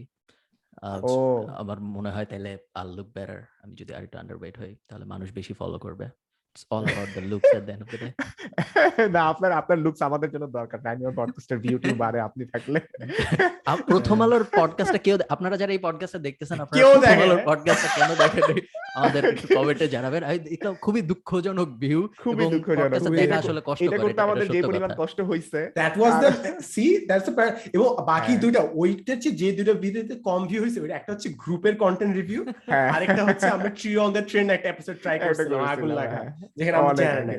হ্যাঁ। সো হ্যাঁ, দ্যাট দ্যাট স্পিক্স ভলিউমস আসলে কি চাই হ্যাঁ, আমি জানি না যে এটা মানুষ এই জন্য দেখেনি কারণ মানুষ প্রথম আলোকে পছন্দ করে না আরে ফার্মে ছিলেন এই ফার্মে হ্যাঁ ছিল but আমি ছিলাম না এরকম অন্যান্য অনেক এপিসোড আবার ভালো পারফর্ম করছে সো এটা পুরোপুরি একদম প্রপার আর্গুমেন্ট হ্যাঁ। হবে না। আচ্ছা। But আমরা যে এফোর্টটা দিছি। হ্যাঁ এফোর্ট ঠিক হ্যাঁ, ছিল কিন্তু কন্টেন্টের কোয়ালিটি অডিও কোয়ালিটি কোয়ালিটি নিয়ে মানুষের কমপ্লেইন হ্যাঁ, ওটা by the way by the way আমি এটা এর এনায়েতের পক্ষে সাফাই গাইতে পারি এটা এনআইট এডিট করে নাই ভাই। আমাদের এডিট এটা আমাদের হ্যাঁ। করে নাই। এখন এটা সাউন্ডের প্রবলেম হলে মানুষ নাই। গালি দেয়। যে কোনো ইউটিউবারের যে কোনো ভিডিওতে প্রবলেম হইলে কোনো কোনো। এরকম video audio sound quality Enayet benchmark. চেয়ে ভালো করতে পারলে তুমি ইউটিউবে গিয়ে হ্যাঁ। সাফল্য পাবাই। তোর পিছের পর্দাগুলো কি? তো মানে পিছের পর্দা দেখে মনে হচ্ছে হসপিটালে ওই যে থাকে না সার্জিক্যাল পর্দা আছে ওগুলো মনে হচ্ছে। না না না, আমি ওকে ভালো কথা আমি একটা অ্যানাউন্সমেন্ট দিয়ে রাখি। আমার। ক্যামেরা আসতেছে আপনারা জাস্ট ওয়েট করেন। সেই লেভেলের সেই লেভেলের আরে এনায়েত তো আর তাহলে হোমলি কন্টেন্ট ক্রিয়েটর থাকল না হোমমেড ভিডিও থাকল না। এখন পুরো প্রফেশনাল হয়ে গেল। আমি সাজাবো ইয়ে সাজাবো আমি যেখানে বসছি এই আচ্ছা। জিনিসগুলোতে আরও কিছু কিছু স্টুডিও হচ্ছে বাসার মধ্যে এনায়েতের নাইস হ্যাঁ, আচ্ছা আচ্ছা। তারপর আর যদি ব্যাকগ্রাউন্ড ব্যাকগ্রাউন্ড যদি লাগে ও হ্যাঁ মনিটর লাগবে নাকি পিছনে? মনিটর তো আছেই অলরেডি নতুন ব্যাকগ্রাউন্ডে তো মনিটর আছে। পিছে কোডিং এর হ্যাকিং এর ওই লেটারসগুলো পড়ে ম্যাট্রিক্স এর মতো ঠিক আছে? করে। হ্যাঁ। ও আচ্ছা সাদমানের একটা জিনিস বলতেছিলি যে কোকা কোলার ব্যাপারটা যেটা কোকা হ্যাঁ। সরি কোকা কোলা বলতেছি। যে কোনো সফট ড্রিঙ্কস এর কথাই বলি হ্যাঁ? এরা কিন্তু হচ্ছে যে মানে উইথ উইথ গভর্নমেন্ট ওরা কিন্তু অনেক কাজ করতেছে। এটা জানিস কিনা? মানে হচ্ছে যে ইভেন ইফ অনেক জায়গাতে এনভায়রনমেন্টাল লটও মানে ব্রেক করা হইতেছে বাট অনেক জায়গাতে ওরা মানে পজিটিভ ওয়েতেও কাজ করতেছে আমি বলব। মানে why do they have to do that? Why do they have to compensate for something? মানে তোকে যখনই কম্পেনসেট করতে হচ্ছে কিছুর জন্য তার মানে। You are damaging something really bad and to be very honest last দিন একজন কোয়েশ্চেন করছিল যে ভাই যে খোঁচা মারলো না, যে মানে ড্রাগস এন্ড স্টাফ নিয়ে। একজন হ্যাঁ। কোয়েশ্চেন করছিল যে লিগালাইজিং উইড নিয়ে কি মতামত? আমার জাস্ট একটা জিনিস আছে আমরা কনস্পিরেসি থিওরি নিয়ে কথা বলতে বলছিলাম না। হ্যাঁ। যদি কোনোদিন দেখে যে লিগালাইজ করলে ট্যাক্সের টাকা পয়সা পাওয়া যাচ্ছে they will legalise it you can you can take my word for it যেরকম এখন এখনকার জেনারেশনে কেমন টবাগো লিগাল না? হ্যাঁ, লিগাল না হ্যাঁ, কেন তো কারণ ট্যাক্স দিতে পারছে সো কোনো পয়েন্টে যদি তারা দেখে যে এটা থেকে টাকা পাওয়া যাচ্ছে দে উইল লিগালাইজ ইট ঠিক আছে? So it won't be a discussion about morality or ethics it would be about money এই টাকা। আমেরিকান মার্কেটে আমি দেখলাম অনেক দিন পর্যন্ত সিগারেট সেলস কমতে কমতে কমতে কমতে লাস্ট বছর প্যান্ডেমিকের পরে যে আবার বাড়ছে তার আগ পর্যন্ত অনেক দিন ধরে কমতেছিল সিগারেট সেলস। টঙের দোকানে যে ফুকাতে পারতেছিল না এরকম আমি জানি না আমেরিকান মার্কেটে মানুষের মধ্যে স্মোক করার হ্যাবিট কমে যাচ্ছিল। আর লাস্টে যা গত এক বছরে হয়তো আবার বাড়ছে মেবি প্যান্ডেমিকের সাথে রিলেটেড যেহেতু ড্রিঙ্কিং বাড়ছে প্যান্ডেমিকের সাথে রিলেটেড কারণে হইতে পারে হ্যাঁ। স্মোকিংও বাড়ছে হয়তো। Back, সজল এই ভাইয়া কি অবস্থা? শুনতে পাচ্ছেন? থ্যাংক ইউ হ্যাঁ শুনতে পাচ্ছি। আচ্ছা আহ, যেটা জাস্ট আমি একটা জিনিস বলিনি যে সেটা হইল আহ, আচ্ছা থাক থাক তেমন জরুরি কিছু বলতেছিলাম না ভাই। আপনাকে নিয়ে আলাপ আলোচনা করছিলাম আমরা আপনি যখন ছিলেন না পরে না, শুনেন আমি আমি আমি আপনার কথা শুনছি শুনছি। না তেমন কিছু জটিল আলাপ আলোচনা করছিলাম না। সাকিব আপনাকে একটা প্রশ্ন করছিল। তো আপনি হ্যাঁ যদি হ্যাঁ আবার শুরু করেন। হ্যাঁ মিডনাইট হ্যাঁ। ক্রেভিং আর স্লিপ নিয়ে। মিডনাইট ক্রেভিং বলতে আচ্ছা মিডনাইট ক্রেভিংটা আসলে আমরা তখন রাত জাগা মানুষ সবাই কম বেশি। তো ডক্টর সচিন পান্ডার একটা বিখ্যাত বই আছে বইটার নাম হচ্ছে দ্য সার্কাডিয়ান কোড হুম, তো এই বইটাতে উনি দেখিয়েছেন যে আমরা রাত দশটা থেকে একটা এই তিন ঘণ্টা এই তিন ঘণ্টা সময়ের মধ্যে যদি অন্তত দুই ঘণ্টা কেউ জেগে থাকে তাহলে তার বডি কাজ করে হচ্ছে শিফট ওয়ার্কারের মধ্যে মানে নাইট শিফটে যারা কাজ করে তাদের। তো বেসিক্যালি তাহলে এই ডেফিনেশন থেকে আমরা কিন্তু সবাই কম বেশি শিফট ওয়ার্কার ঠিক আছে? তো এখন আমাদের রাত body বারোটার সময় রেকর্ড করতেছি আমরা এটা। হ্যাঁ worker. right. Maybe for you আমি একদমই শিফট ওয়ার্কার না আমি ঘুমাই। ফারান আবার আলাদা। আমি কিন্তু মানে মোটামুটি বের হয়ে এসেছি এটা থেকে। আমি আচ্ছা, আচ্ছা। মারাত্মক স্লিপ ডিপ্রাইভেশনে ভুগতেছিলাম. বেসিক্যালি গত রমজানে আমার আব্বা কোভিড নাইন্টিনে আক্রান্ত হন। আচ্ছা। তো ওই সময়টা যেটা ঘটনাটা ঘটে সেটা হচ্ছে আমারও কিডনিতে প্রবলেম দেখা দেয়। And I got a huge stress তো দেখা যাচ্ছে যে এই স্ট্রেস থেকে আমার ঘুমটা একদমই চলে যায়। তো কক্সবাজারের সাথে আমি যখন কক্সবাজারে কাজ করতাম আমি কি করি? কি করেছি আমি তোমাদেরকে বলি? বাসা নিয়েছি এমন একটা জায়গায় কক্সবাজারে যেখানে লাইট খুব কম। কম। হ্যাঁ। তো ওইখানে আমার ঘুম আসতো হচ্ছে সন্ধ্যা সাড়ে সাতটা বাজে। ও ওয়াও ওয়াও তো আটটার পরে আমার পক্ষে জেগে থাকাটা একটা ইম্পসিবল ব্যাপার পর্যন্ত হয়।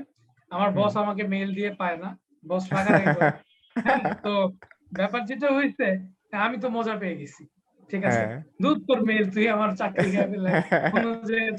ঘুম আগে? ঘুম আগে হ্যাঁ। তো হ্যাঁ। আটটার ঘুমে সেই মজা। হ্যাঁ। তো ব্যাপার হচ্ছে যে আটটা বাজে ঘুমানো শুরু করলাম। আপনারা কেউ ট্রেকিং গেছেন তখন ট্রেকিং এ আমি না না আমি যাইনি। কীরকম ট্রেকিং হ্যাঁ? যাওয়ার কথা। ও ওই যে ফারান ভাই গেছে না? ট্রেকিং মানে হচ্ছে পাহাড় টাহাড় ট্রেকিং করতে যায় যে হ্যাঁ, ট্রেকিং হ্যাঁ, আসলে আমাদের পাহাড়গুলো ভাই ক্লাইম্ব করা কি হ্যাঁ, হ্যাঁ, ট্রেকিং কি আমরা বলব? ডাজ কিন্তু আমি অনেক হ্যাঁ, পাহাড়ে উঠছি। আচ্ছা আচ্ছা আচ্ছা। হ্যাঁ। ফারান ভাই উঠছেন না? আমি হ্যাঁ। উঠছি ভাই আমি অনেক পাহাড়ে উঠছি। বলেন। আচ্ছা আচ্ছা। এইসবই যে বাচ্চা দেশের কাচ্চা এগুলা বাইরে? কিছু জানে না ওদের কোনো এক্সপিরিয়েন্স দেশের বাইরে। বেশি ভাই না ভাইয়া তো। ভাইয়া তো আয়ারল্যান্ডে থাকে ভাই আপনি মনে হয় মানে জানেন না ভাই আচ্ছা। আয়ারল্যান্ডে থাকে ফারান। অনেক আমরা দুজন বাংলাদেশে। হ্যাঁ। হ্যাঁ উনি অনেক টাকার আমি বাংলাদেশের পাহাড়েই উঠছি আমার দেশের বাইরে যাওয়া হয়নি। তো আমাদের পাহাড়গুলা ওঠা কঠিন কেন? মানে অনেক বড় পাহাড় না কিন্তু আমাদের পাহাড়গুলো ওঠা অনেক কঠিন। এক। নম্বর হচ্ছে আলগা পাথর যে ব্যাপারটা হ্যাঁ, যে হ্যাঁ। পাথরের গোড়ার কোনো কিছুর সাথে অ্যাটাচ না। ওইগুলো অনেক বেশি। বর্ষাকালে হেভি রেইনফল হয় শেওলা। রাস্তার পরে। পিছলা হ্যাঁ? আর কাদা মাটি তো আছেই। আবার পাহাড় ধসও ঘটে। হ্যাঁ, হ্যাঁ, ছোট হলেও এইগুলোতে ক্লাইম্ব করা বেশ কঠিন। এন্ড আমি লাস্ট ফেব্রুয়ারিতে আর কি বাংলাদেশের সবচেয়ে ডিফিকাল্ট যে পিকটা এই পিকটা সাবমিট করি জোতলাং হ্যাঁ? তো জোতলাঙে আমি আসলে সাবমিট করি নাই। আমি জোতলাং এর কাছাকাছি গিয়েছিলাম। তারপর আমি ইনজুর্ড হই হ্যাঁ? আমার টিমের ওহো, ছয় ছিল। দুইজন ইনজুর্ড হলাম আমি আর আমার এক ফ্রেন্ডের ওয়াইফ হ্যাঁ? তো আচ্ছা আমরা দুজন ইনজুর্ড হলাম। আর বাকি যে চারজন এরা উঠে গেছে তো এরা উঠে গেছে এদের মধ্যে তিনজন আসলে পরে ইনজুর্ড হয়েছে এবং তারা পরে বুঝতে পারছে যে ওদের থামার দরকার ছিল হ্যাঁ? তো আমার তো মোটামুটি প্রায় ছয় বছরের এক্সপিরিয়েন্স ট্রেকিং এ তো এই জন্য আমি বুঝে গেছি যে কোন জায়গায় আমাকে থামতে হবে। তো আমি এই জন্য তিন কিলোমিটার আগে থেমে গেছি। তো ওরা থামে নাই ওরা পরে যখন আসছে ওদের খবর হয়ে গেছে। বাকি। রাস্তাটা যেতে কাজ ওই দিনে আমাদের ছাপ্পান্ন কিলোমিটার ট্রেকিং করতে হয়েছে তো এখন যে ব্যাপারটা ঘটছে ওইখানে এই ট্রেকিং এর জন্য জোতলাং হচ্ছে এইরকম একটা ট্র্যাক পুরো এইটি ডিগ্রি সেভেন্টি ডিগ্রি পুরা একদম স্টিপ এত স্টিপ হ্যাঁ হ্যাঁ। তো এখন জোতলাঙের মতো জায়গা যেগুলা এইগুলা অসাম ট্রেকিং ট্রেইল বাট বাংলাদেশে বর্ষাকালে যাওয়া যায় না শীতকালে যেতে হয়। আর বাংলাদেশে বর্ষায় যে যারা ট্রেকিং করে তারা দুর্দান্ত সাহসী বিপুল। সাহস তো পুরা একদম। আমি বাংলাদেশের সবচেয়ে সহজ ট্র্যাক একটা হচ্ছে মুপ্পছড়া হ্যাঁ? তো মুপ্পছড়া নকাটা রাঙামাটি বিলাইছড়িতে তো দুই সালে আমি একবার ওইখানে ফ্ল্যাশ ফ্ল্যাটের মধ্যে পড়ে দিই আমার পুরো। হ্যাঁ, তো আমরা পাঁচজন ছিলাম। তো আমরা মোটামুটি ধরে নিয়েছিলাম যে আমরা মারা যাব তবা টবা করে ফেলছি সবাই। তো আমরা আসলে চল্লিশ ফুট উঁচু একটা টিলার উপরে উঠছিলাম। বাঁচার জন্য কিন্তু মনে হচ্ছিল টিলাটা সব ভেঙে যাবে। পানির তোলে হ্যাঁ? তো আচ্ছা। তবা টবা করে ফেলছি। ওই জায়গা থেকে আসলে আমরা কামব্যাক করি আলহামদুলিল্লাহ। হঠাৎ করে কোনোভাবে বৃষ্টি বন্ধ হয়ে যায়। এটা আল্লাহ বা খায়াত রাখছে দেখে হয়েছে আসলে। তো বৃষ্টি বন্ধ হয়েছে তারপর আমরা কামব্যাক করি। তো এই বাংলাদেশের ট্রেকের মজাটা হচ্ছে কি? যে আপনি জানবেন না আপনার সাথে কখন কি হবে। বাইরে তো রেইনফল নাই ফ্ল্যাট ফ্ল্যাট কম হ্যাঁ? হ্যাঁ হ্যাঁ হ্যাঁ মোটামুটি প্রেডিক্টেবল হয়তো উঁচু উঁচু জায়গা বাট আপনি জানবেন যে কখন কি করতে হবে। এখানে অনেক সময় খুব আনপ্রেডিক্টেবিলিটি কাজ করে। তবে এভারেস্ট টাইপের যে এক্সট্রিম ইয়েগুলো আছে ট্রেলগুলো আছে সেগুলোর ব্যাপারটা ভিন্ন। কে টু এভারেজ কাঞ্চনজঙ্ঘা এগুলো ভিন্ন ব্যাপার। বাট বাংলাদেশের ট্রেক করার মতো জায়গা আছে। হ্যাঁ। বেশ ইন্টারেস্টিং তবে ট্রেকিং থেকে শুরু যদি কেউ শুরু করতে চায় ভাই হোয়াট উড ইউ সাজেস্ট থেকে শুরু করবে কিংবা কোনো গ্রুপ কিংবা কোনো সংস্থা? আচ্ছা এটা সবগুলো আমরা casual আরেকটা- দিতে পারি। আচ্ছা আচ্ছা হ্যাঁ আচ্ছা হ্যাঁ, এটা আরেক ইন্টারেস্টিং হবে find a pahar near your house তারপর ক্লাইম্ব স্টেপ টু climb. আমার মনে হয় না আমাদের একশো কিলোমিটার রেঞ্জে আমাদের বাসার একশো কিলোমিটার ধারে কাছে কোনো পাহাড় আছে বাইরে যেতে সিঁড়ি দিয়ে উঠবো ট্রেকিং করি তো মিড নাইট ট্রেনিং নিয়ে আমরা কথা বলছিলাম জি জি জি হ্যাঁ। জি জি হ্যাঁ তো এই যে বললাম যে শিফট নাইট শিফট ওয়ার্কের মতো কাজ করে আমাদের বডিটা তো এখন ধরেন আমাদের ক্ষুধার হরমোন হচ্ছে গ্রেলিন ক্ষুধা কমানোর হরমোন হচ্ছে লেপটিন তো দুইটা ঘটনা ঘটতে পারে। একটা হচ্ছে আপনার গ্রেলিন ট্রিগার্ড হবে। আর একটা হচ্ছে আপনার লেপটিন ট্রিগার্ড হইতে হইতে এমন ট্রিগার্ড হবে যে আপনার ক্ষুধা বন্ধ হওয়ার যে মেকানিজম এটা নষ্ট হয়ে যাবে। ও। হ্যাঁ তো কিছু পাবলিক আপনি দেখবেন just they can stop eating binge. Eating যেটা বলে আর কি যে খাইতেছে যেখানে খাইতেছে, খাইতেছে। হ্যাঁ তো এদের হয় কি লেপটিন রেজিস্ট্যান্স হচ্ছে। ইভেন এটা কিন্তু আপনার সারাক্ষণ ফুডের দিকে তাকায় থাকা থেকে হইতে পারে।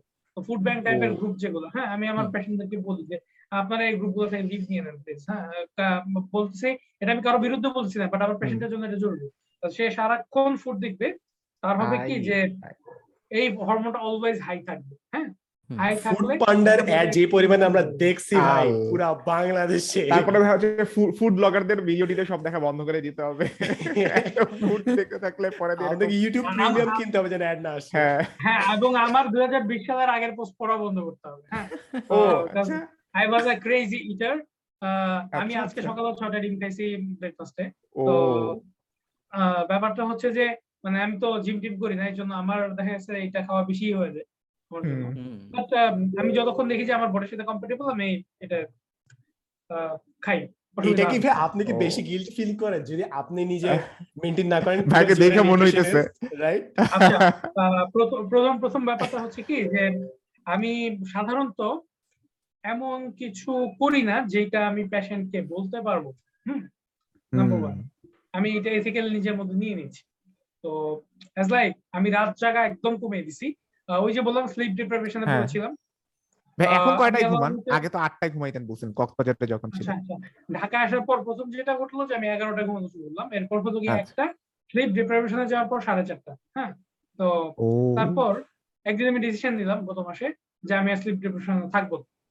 তো ডিসিশন নেওয়ার পরে আহ, আমার প্রথম দুই সপ্তাহ আমার পদ্ধতি কাজ করে না।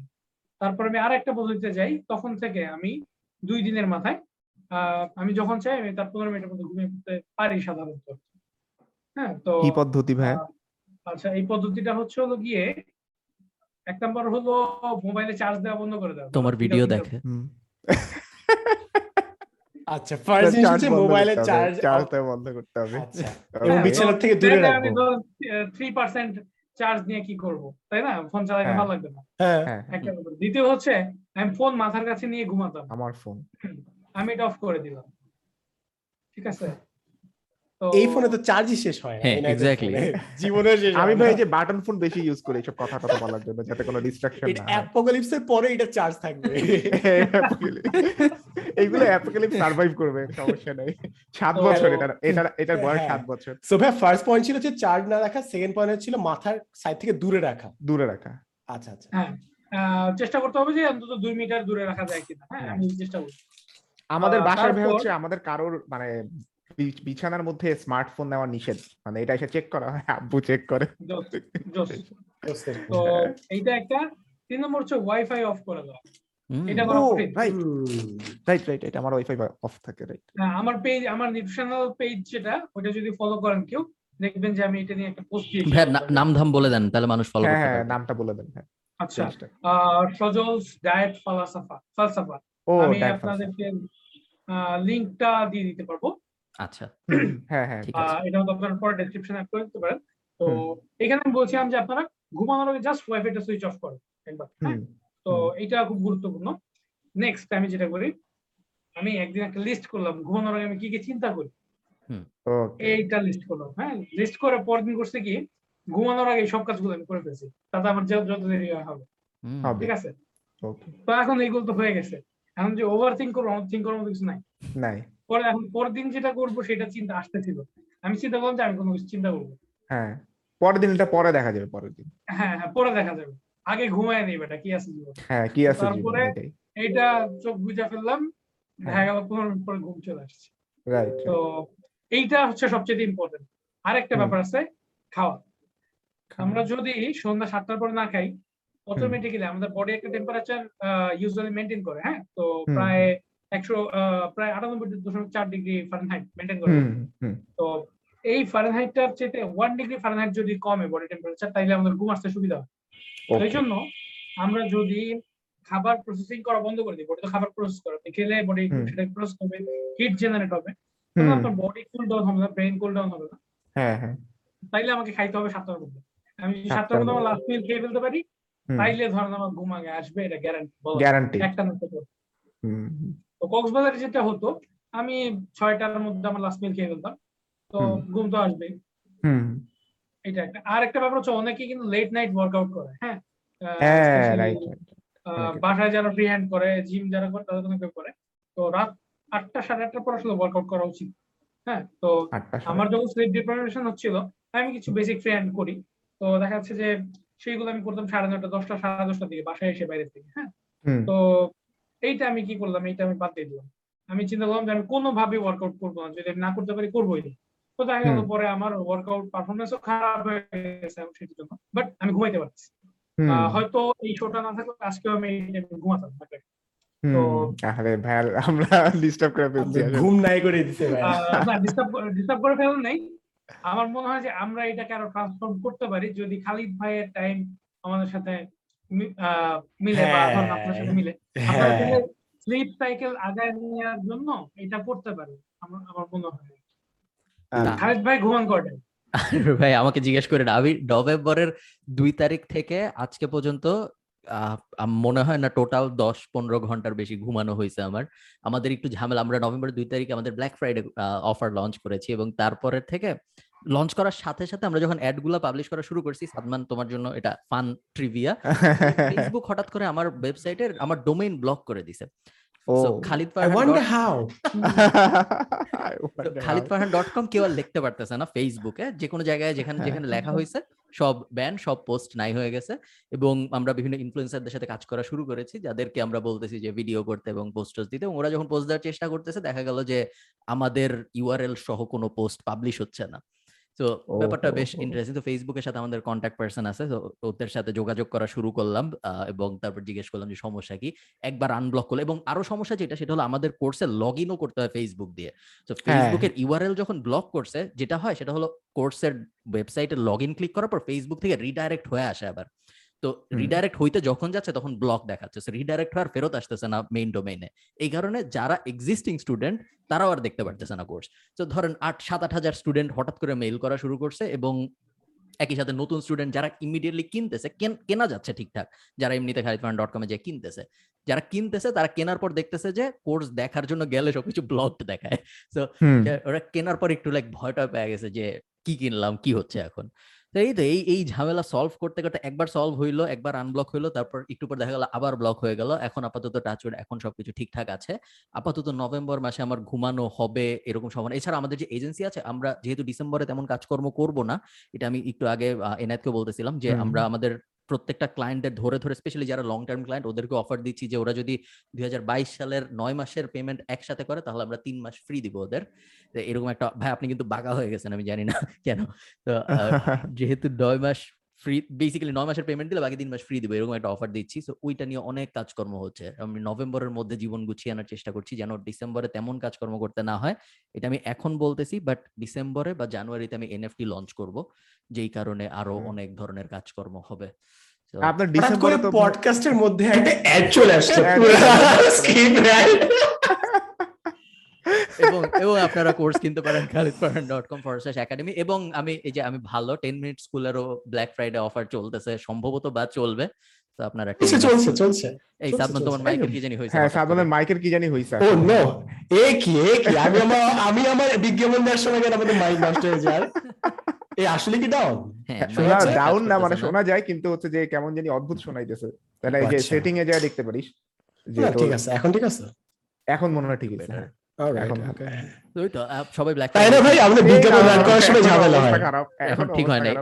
তোমার অবশ্যই আস্তে কথা বলতে হবে এবং হ্যাঁ। ওকে ওকে ঠিক আছে বিজ্ঞাপনের ঢোল আসতে পিটাবো আর কি। হ্যাঁ, মনে হচ্ছে কেমন যদি গালি মাইকের অনেক গালি দিবে। মাইকের ইয়ে কারণে। মনে হচ্ছে এখন মাইকের যদি মনে হয়। কি এতক্ষণ মাইক ঠিক ছিল? না এতক্ষণ ঠিক ছিল, হঠাৎ করে- কি হয়েছে তোর? এবার মাইক চেঞ্জ করলাম আমি জাস্ট মাইক চেঞ্জ করে কই দিছিস তুই? মাইক চেঞ্জ করে আমি দিছি হচ্ছে এই যে ওয়েবক্যামে না, এই Webcam এ জন্যই- কেন এই বাজে দেখাচ্ছে কন্ডেন্সার মাইকে দে। আচ্ছা আচ্ছা হ্যাঁ, এখন কন্ডেন্সার মাইকে আবার দেওয়া শুরু করছি এখন ঠিক আছে? এখন হ্যাঁ, হ্যালো আবার ওয়ান টু গান- three four five six seven না তাইলে মনে হয় সাদমানের ব্লু ইয়েটিতে প্রবলেম হইতেছে। হ্যাঁ এখনও ঠিক হয় নাই। সাদমানের তার কানেকশনটা চেক করতে হবে। এই না মোটে আমার দোষ না। আমরা পুরো এক ঘণ্টা তিরিশ মিনিট আমরা আনলিমিটেড ঠিকভাবে কথাবার্তা বলছি। আপনারা যারা শুনতেছেন আপনারা হ্যাঁ। কমেন্টে বলতে পারবেন এটা পুরো হঠাৎ করে হ্যাঁ হঠাৎ করে সাদমানের হঠাৎ করে হ্যাঁ, অডিও হ্যাঁ। খারাপ হয়ে গেছে যখনই ওয়েবসাইট ডাউন হয়ে যায় আমার অডিও নাই হয়ে যায়। মানে হয়ে ভাই এই যে ক্যাপিটালিস্ট হইতে গেলে এই সব বিপদ হয়। একটা ব্যবসা চালানো খুবই কষ্টকর কাজ আমার কোনো আইডিয়া নাই। এবং? যদি ওইরকম প্রিভিলেজড পজিশনে না থাকতাম যে ফেসবুকের রিপ্রেজেন্টেটিভদের সাথে কানেকশন না থাকতো হ্যাঁ। তাইলে খবর হয়ে যেত। হ্যাঁ। এবং শুধু- ক্যাম্পেইন কিন্তু শেষ ওখানে হ্যাঁ হ্যাঁ কতগুলো অ্যাড চলতেছে? তিরিশ চল্লিশটা আপনি অ্যাড চলতেছে। এইটা মানে কেম কেমনে ফেসবুকের সাথে মানে ফেসবুকের রিপ্রেজেন্টেটিভের সাথে কেমনে কানেকশন রাখতে হয়? I know people who know people আমি- আচ্ছা আচ্ছা। না এই হাই অনেক অ্যাড স্পেন্ড যারা করে তারা রিপ্রেজেন্টেটিভ পায়। এটা কিন্তু আমি আপনাকে হ্যাঁ। আগেও বলছিলাম যে কোর্সের ক্ষেত্রে যে ফেসবুকটা ম্যান্ডেটরি যে এটা কিন্তু আমিও মানে প্রথম দিকে মনে হয়েছিল যে ইটস কারণ আমার মনে হচ্ছে আমি কখনো আমার ডেটা কোথাও দেই না। মানে ইটস নট বিকজ অন্য কারণে it's just Facebook might just lose my data so এই জন্য কখনো দেই না। ফেসবুকে ভরসা করা উচিত না কোনো এক্স্যাক্টলি বাট আপনি আপনার সিকিউরিটির একদম কি পয়েন্টে রাখছেন হচ্ছে ফেসবুককে। And that messed up so ও যে লগ ইন করতে হয় ফেসবুক এক্স্যাক্টলি ট্রু না এটা একদম ফার্স্টে ফাউন্ডেশন বলছিলাম তখন সেদিনই কিন্তু বলছিলাম। একদম আচ্ছা প্রথম যে আচ্ছা এই যে সাদমানের সাকিবের কথা না শুনলে এগুলা হয়। না এটা একটা জোড়াতালি দেওয়া সিস্টেম এটা ট্রু এটা মানে পুরো দুনিয়া যেভাবে কোর্স বিক্রি হয় ওটা এভাবে শুধুমাত্র হ্যাঁ, একটা Facebook অপশন দিয়ে অন্য কেউই কোর্স বেচে বাইরের দেশে বাংলাদেশ হ্যাঁ তো এটা করছিলেন চলছে। নিজের সিকিউরিটির জন্য এটা এটা এটা এটা করার আমাদের কারণ আছে এবং এই কারণটার জন্য যে ধরো আমাদের যে আটচল্লিশ ঘণ্টার একটা ডাউন টাইম গেল বা আটচল্লিশ ঘণ্টার আর তারপর আরেকবার একটু ছয় সাত আট ঘণ্টার জন্য হয়েছে আমার মনে হয় এবং গত দুই বছর ধরে আমরা এভাবে চালাচ্ছি আমার মনে হয় ওয়ার্থ ইট রিস্কটা ভাইয়া চলে আসছে। আমি করে দিয়েছি। আমার মনে হয় রিস্কটা ওয়ার্থ ইট যেহেতু এটার কারণে আমরা অনেক প্রাইভেসি পাইরেসি থেকে বাঁচতেছি সো হ্যাঁ মানে হচ্ছে যে একটু প্রবলেম হইলেও আপনার হ্যাঁ টাকা পয়সা আসতেছে এটা সমস্যা নেই। ওয়ার্থ ওয়াইল ইনভেস্টমেন্ট আমি- আমি আমার এনএফটির জন্য অনেক মজার মজার প্ল্যান করতেছি যার একটা ভাইয়া আর কি কি ডিভাইস আছে বাসায়? সেই সেই সেই। আমার আমার এখন নিজের নিজের স্মৃতি মনে পড়তেছে ভাই আমি একদিন চারটা তিনটা না চারটা ডিভাইস থেকে আলাদা আলাদা ভাবে লগ ইন করছিলাম একটা ছিল? না হইলে কিসের জন্য তো এত এফোর্ট ছিল? কি ছিল? ব্যাপার হচ্ছে যে মানে আজকে পডকাস্টে আচ্ছা, আচ্ছা। হ্যাঁ। আজকে আসলে সারাদিন বাসার বাইরে ছিলাম হ্যাঁ? হ্যাঁ হ্যাঁ। এই- জন্যই ভাইয়া ফোনে চার্জ দিতে হয় আগের থেকে। রা- সারা রাত- ভাইয়া actually he practises what he preaches ঠিক আছে গাইস নিজে প্র্যাকটিস করে এই জন্য চার্জ হ্যাঁ এই যে এবার বোঝা গেল যে ভাই আসলেই করে যে ভাই চার্জ শেষ হয়ে গেছে ফোনে যাক ভালো ভালো। ভাই এখন কি ল্যাপটপ থেকে বসছেন? হ্যাঁ হ্যাঁ। আমি ল্যাপটপটা খুব কম ওয়াইফাইটা বন্ধ করে দিয়েন না ভাই এখনই আমরা শেষ করে নেই তারপরে। আমি আসলে খুবই কম ল্যাপটপ ইউজ করি আহ, হ্যাঁ। আমি শেয়ার করি। ল্যাপটপ শুধুমাত্র আমি বইটাও লিখেছি ফোনে কেমন? তো আচ্ছা। ল্যাপটপে শুধু রেফারেন্সই করেছি। তো এখন আচ্ছা, ধরেন আচ্ছা। মানে বুঝতে পারছেন যে আমার ল্যাপটপের প্রতি কি পরিমাণ বিতৃষ্ণা কাজ করে? Four hundred and forty pages বইটার বেসিক যে ম্যানুস্ক্রিপ্ট ছিল that was seven hundred pages হ্যাঁ তো আচ্ছা। পুরোটাই ফোনে করা। তো দেখি যে ল্যাপটপ ফোনে তো রেফারেন্সই করা যায় না শান্তি হুম, মতো। হুম, হুম। তো এখন কি আর করা ল্যাপটপে যাইতেই হবে। ফোনে আমি মনে হয় আগে কখনো কাউকে শুনি নাই। ভাই যে বলছে যে আমি পুরা আমার বই ফোনে লিখছি। আমার মতে আপনি ওয়ার্ল্ডের ওয়ান অফ দ্য ফার্স্ট যে যে পুরা বই তার ফোনে লিখছে। আমি জানি না সাকিব বা অন্য কেউ জানে নাকি আচ্ছা, করি আচ্ছা, আমি আমি আপনাকে একটা ইন্টারেস্টিং ভাবে শেয়ার করি। আরিফ আজাদের নাম তো অবশ্যই শুনেছেন। হ্যাঁ, হ্যাঁ। হ্যাঁ হ্যাঁ হ্যাঁ। আহ, আরিফ আজাদ ভাইয়ের প্যারাডক্সিকাল সাজিদ বইটাও ফোনে লেখা। ফোনে লেখা আচ্ছা। হ্যাঁ। তো আমি এটা জানতে ফোনে ভাই নিশ্চয় কোনো ইয়ে গুগল কিপ বা এরকম কোনো কিছুতে লেখেন না? গুগল ডক মানে আমি করেছি কি আমি আহ, আমি তখন যে ফোনটা ইউজ করতাম হ্যাঁ মানে আমার ফোন কিনতে খুব পেইন লাগে। তো এটার মানে হয়েছে কি আমার এক বন্ধু আছে ওই আমাকে সবকিছু কিনে দেয়। তো- আচ্ছা আচ্ছা। তো এখন ধরেন ওকে না পাইলে আমি আসলে কোনো কিছু কিনতেও যেতে সাহস করি না। আমি হচ্ছে আচ্ছা। ফেসবুকে স্ট্যাটাস দিতাম বেসিক্যালি আমি কোথাও। রাখি টাখিও নাই। তো পরে হয়েছে কি আচ্ছা আহ, পরে হয়েছে কি আমার লেখা টাকা চুরি করে কয়েকজন ইন ব্লগে দিয়ে দিত। হ্যাঁ। সেইগুলা না একজন বসে বসে জমাইছে আমার এক ফ্যান একশো আচ্ছা। ষোলোটা পোস্ট জমাইছে। জমায় সে সেগুলা একটা ডক ফাইল করে আমাকে দিছে। তো আর আমার। আরেকটা ফ্রেন্ড ছিল দুইটা ফ্রেন্ড ছিল। ওরা ওরাও করছে কি যে মানে আমার লেখা কপি করে করে একটা ডকে বসাই।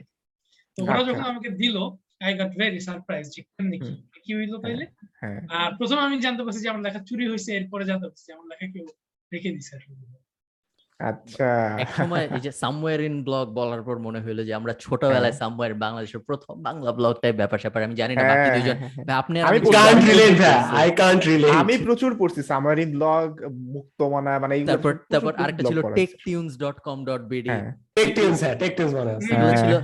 শুরুর দিকের বাংলা শুরুর দিকের এগুলা অনেকে তো বেশি কন্ট্রোভার্সি শুরু হয়েছিল সেই দুই হাজার তেরো ওই সব সময় হ্যাঁ হ্যাঁ মারামারি খুনাখুনি এগুলো রিলেটেড বলবে একসময় এরাই চৌধুরী ফাইন আমি- ভিডিও বানাইতে। জানি না বলছি নাকি কখনো tech dot com dot BD আমি কিনতে চাইছিলাম। এবং ও। Techtunes dot com dot বিডির মালিকের সাথে আমি যোগাযোগ করছিলাম। অনেক রিসেন্টলি গত বছরের আগের বছর যতদিন মানে টেক টিউনস এর কি বলো ওটাকে? শেষ আর কি ওর গোধূলি লগ্নে এরকম সময়। তখন কিনতে চাইছিলাম কিন্তু ওরা বিক্রি করতে রাজি হয় নাই হ্যাঁ আমার ইউটিউব চ্যানেলটাকে আপনি কিনবেন। এক এক একমাত্র দশ মিলিয়ন ডলার channel- নিজেদের আপনার জন্য বেচতে যাচ্ছে। দশ মিলিয়ন ডলার ভাই। আপনার জন্য শুধুমাত্র দশ মিলিয়ন ডলার যদি ফেস দেখা না যাইতো এনায়েত আজকে। ইউটিউব চ্যানেলটা কেনার একটা সম্ভাবনা থাকলেও থাকতে পারতো। এখন তো আর কেনার কোনো উপায় নেই। হ্যাঁ ফেস দেখাই বলছিস ফেস দেখায় ভালো হয়েছে বিগ সেকেন্ড হ্যান্ড হ্যাঁ সেকেন্ড হ্যান্ড হয়ে গেছে। ও আচ্ছা আমরা ভাইয়ের সাথে আর আসলে আরও অনেক কিছু আচ্ছা, ডিসকাস করার আছে। হ্যাঁ, দেশের দেশের আপনার আপনি আমি এই আজকের ভিডিও রেকর্ড শুরু করার আগে আমি আপনার প্রোফাইল ঘাটতেছিলাম। আপনি বিভিন্ন বিষয়ে জ্বালাময় স্ট্যাটাস দেন এবং স্ট্যাটাসগুলা বেশ রাগি রাগি হয়। আমি জানি না যে আপনার সাথে নর্মালি কথা বললে খুব নর্মাল খুবই মানে হাস্যোজ্জ্বল স্বাভাবিক। বাট আপনার শুধু স্ট্যাটাস যদি কেউ পড়ে এবং আপনার টোন সাথে যদি বুঝতে হবে না রাইট আপনার সাথে যদি কখনো সামনাসামনি কথা না হয় মনে হবে যে খুব মানে সরকার বিরোধী পক্ষ দেশ সমাজ সবার উপর আপনার খুব রাগ বিভিন্ন মানুষের হ্যাঁ। উপর বিভিন্ন রাগ হয়েছে এরকম হ্যাঁ। এই ব্যাপারটা নিয়ে আমরা এমনিতেও কথা বলতাম। সেটা হলো দুইটা নিউজ একটা হলো অনেকেই বলতেছে ইনফ্লেশন রেট আসলে পঁচিশ পার্সেন্ট সরকার যেটা বলে পাঁচ ছয় সাত পার্সেন্ট ওই রকম না। এটা একটা এবং এটার সাথে তেলের ডিজেলের প্রাইস রিলেটেড মানে অনেকে বলতেছে যে প্রাইস বাড়ছে ওইটাই আসলে ইনফ্লেশন রেট এটা একটা পয়েন্ট আর একটা পয়েন্ট হলো আমাদের মাথা পিছু হয় পঁচিশশো ডলার ছাড়িয়ে গেছে। এটা নিয়েও অনেক ধরনের মতামত আছে। তো এই আরেকটা- জিনিস ঢাকা ভার্সিটি নাকি একটা একটা পিওর মানে কি উচ্চতর মাদ্রাসায় পরিণত হইতেছে। একজন প্রফেসর ইতিহাস বিভাগে একজন প্রফেসর কামাল। মন্তব্য করেছেন। হ্যাঁ। হুম। হ্যাঁ বলেন। আচ্ছা বলেন ভাই আপনি শুরু করেন হ্যাঁ, আমরা আপনি আছি শুরু আপনার আমরা আছি পিছনে সমস্যা নাই। ব্যাপার হচ্ছে যে মেজবা কামাল স্যারের কথা যদি বলি আমরা হ্যাঁ। যারা স্টুডেন্ট অবস্থায় ওনাকে দেখছি সামনাসামনি তো ওনার একটা প্রতিষ্ঠান আছে জন ইতিহাস চর্চা কেন্দ্র। তো আচ্ছা আচ্ছা। ওইখানে আমার বইটা পাবলিশ হওয়ার পর আমাকে জয়েন করতে বলা হয়।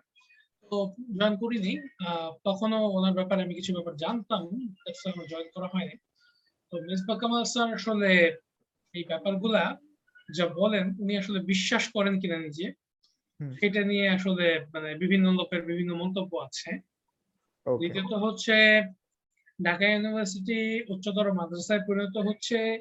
এইটা যদি কেউ বলেন তাহলে তিনি ওই প্রতিষ্ঠানে শিক্ষকতা করেন মানে মাদ্রাসার হুম। শিক্ষকে পরিণত হচ্ছেন তো তিনি হ্যাঁ। নিজেকে কোথাও মাদ্রাসা শিক্ষক হিসেবে পরিচয় দেন কিনা আমার জানা তাও কথা। তার মনে হয় তার এটা দেওয়া উচিত যদি এটা যদি তিনি মনে করেন। তো আরেকটা ব্যাপার হচ্ছে ঢাকা ইউনিভার্সিটিতে আমরা যারা টু থাউজেন্ড থার্টিন থেকে টু থাউজেন্ড এইটিন পর্যন্ত এক্সিস্ট করেছি।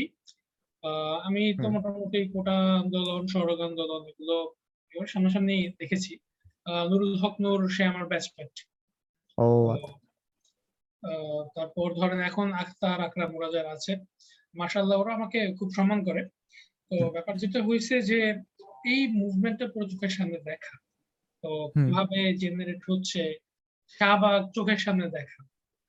তো আমি দেখতে পেলাম যে আপনারা হামিদ দাবাসীর একটা বই এইখানে খুব থট প্রভোকিং হতে পারে ব্রাউন স্কিন হোয়াইট মাস্ক বইটার নাম। আচ্ছা। খুব থট প্রভোকিং একটা বই।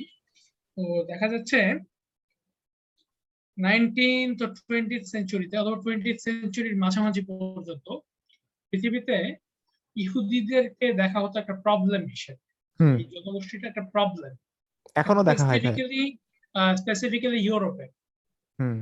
এন্ড আপনি যদি উনিশশো সালের আগের দুনিয়াতে যান আপনি দেখবেন the best friend of the Jews are Muslim Right, right, Muslims and Jews are the best friend আপনি তখন তো ভাই খ্রিস্টিয়ানদের সাথে জিউসদের একটা হিউজ হ্যাঁ, হ্যাঁ, ক্যাচাল হ্যাঁ। চলতেছে। এবং এই যে সুলতান সুলেমানের কথা বলছিলাম প্রথম দিকে হ্যাঁ হ্যাঁ ইন্টারেস্টিং ইনফরমেশন দিই। পনেরোশো তিপ্পান্ন সালে সুলতান সুলেমান একটা আইন করে অটোমান সাম্রাজ্যে। ওইটাকে তো তখন উসমানী খেলাফত বলা হতো। তো আইনটা হচ্ছে ব্লাড লাইবেল বলে একটা ব্যাপার ছিল। ব্লাড লাইব্রেরিটা কি? খ্রিস্টানরা ইহুদিদের সম্পর্কে প্রচার করেছিল যে ইহুদিরা একটা সাব্বাত করে ওই সাব্বাতের দিন তারা খ্রিস্টান শিশুদেরকে জবাই করে হুম? জবাই করে তাদের রক্ত দিয়ে ওই সাব্বাতটা তারা পালন করে। এরকম একটা মানে রিউমার ছিল। হ্যাঁ। ওই রিউমারের কারণে দেখা গেল কি ইহুদিদেরকে মারা হতো সুযোগ পেলে এই সময়টাতে ওই সাব্বাতের সময় আসলে হ্যাঁ? খ্রিস্টানরা মারতো। খ্রিস্টানরা মারতো। মানে একেবারে মেরে ফেলতো কি। মন চাইছে আচ্ছা তুই ইহুদি তুই এই ধরনের কিছু একটা করছিস হয়তো। তোরা আমি মেরে ফেলব। আমার কোনো প্রুফের দরকার নাই আমার কিছু দরকার আমি জাস্ট ব্লেম দিব এবং মেরে ফেলব। তো একটা ইন্টারেস্টিং সিমিলারিটি দিই আমি। আবরার ফাহাদকে যে মারা হলো তাকে কিন্তু একটা ব্লেম দিয়ে মারা হয়েছিল। একটা ব্লেম তার কিন্তু কোনো প্রমাণের প্রয়োজন হয় নাই। ব্লেম দিয়ে মারা হয়েছিল রাইট রাইট রাইট এবং আপনার এহসান রফিক নামে একটা ছেলের কথা আপনারা মনে করতে পারেন কিনা দেখতো দুই হাজার ষোলো বা সতেরো সালের দিকে একটা চোখ একদম ফুলিয়ে দেওয়া হয় মেরে হ্যাঁ? ক্যালকুলেটর ফেরত চাওয়া হয়। ঢাকা ইউনিভার্সিটির একটা ছেলে এহসান রফিক নাম। তো এই ছেলেটাকেও কিন্তু একটা স্পেসিফিক দলের কথা বলে ব্লেম দেওয়া হয়। হুম। আমার একটা ফ্রেন্ডের কথা বলি। মূল নামটা বলব না। ও বিজয় একাত্তর হলে থাকে তো আমার এই ফ্রেন্ডটা ওরা হচ্ছে হলে একটা ফি বসানো হয়েছিল সাড়ে তিন হাজার টাকা বার্ষিক আইডি কার্ড নবায়নের জন্য এইটার বিরোধিতা করে ওরা দু হাজার ষোলো সালে। তো এটার বিরোধিতা করার পরে ছয়জন ছাত্র বিরোধিতা করে স্ট্যাটাস দেয়। তাদেরকে পরবর্তীতে আহ, ওই স্পেসিফিক ব্লেমটা দিয়েই পুলিশের হাতে তুলে দেওয়া। এবং সেটা হল প্রশাসন তুলে দু হাজার ষোলো সালের কথা হুম? তো দুই হাজার চোদ্দ সাল পনেরো সালের দিকে জিয়াউর রহমানকে নিয়ে যদি কেউ ইউনিভার্সিটি স্ট্যাটাস দিত কয়েকটা ছেলে দিত আর কি আমাদের সাথে আমি নিজেও দিতাম। আহ, তো যেটা হতো আমি আগে আমার পলিটিক্যাল আইডেন্টিটি হাইড করার কোনো চেষ্টা করি। আমি যা বিলিভ করি আমি সেটাই। আই ডোন্ট কেয়ার তো দেখা গেছে যে ওই সময়টা যারা এটা দিত তাদের দেখা যেত কি ক্যাম্পাসে মারধর করা হতো কারা করতো? সেটা সবাই কম বেশি বুঝতে পারতেছে। আমি চাই না যে চ্যানেলে কোনো স্পেসিফিক পার্টির নাম উচ্চারিত হোক কোনো চ্যানেলে তো ব্যাপারটা হচ্ছে এগুলো ঘটতো ওই সময়। এখন দেখেন আপনার ফাঁদে চলে যায়। আপনার ফাঁদকে বলে মারার জন্য কিন্তু কোনো প্রুফের দরকার হয়নি হ্যাঁ? তো ওই সময় ইহুদিদেরকে মারার জন্য কোনো প্রুফ দরকার হতো না। হামিদ দেবাসী এই ব্যাপারটাকে রিলেট করছে। বলতেছে brown is the new black and Muslim is the new Jew in the twenty first century context মানে আপনি মুসলিম মানে আপনি একটা প্রবলেম আপনি জিও এক সময় আপনি একটা প্রবলেম ছিল। আপনি ব্ল্যাক মানে আপনি ইনহেরেন্টলি ব্যাড আপনি ব্রাউন এখন আপনি এখন ব্রাউন হচ্ছে ইনহেরেন্টলি ব্যাড হ্যাঁ? তো এইগুলো তো জিও পলিটিক্যাল ব্যাপার স্যাপার থেকে মানে তৈরি হয়। এটার পিছনে জিও পলিটিক্যাল ইন্টারেস্ট থাকে সেদিকে না যাই তো এখন আমি যেটাকে কো রিলেট করতেছি এখানে যে ঢাকা ইউনিভার্সিটিতে একটা ইনহিয়ারেন্ট ইসলামোফোবিয়া আছে। হুম। হুম কিছু মানুষের পুরো বাংলাদেশেই ভাই পুরা বাংলাদেশে আসলে বলা শুধু ঢাকা ভার্সিটি না। কিছু মানুষের মধ্যে একটা স্পেসিফিক ক্লাসের মানুষের মধ্যে। আর যেমন ধরেন আমার নিজের মধ্যেও আছে আমি দেখাই আমি সাধারণত এই খুব জব্বা পড়া হুজুর টুজুর দেখলে একটু আমি সামলায় চলি হ্যাঁ? সামলায় যে নেই লোক কখন কি বলে? হুম।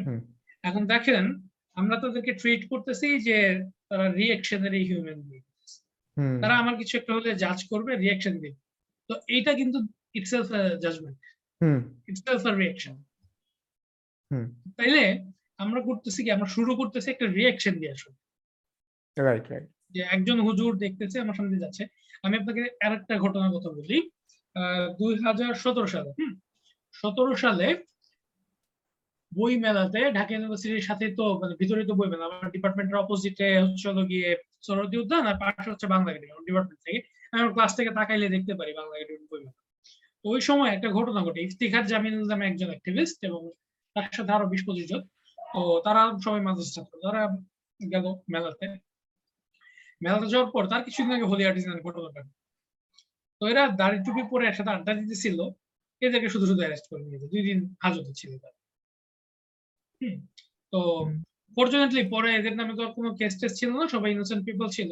তাদেরকে ছেড়ে দেওয়া হলো হ্যাঁ দেখেন তো এই ব্যাপারটায় এই লোকগুলোর দোষটা কি ছিল? এই যে ঘটনাগুলো বললাম, কারও কিন্তু কোনো দোষ ছিল আমরা কি করতেছি যে মানে একটা প্রিয়াজামশন ধরে নিয়ে এটার এগেনস্টে আমরা কিছু রেটরিক তৈরি করতেছি কিছু স্টেরিওটাইপ তৈরি করতেছি এবং এই স্টেরিওটাইপগুলো ধরে নিয়ে আমরা কিছু মানুষকে কন্টিনিউ হ্যারাসমেন্টের ভিতরে নিয়ে যাচ্ছি যেটা পোস্ট ওয়ান ইলেভেন দুনিয়ার একটা মানে পোস্ট নাইন ইলেভেন দুনিয়ার একটা মানে কমন ফেনোমেন হ্যাঁ? তো এইসব করে আসলে কি সমাজে এক্সট্রিমিজম ঠেকান যায়? আপনার কি মনে হয়? মানুষ এখন কি আগের চেয়ে বেশি ইনটলারেন্ট না? এটার সাথে ভাই ওই যে মেজবা কামাল স্যারের যে ইয়াটার হ্যাঁ, টোটালি একটা আহ, লিঙ্কেজ মেজ- আছে। হ্যাঁ মেজবা কামাল স্যার এই যে আমি যেটা বললাম যে ইনহেরেন্ট কিছুটা ইসলামোফোবিয়া আছে আমাদের এডুকেটেড ক্লাসের হ্যাঁ? তো দার্শনিক ফরহাদ মজহার সলিমুল্লাহ খান ওনাদের সঙ্গে একটা সময় উঠা বসা ছিল যখন স্টুডেন্ট লাইফে ছিল তো দেখা যেত ওনাদের পাঠচক্র গুলোতে প্রায় যাওয়া হতো। বিশেষ করে ফরহাদ মজার সাহেবের চিন্তা পাঠচক্রে প্রায় যেত।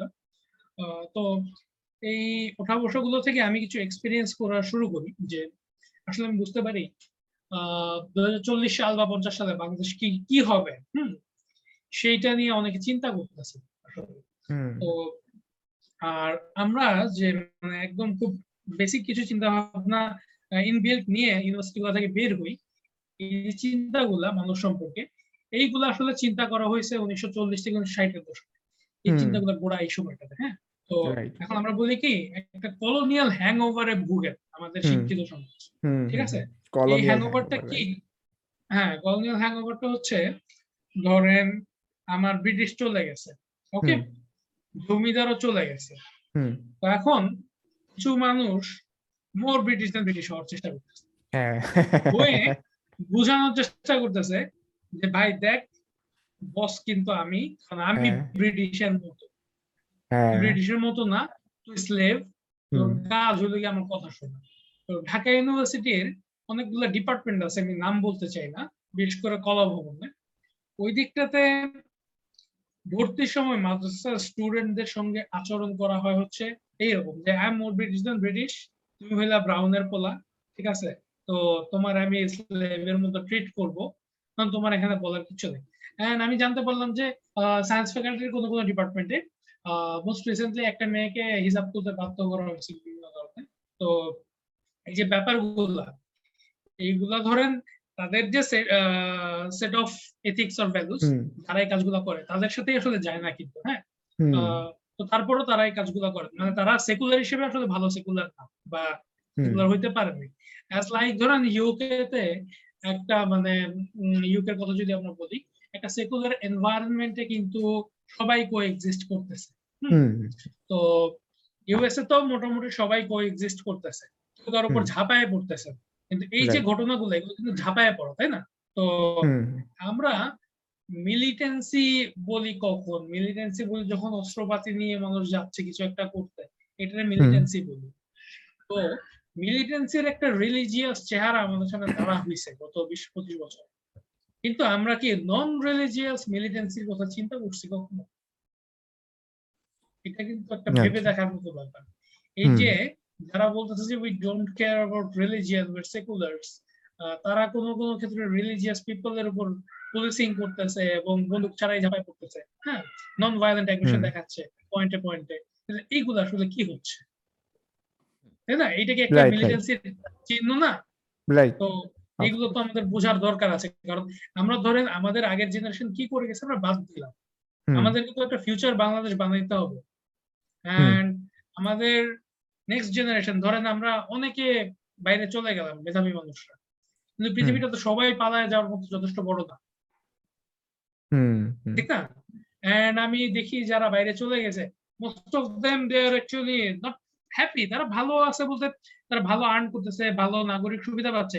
মন পড়ে আছে দেশের মধ্যে কি জ্বালা যন্ত্রণা হচ্ছে এইসব। দেশের মানুষ ভালো নেই তারা ভালো নেই। মানুষ তো আসলে একা একা ভালো থাকতে পারে না। ধরেন খালিদ ভাই আছেন খালিদ ভাই বলেন তো দেখি আপনি আপনার মানে এক্সিস্টেন্সের কত পার্সেন্ট বাংলাদেশে এখন বলেন তো মানে হ্যাঁ genuine question genuine genuine question right ah, বাংলাদেশে ডেফিনেটলি মানে বাংলাদেশে যেহেতু বন্ধু বান্ধব পরিবার পরিজন অনেকেই আছে প্লাস ভাইয়া সাবস্ক্রাইবার্স বেশিরভাগ বাংলাদেশি সাবস্ক্রাইবার্স কে তো আমি আমার পরিবারের মতোই ভাবি আনলাইক আচ্ছা আদার্স আচ্ছা। তো এই যেহেতু এত বেশি মানুষ বাংলাদেশে আছে যাদের প্রতি আহ, মানে তাদের কি হয় না হয় ওই বিষয়ে যেহেতু আমি কেয়ার করি এই কারণে ডেফিনেটলি এবং সবাই মোটামুটি যারা বিদেশ থাকে সবাই এটা বলবে যে সবাই দেশি মানুষ দেশে কি হচ্ছে তা জানার থেকে বিদেশি মানুষ দেশে কি হয় তা অনেক বেশি জানে। বিকজ বিদেশি মানুষ দেশের ব্যাপারে অনেক বেশি ইনফরমেশন রাখার চেষ্টা করে যেটার পার্ট আমি আমিও রেগুলারলি রাখার চেষ্টা করি। তো দেশের প্রতি টান থাকে ওইটা ওইটা অ্যাভয়েড করা কোনোভাবেই সম্ভব না। যদি আপনি এভাবে আমাকে হ্যাঁ। জিজ্ঞেস করেন যে কি জন্য ওইটা আমি স্পেসিফিক্যালি মনে হয় না বলতে পারব যে কেন কোন কি কাহিনী আছে বাট এই যে ধরেন আমি সামনের মাসে দেশে যাব ওই ব্যাপারটা নিয়ে আমি হ্যাপি কেন হ্যাপি এক্স্যাক্টলি আসলে আমি জানি না বাট হ্যাপি হুম, তো এই ব্যাপারটা আসলে ভাই এরকমই তো ঘটে। ম্যাক্সিমাম মানুষের ক্ষেত্রে এই ঘটনাটা হুম। ঘটে Right. যে মানে দেশ থেকে আসলে কেউ চলে যেতে পারে এটা হয় না তো ভাই ওই- এই এটা তো ভাই একটা কেস গেল। আমাদের আরেকটা ইয়ের কোশ্চেন ছিল যেটা হচ্ছে জ্বালানির তেলের দাম বৃদ্ধির ব্যাপারটা এন্ড এটা কি মূল্যস্ফীতি ইন্ডিকেট করে যে? এটা নিয়ে ভাই আপনি আলোচনা করছিলেন একটা।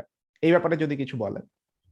আচ্ছা মানে এইটা আসলে মূল্যস্ফীতিকে ইন্ডিকেট করানো টেকনিক্যালি এটা করে না নাম্বার ওয়ান আমি ইকোনমি নিয়ে খুব বেশি জানি ব্যাপারটা এরকম না।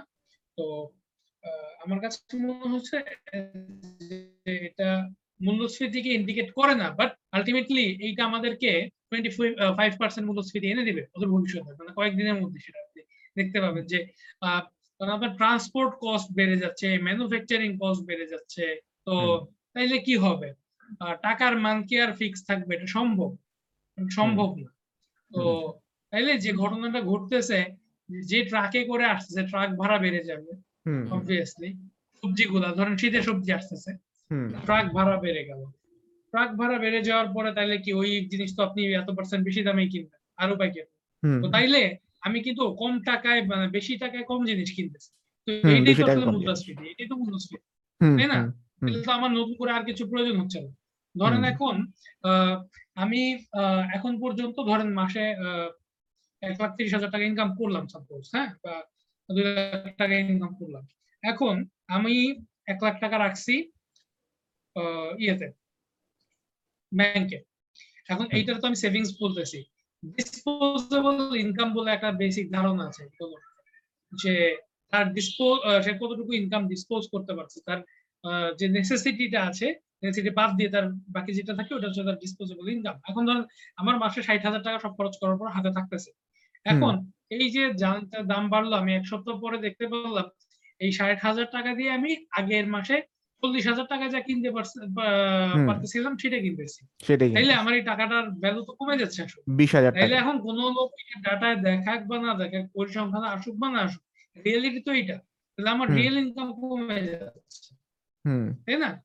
তো তাইলে এখন এইটারে কেউ যদি স্ট্যাটিস্টিক্যালি স্বীকার নাও করে বাট আমার আমার তো এটা ফেস করতে হবে বাজারে। আমি তো রিয়েলিটি. অ্যাভয়েড করতে পারব। আমি বাংলাদেশ ব্যাংকের মালিকও না যে টাকা ছাপাবো। টাকা ছাপাবো তো কোনো সলিউশন না আসলে। কোভিড নাইন্টিনের সময় দেখা গেছে যে মানুষের কাছে ডিস্ট্রিবিউট করার জন্য টাকা ছাপানো হয়েছে। এটা তো প্রপার ইন্টারভেনশন না এটা last intervention all process fail করে হ্যাঁ? তো এটা একটা ব্যাপার। আর আমার জ্বালাময় স্ট্যাটাস বা আমি রেগে যাচ্ছি এটা আচ্ছা আচ্ছা। এটার ব্যাপারটা হচ্ছে আমি শাহবাগ আন্দোলনের অ্যাক্টিভিস্টদের মধ্যে একজন ছিলাম দুই হাজার তেরো সালে।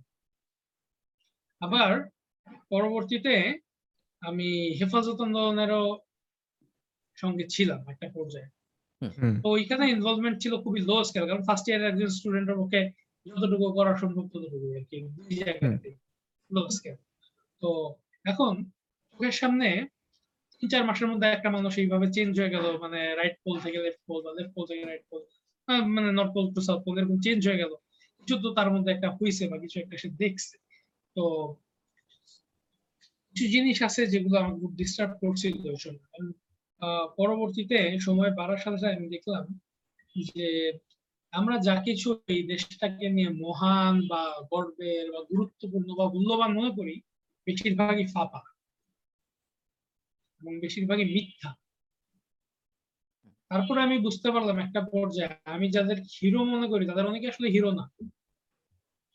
আচ্ছা। আহ, আরও বড় হওয়ার সাথে সাথে আমি বুঝতে পারলাম যে আমরা যে জিনিসটাকে স্বাধীনতা বলে মনে করি আমার একটা উক্তি আছে আর কি সেটা একটু লেখালেখি করি উক্তি তো করতে হয় হ্যাঁ তো আমার একটা উক্তি হচ্ছে হলো গিয়ে খাঁচার ভেতর খাঁচা জেলের ভিতর জেল সেই জেলের করিডোরে আমাদের চলাফেরা এইটার নাম দিছি আমরা স্বাধীনতা। হ্যাঁ তো এইটা আমার মাথায় কখন আসলো? আহ, গত বছর আল জাজিরার একটা ভিডিও ভাইরাল আমি। জানি না আপনি কোন ভিডিওর কথা বলছেন। না আমরা কেউ জানি না এগুলোর কথা। বাংলাদেশ নিয়ে হয়তো কোনো একটা ভিডিও ভাইরাল আচ্ছা। তো ধরা যাক একটা ভিডিও ভাইরাল হয়েছে। তো ওই ভিডিওর পর আমার কাছে মনে হইল যে হ্যাঁ আমরা এটা ভাইরাল করতেছি। কেন করতেছি? তো মিনিংলেস হুম। হুম। তো তখন আমি আর কি এই কথাটা বলি। তো এই যে খাঁচার ভিতর খাঁচা জেলের ভিতর জেল এই কথাগুলা হচ্ছে সময়ের সাথে সাথে বুঝতে পারছি। আমরা যত বেশি লিবার্টি ফিল করি বা করতে চাই বা মনে করাতে চাই অন্যদেরকে যে I am that free actually কি ফ্রি আমি কীভাবে বিয়ে করব কীভাবে আমি আমার ওয়াইফকে কিস করব এটা পর্যন্ত কি কেউ ডিটারমাইন করে দিচ্ছে না? আমার ফ্যান্টাসি গুলা আমি যে ফ্যান্টাসি করতেছি যে আমি ওয়াইফকে নিয়ে হয়তো আহ, গোয়াতে যাব বা ধরেন আমি বালিতে বা পাতায়াতে যাব হুম। তো এইটা কাল সেট করে দাও না। তাইলে আমি ফ্রি কেন? হুম হুম।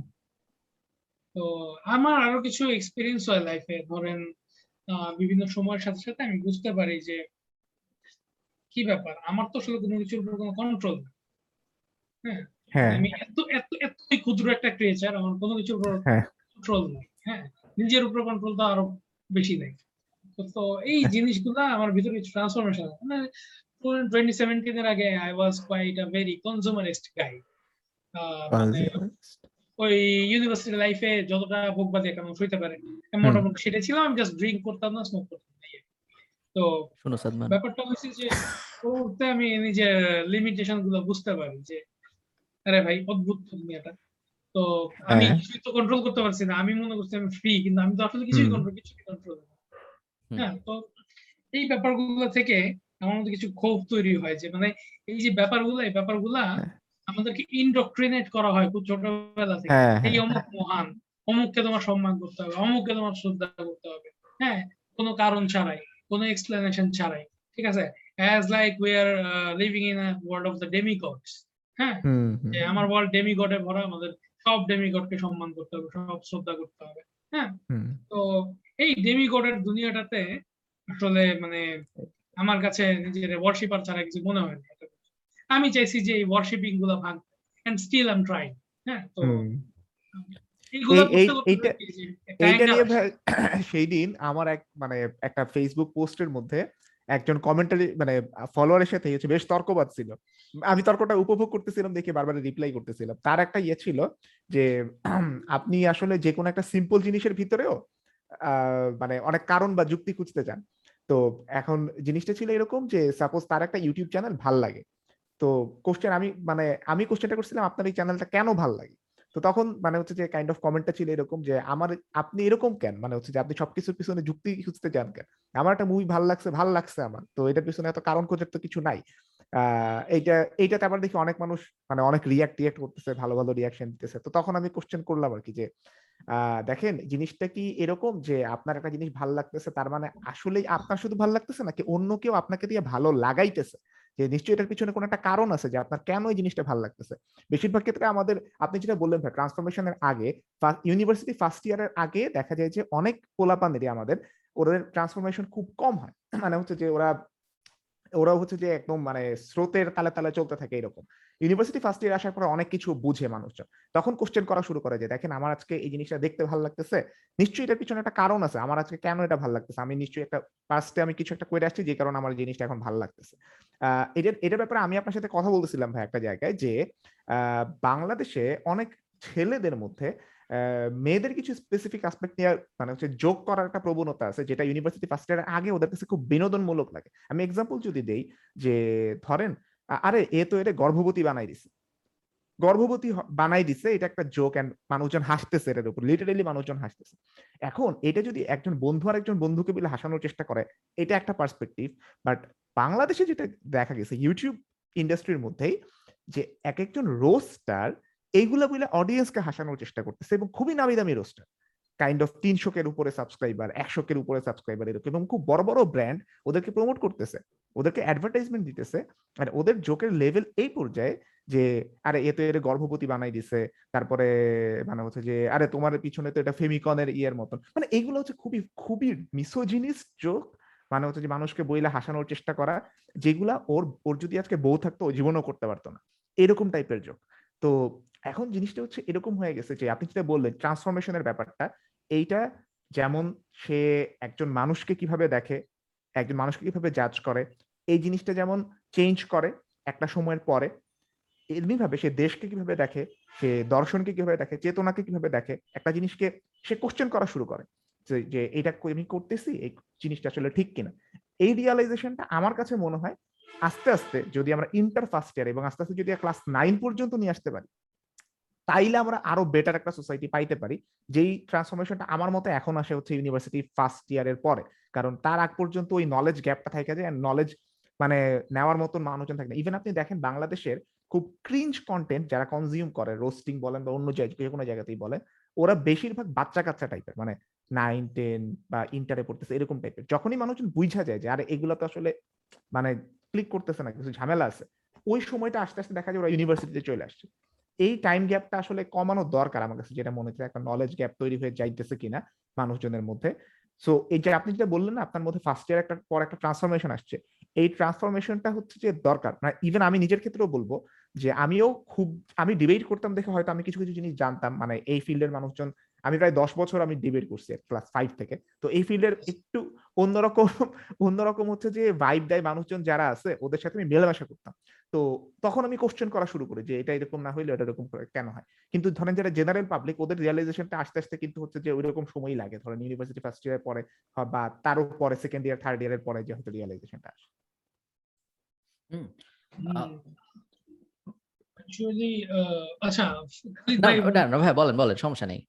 না না আপনি না না, এটা- বিশাল বড় মনোলগ দিছে আমি ভাবতেছিলাম কোন জায়গার থেকে বলব। কোন ভাই এইটা আপনি বলেন যে আপনার রিয়ালাইজেশন কখন আসছে? আমি জানি না আসলে আমি পডকাস্টের ভিতরে আমি বেশিরভাগ সময় বেশি অ্যান্সার দিই আমি জানি না বলে। আমি জানি না কখন আসছে। আমার মনে হয় যতটা না ইউনিভার্সিটির সাথে রিলেটেড তার থেকে বেশি আমার মনে হয় কি কি হইতে পারে যে ফিজিক্যাল লাইফেও কনজাম্পশন হয়। সো ওই ব্যাপারেও হতে পারে বাট আমি দেখেছি আমার মনে হয় যে মানুষ বেশিরভাগ সময় যা দেখে ইভেন ইনক্লুডিং টিভি শোট ও এই ধরনের জিনিসপত্র আস্তে আস্তে মানুষের চিন্তা ভাবনা আমি ওরকম হতে দেখছি এবং যত তাড়াতাড়ি মানুষ বিভিন্ন টিভি শো দেখা শুরু করছে বা বিভিন্ন ওই জিনিস দেখা শুরু করছে এই জিনিস দেখা শুরু করছে তত তাড়াতাড়ি তার মেন্টালিটি আমি চেঞ্জ হয়ে যেতে দেখছি in a positive way mostly. এবং অনেক ক্ষেত্রে আবার এভাবেও দেখা যায় যে যত তাড়াতাড়ি একজন মানুষের আম, আমি জানি না কমেন্টে বা আপনারা অনেকে ডিসঅ্যাগ্রি করতে পারেন আমি দেখছি যত তাড়াতাড়ি মানুষের ওয়েস্টার্ন কালচারের কি বলে সংস্পর্শে আসছে যত তাড়াতাড়ি মানুষ আমাদের বাচ্চা কাচ্চারা বাংলাদেশি তত তাড়াতাড়ি তাদের মেন্টালিটি বেশিরভাগ সময় আমি in a positive way influence হইতে দেখছি। বলে আমার মনে এখন এটা হইতে পারে যে এটা আসলে কোরিলেশন আর কজেশনের ঝামেলা হয়তো আসলে কোনো রিলেশন এমনি হইছে। বাট আমার মনে হয় আমি এই এই পয়েন্টগুলা দেখব। সাদমানের কাছে আমার একটা প্রশ্ন আছে যেহেতু একটু আগে আমরা ইনফ্লেশন নিয়ে কথা বলতেছিলাম এবং সাদমানের ভাই অনেক টাকা বাড়ি গাড়ি অনেক কিছু আছে এই কারণে সাদমান যদি যদি অনেক আহ, এই যে মানে আর্গুমেন্টের খাতিরে অনেকেই এখন বলবে যে পঁচিশ পার্সেন্ট ইনফ্লেশন হইতে পারে ছয় পার্সেন্ট না সাত পার্সেন্ট না পঁচিশ পার্সেন্ট বিশাল ডিফারেন্স তো সাদমান সাদমানের টাকা পয়সাকে সংরক্ষিত রাখার জন্য যেন টাকা পয়সার ভ্যালু কমে না যায় এই কারণে সাদমান কি করতেছে এটা আমি জানতে আগ্রহী। ভাই এইসব নিয়ে বললেন না ভাই মেজাজ খুব খারাপ ভাই ট্যাক্স দিতে হচ্ছে ভাই। সিজনটা মানে ভাই টাকা সাদা করা আর আর উপায় নাই ভাই মানে টাকা যাবে পকেট থেকে টাকাটা যাবে আপনার কষ্টে টাকা যাবে।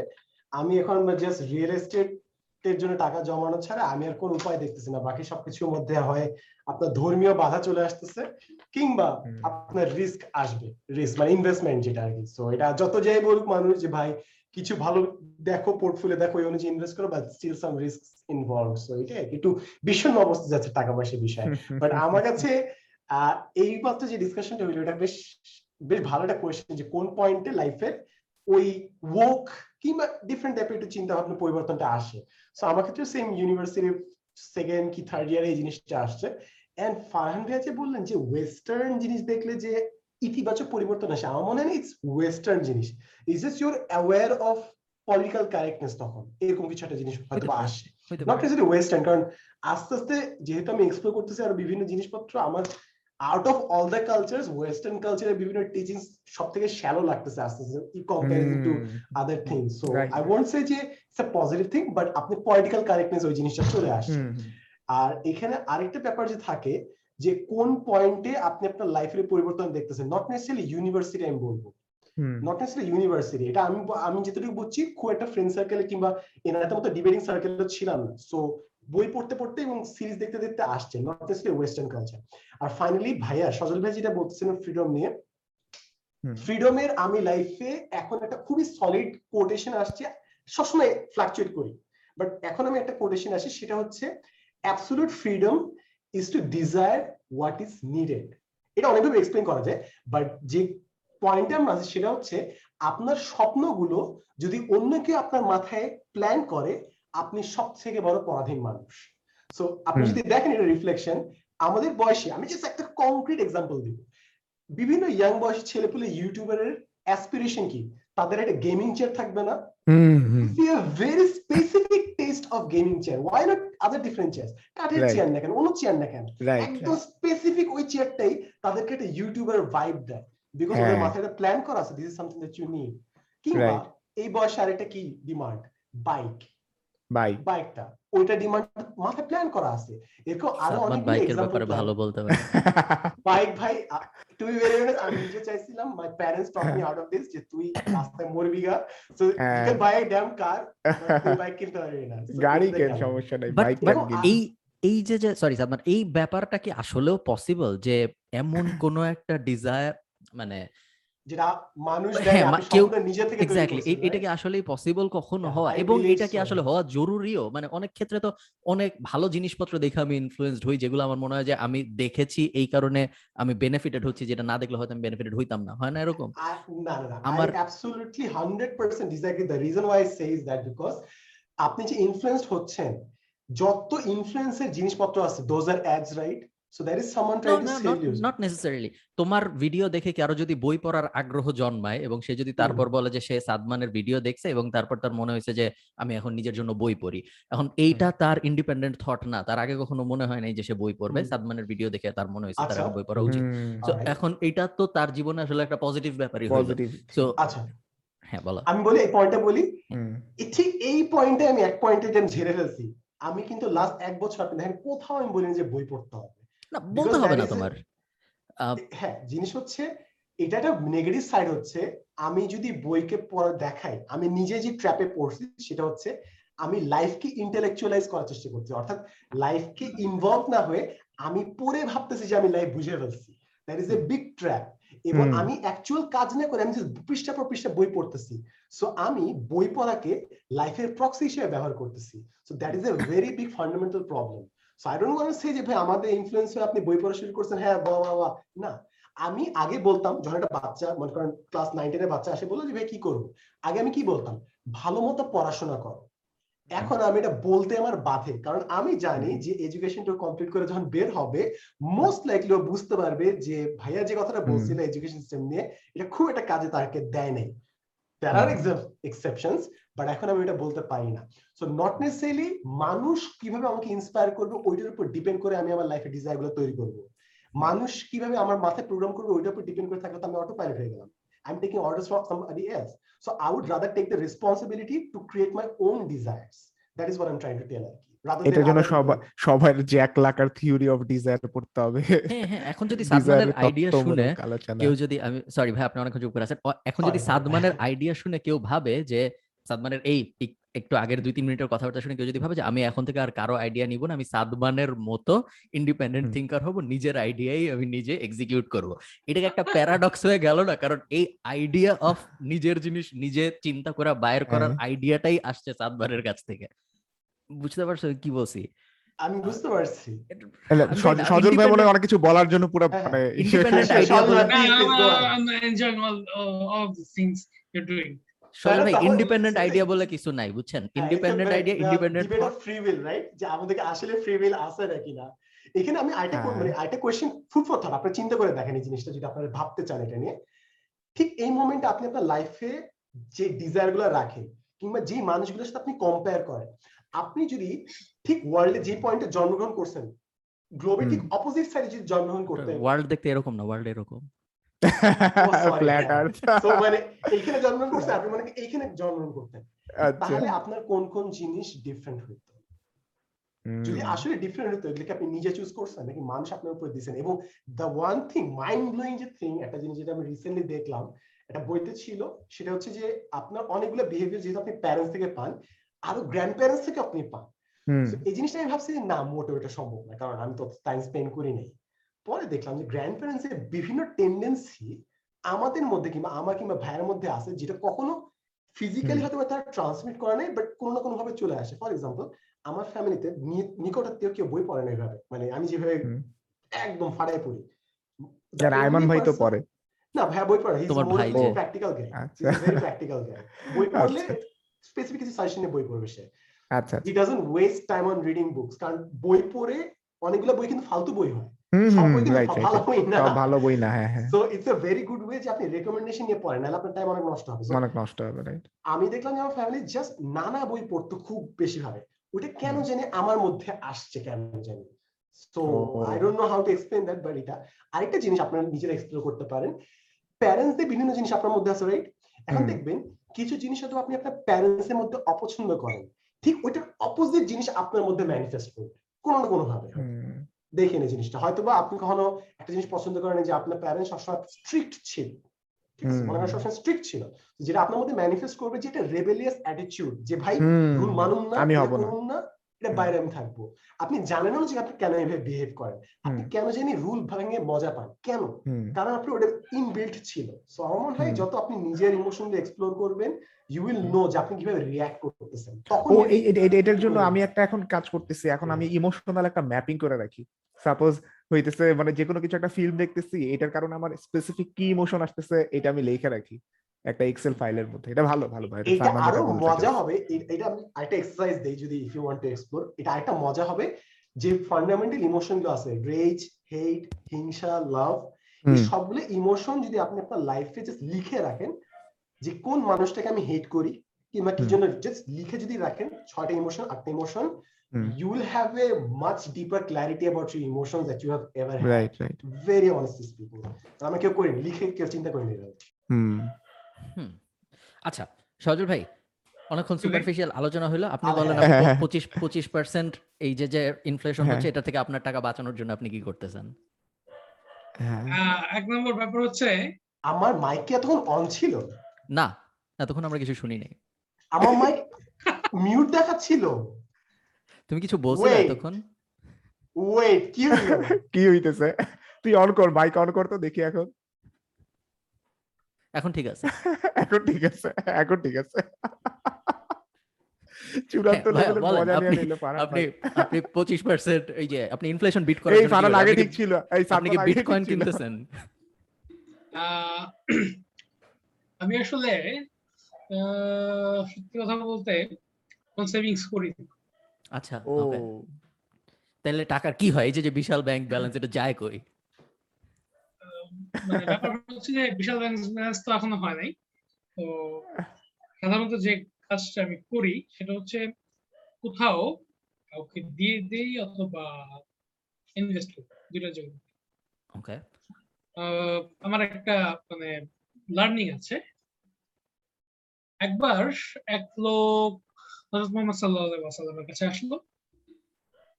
বলল তাকে জিজ্ঞেস করল যে তোমার কাছে কি আছে। এই বেলার খাবার আছে কি? হ্যাঁ আছে। তো আগামী কালকের খাবার কি তোমার কাছে আছে? না নেই ওকে তুমি চলে যাও। হালকা। তারপর তারপরে আরেকদিন ওই লোক আসলো তাকে জিজ্ঞেস করল তোমার কাছে কি আজকের খাবার আছে? হ্যাঁ আছে। পরের দিনের খাবার কি তোমার কাছে আছে? হ্যাঁ, আছে। আচ্ছা ঠিক আছে। তুমি যাও। তুমি এখনও হালকা। তৃতীয় দিন যখন আসছে তোমার কাছে কি আজকের খাবার আছে? হ্যাঁ আছে। আগামীকালকে? আছে। পরের দিনের খাবার কি তোমার কাছে আছে? হ্যাঁ আছে। তুমি আর হালকা না তুমি ভারী। হুম। এইটা এইটা থেকে একটা লার্নিং আমি নিলাম। সেটা হচ্ছে আমরা যখন হাতে খুব বেশি কিছু রাখি আমরা তখন ভারী হয়ে যাই। আমাদের মধ্যে সবচেয়ে ভারী ফারহান ভাই। না, এখন আহ, এই জন্য আমি কি করি আমি একটু ভার কমাই। আমি আমি ব্যক্তিগতভাবে খুবই উদ্ভট কিছু কাজ করি। অ্যাজ লাইক টোয়েন্টি সেভেন্টিন থেকে আমি সিদ্ধান্ত নিয়ে মিথ্যা কথা বলা ছেড়ে দিই। তো সিদ্ধান্ত নেওয়ার পরে আমার ব্রেকআপ হয়ে যায় হ্যাঁ? ও। এটা হচ্ছে সবার আগে। এরপর হচ্ছে আমাকে দুইটা কোর্সে ফেল করে আবার আমি মিথ্যা কথা বলি হুম তো আমার কাছে ব্যাপারটা খুব ইন্টারেস্টিং আহ, জোস তো জোস ঘটনা যে আমি এখন দেখা শুরু করতেছি যে actually what is real me and what happens with real হুম। তো এটা আমি আমার লাইফে একটা এক্সপিরিয়েন্স হিসেবে নেই এবং একটা জার্নি হিসেবে নেই। তো এরপরে আরও কিছু ঘটনা শুরু আমি দেখলাম আমার অনেক বান্ধবী ছিল। তাদের মধ্যে দুই তিনজন ছাড়া কারোর সাথে আমার যোগাযোগ ছিল মিথ্যা কথা বল- বন্ধ করলাম। তারপর আমার অনেক বন্ধু ছিল অনেক বন্ধু কমে গেল। তো খেয়াল করলাম। তারপর দেখা গেল কি ধীরে ধীরে আমি লাইফের একটা ফেজে চলে গেলাম যেখানে আমার মনে হলো যে আরে সবকিছু তো অনেক সহজ। একটা পর্যন্ত মানে অসাধারণ ব্যাপার you can feel any frustration you can feel any urgency হ্যাঁ? তো and you you can't actually fear anything এটা সবচেয়ে বড় ব্যাপার। তো ফিয়ারটা প্রায় নষ্ট হয়ে গেল। তো এই ফিয়ারটা আবার মাথা চাড়া দিল কখন? যখন দেখলাম যে আমার ইউনিভার্সিটি থেকে বের হয়ে একটা দায় হয়ে দাঁড়াইছে। আমি। এখন যেমন জ্বালামি তখন আরও বেশি সত্যি কথা বলতাম। এখন হচ্ছে মিথ্যা কথা কম বলি আর তখন হচ্ছে সত্যি কথা বেশি বলি ঠিক আছে? আচ্ছা আচ্ছা। তো তো এখন ব্যাপারটা হচ্ছে যে এইটা আর হওয়ার কারণে বাংলাদেশের ইউনিভার্সিটি গুলোতে আমি আমার এই ব্যাপারে আমার একটা উক্তি আছে শেয়ার করি। সেটা হচ্ছে আহ, পুরুষ হয়ে বাংলাদেশের বিশ্ববিদ্যালয়ে পড়া হচ্ছে পাপ পাবলিক বিশ্ববিদ্যালয়। আর পুরুষ বজায় রেখে বাংলাদেশ পাবলিক বিশ্ববিদ্যালয় পড়া হচ্ছে মহাপাপ। ঠিক আছে তো একজন পাবলিক ইউনিভার্সিটি টিচার অলরেডি আমাদের সামনে আছেন আমরা- আমরা তাকে আর মানে আচ্ছা আচ্ছা। ব্যাপার যেগুলো ঘটছে আর কি তো এই ব্যাপারটা আমার ইউনিভার্সিটি লাইফের কিছু থেকে আর কি এই উক্তিটা। হয়েছে কি ওই যে ফিয়ারলেসনেস যেটার ফলে আমার কিছু ক্ল্যাশ তৈরি হয়। এবং এই ক্ল্যাশগুলো থেকে আমি আবার দেখা যাচ্ছে যে নতুন কিছু জিনিস শিখতে শুরু করি। তো হলো কি, আমি প্রায় ফেল করে যাচ্ছিলাম কোনোভাবে এই ডিপার্টমেন্ট থেকে বেরোতে পারব না, এরকম একটা অবস্থা। অ্যান্ড এর মধ্যে আমার কিছু স্পিরিচুয়াল এক্সপিরিয়েন্স শুরু। তো আমি এক্সপিরিয়েন্সগুলোর মধ্যে যাওয়ার সময় আমি বুঝতে পারি, একটা টাইমে মানে মানুষ আনস্টপেবল হয়ে যায়। নাথিং ক্যান স্টপ ইউ তো ওই জায়গাটা যখন আমি এক্সপিরিয়েন্স করি, তখন আমার ভয়টা আবার চলে একদিন আমাকে, আমার এক বড় ভাই যিনি পরে আমাদের টিচার হয়েছিলেন ওই সময় তখন আমাদের মাত্র টিচার হিসেবে জয়েন করছেন উনি আমাকে দাঁড় করাই দিলেন তো বললেন তুমি কেমন আছো? ওই সময়টা হচ্ছে কি মানুষ জিজ্ঞেস করলে আমরা বলি না যে আমি ভালো আছি। সাধারণত এটা বলি না। আমি আমি ওই সময় থেকে বলা শুরু করলাম সালাম আলাইকুম ভাই। হ্যাঁ আলহামদুলিল্লাহ খুবই ভালো আছি। খুবই যে বলছি না এটা তো ভিতর থেকে আসে আমি মিথ্যা কথা ছেড়ে দেওয়ার পরে এটা ঘটলো সাথে। কারণ আমার বলছে খুবই ভালো আছো এমনি কি? তোমার তিনটা হচ্ছে ল্যাগ তিনটা করছে এর। মধ্যে দুইটাতে তুমি কখনো পাশ করো কিনা এটাতে সন্দেহ আছে। মানে মিডে ধরেন মিডে যদি কেউ জিরো পায় তো পাস করাটা এক্সট্রিমলি ডিফিকাল্ট হয়ে যায়। হ্যাঁ? এখানে ধরেন অবজেক্টিভ সেটআপে তো কাঁচা কাট- মার্ক পাওয়া যায় কিন্তু অবজেক্টিভ সেটআপে তো আর সম্ভব। তো এই জন্য পাস করাটা একটা ডিফিকাল্ট ব্যাপার হয়ে তো বলল যে তুমি জানো যে তুমি হয়তো পাস নাও করে বেরোতে পারো। তোমার আগের বছর তুমি জবে জয়েন নাও করতে পারো। তুমি জানো যে তোমার ফ্যামিলির তোমার এখন জবে জয়েন করাটা দরকার। বা হয়তো তোমার দেখা যাচ্ছে যে জবে তুমি জয়েন না করলে তোমার হয়তো বিয়ে করতে দেরি হবে বা আসবে। তো তাইলে তুমি কীভাবে বলছো তুমি খুবই ভালো। তোমার এই অবস্থা তোমার সিজি বিলো থ্রি তো আমি বললাম ভাই আসলে আমি যে লাইফটা লিড করতেছি এটা আসলে ভাই সবাই বুঝবে না একটা ব্যাপার। আর দ্বিতীয় ব্যাপারটা হচ্ছে যে আমার মনে হচ্ছে আমি যেভাবে আগাচ্ছি আমার সমস্যাগুলো সব সলভ হয়ে যাচ্ছে তো দেখা গেল কি এক বছর পরে সব সমস্যাগুলো সলভ হয় হুম। আমার ভালো একটা জব ছিল। আমার এক্সামগুলো আমি কোনো না কোনো ভাবে শেষ পর্যন্ত পাস করেই গেলাম। And আমি বুঝতে পারলাম যে ইউনিভার্সিটিতে মুশকিল সব মুশকিলেরই আসান আছে। তো ব্রাইট প্রসিডিওরে যাইতে হবে। তারপর আরও কিছু ব্যাপার বুঝতে পারলাম যে দেখেন যার সাথে মিথ্যা কথা না বলে আপনি থাকতে পারবেন না সেটা আপনার শুনি না। তো এই এক্সপিরিয়েন্সগুলো আমার হইল। তো। এইটা হওয়ার পর টোয়েন্টি নাইনটিনের শেষ দিকে মানে আমার জবের পর যখন প্রায় এক বছরের বেশি হয়ে গেছে আমি ফিল করতে থাকলাম। আমাকে আমার জবের জন্য খুব মিথ্যা কথা বলা। আচ্ছা। তখন আমি সিদ্ধান্ত নিলাম আমি জবটা ছেড়ে দিই।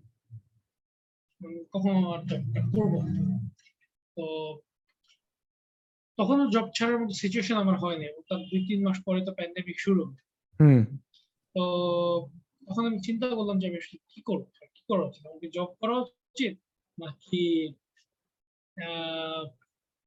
জব করা উচিত না মিথ্যা কথা বলা খারাপ তো মানে বেসিক্যালি ব্যাপারটা হচ্ছে কি আমি তো ম্যানেজার ছিলাম তো ম্যানেজারিয়াল কোঅর্ডিনেশন টাইপের পোস্ট গুলোতে তো আপনার মিথ্যা কথা বলতে হবে you have to manage people you can never make everybody happy তো তারপরও চেষ্টা করতে হয় যে সবাইকে হ্যাপি রাখা দেখা যাচ্ছে যে সবচেয়ে কঠিন হচ্ছে বসকে হ্যাপি রাখা।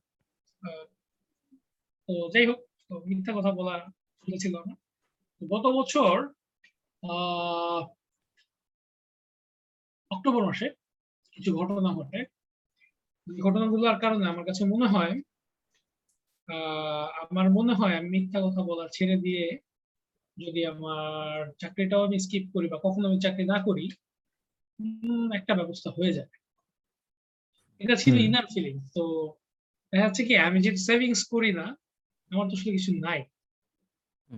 তো হয় সেটা আমি কাউকে দিয়ে দিচ্ছি না এলে কোথাও ইনভেস্ট করতেছি। ওকে। ভাইয়া তো- একটু যদি একটু যদি বলেন কোথায় ইনভেস্ট করতেছেন? উম, আমি ছোট ছোট ছেলে পেলে ব্যবসা করি। ছোট ছোট ব্যবসা। আচ্ছা ধরেন একজন আহ, কাগজের আহ, কাগজ আহ, খবরের কাগজ বিক্রি করে, আচ্ছা ওকে ওর সাথে ইনভেস্ট করি ওকে হুম। তারপর আহ, মানে এইখানে ইনভেস্টমেন্টের উদ্দেশ্যটা অন্য হুম। এখানে ইনভেস্টমেন্টের উদ্দেশ্যটা হচ্ছে টু বেনিফিট এভরিবডি কীরকম? আমি ইনভেস্ট করলাম ওর সাথে। ও আমাকে কয় টাকা দিবে? আমাকে বেশি টাকা দিতে পারবে। ধরেন ওকে আমি পনেরো হাজার টাকা দিলাম পনেরো হাজার টাকা খরচ করব। যেহেতু আমি টাকা জমাই আমি কিন্তু বেশি টাকা ইনভেস্ট করতে পারি সম্ভব হুম।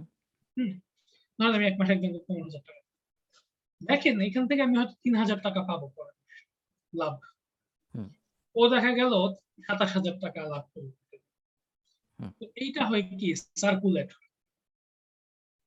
তো এইটা সার্কুলেট হওয়ার কারণে আমি কিছুটা বেনিফিটেড হই বিনা শ্রম আর ও বেনিফিটেড হয় মোটামুটি ভালোই। তো ধরেন আরেক মাসে আমি এক জায়গায় ইনভেস্ট করলাম তিরিশ হাজার টাকা।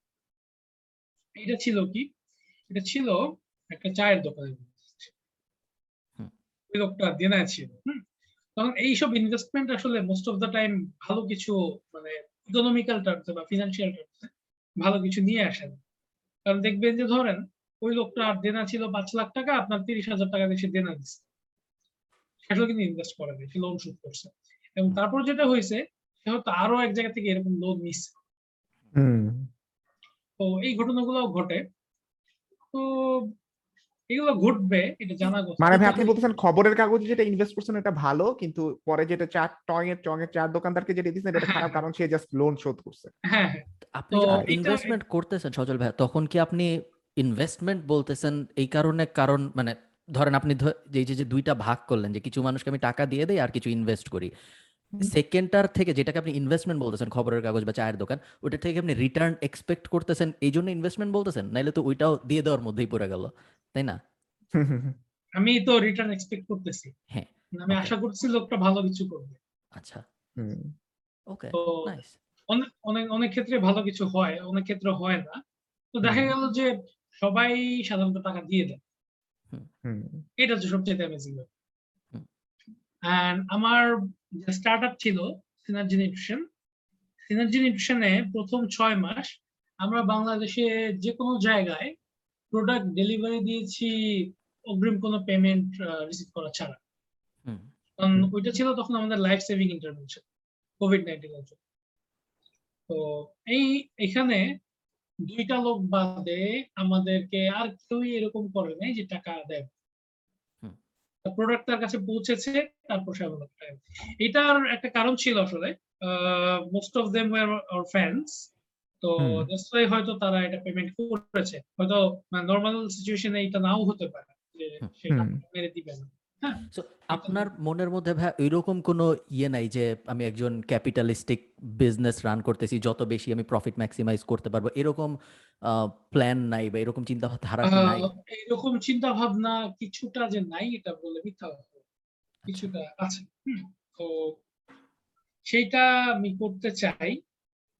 কিন্তু একটা পর্যায়ের পরে আমি আবার এই যে এখন যেটা করতেছি এইখানে আরও বড় ভাবে ব্যাক করব হুম। হুম, ওকে ধরেন আমার যদি অনেক টাকা না থাকে আমি তো অনেক মানুষকে মানে চেঞ্জ করতে পারব। রাইট রাইট তো দেখা যাচ্ছে আমার একটা পর্যায়ে বেশ ভালো টাকা পয়সা earn করতে হবে। যেমন ধরেন আমরা আমি টলারেন্স নিয়ে সোসাইটিতে টলারেন্স কীভাবে গ্রো করা যায় এটা নিয়ে একটা ছোট্ট অর্গানাইজেশন করার চেষ্টা করছিলাম। কাবাব কাজ ছিল নাম কিছু ইয়াং ছেলেপেলেদের নিয়ে কাজ করতাম ওখানে। আমাদের কাজ ছিল দেখেন সমাজে তো এখন ঘৃণার চর্চা অনেক বেশি বাংলাদেশে।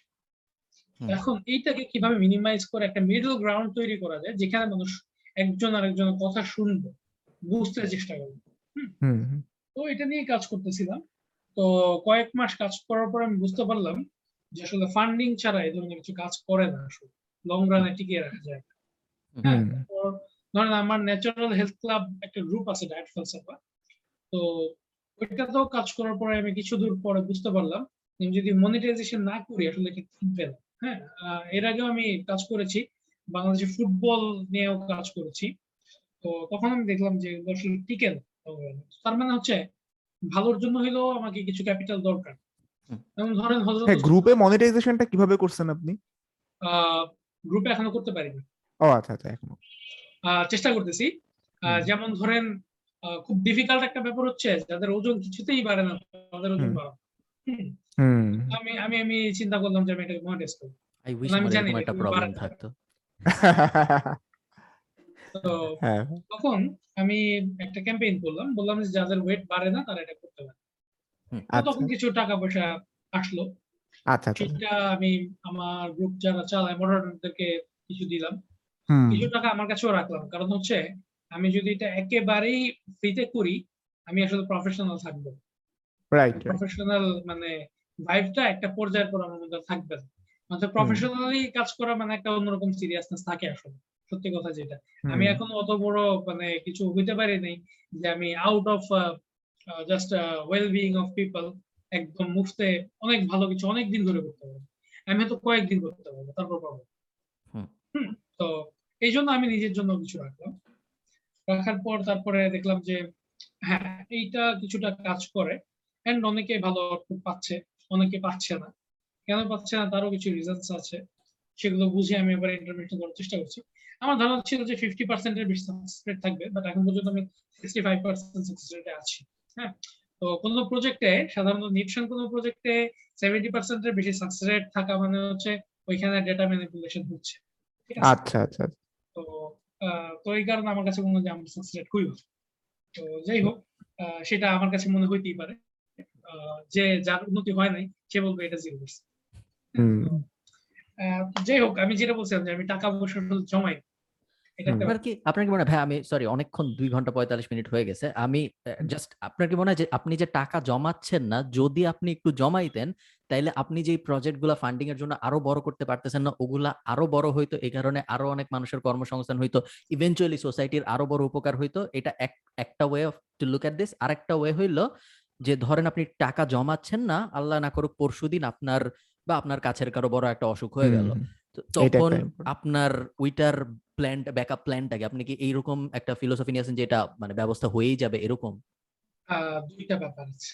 একটা হচ্ছে আমি বিলিভ করি ব্যবস্থা হয়ে যাবে। আচ্ছা ওকে দ্বিতীয়ত হচ্ছে আমি যখন টাকা জমাতাম আমি দেখলাম টাকা শেষ পর্যন্ত আমাকে সেভ করতে পারতেছি।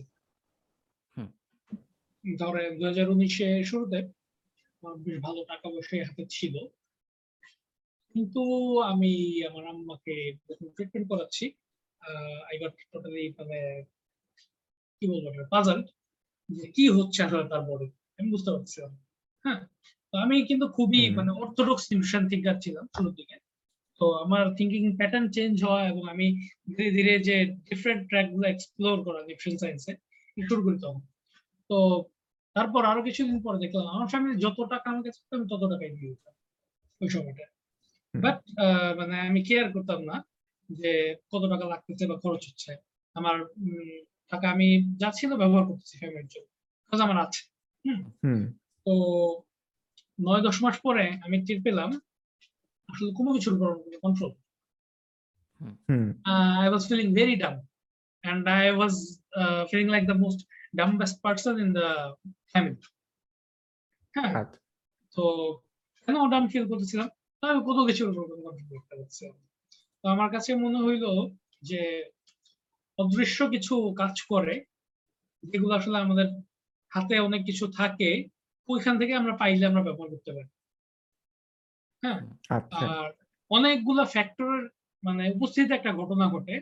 যার মধ্যে কোনো কোনোটা হয়তো আমরা মানে মনে করি যে এটা সবকিছু কন্ট্রোল করতেছে বাট ইকুয়েশনটা হচ্ছে আরও অনেক বড় হয়। যে আমরা অনেক কনস্ট্যান্ট অনেক ভ্যারিয়েবল দেখতে পাই। এইটা এটা একটা ব্যাপার। আর দ্বিতীয়ত হচ্ছে আহ, আমি আমার বইতে কিছু মানে বইয়ের কাজ করার সময় কিছু ব্যাপার ফলো করি। তাই বললাম আর বাইজিদ এই দুইজনের মধ্যে একটা বড় যুদ্ধ হয় চোদ্দশো দুই সালে।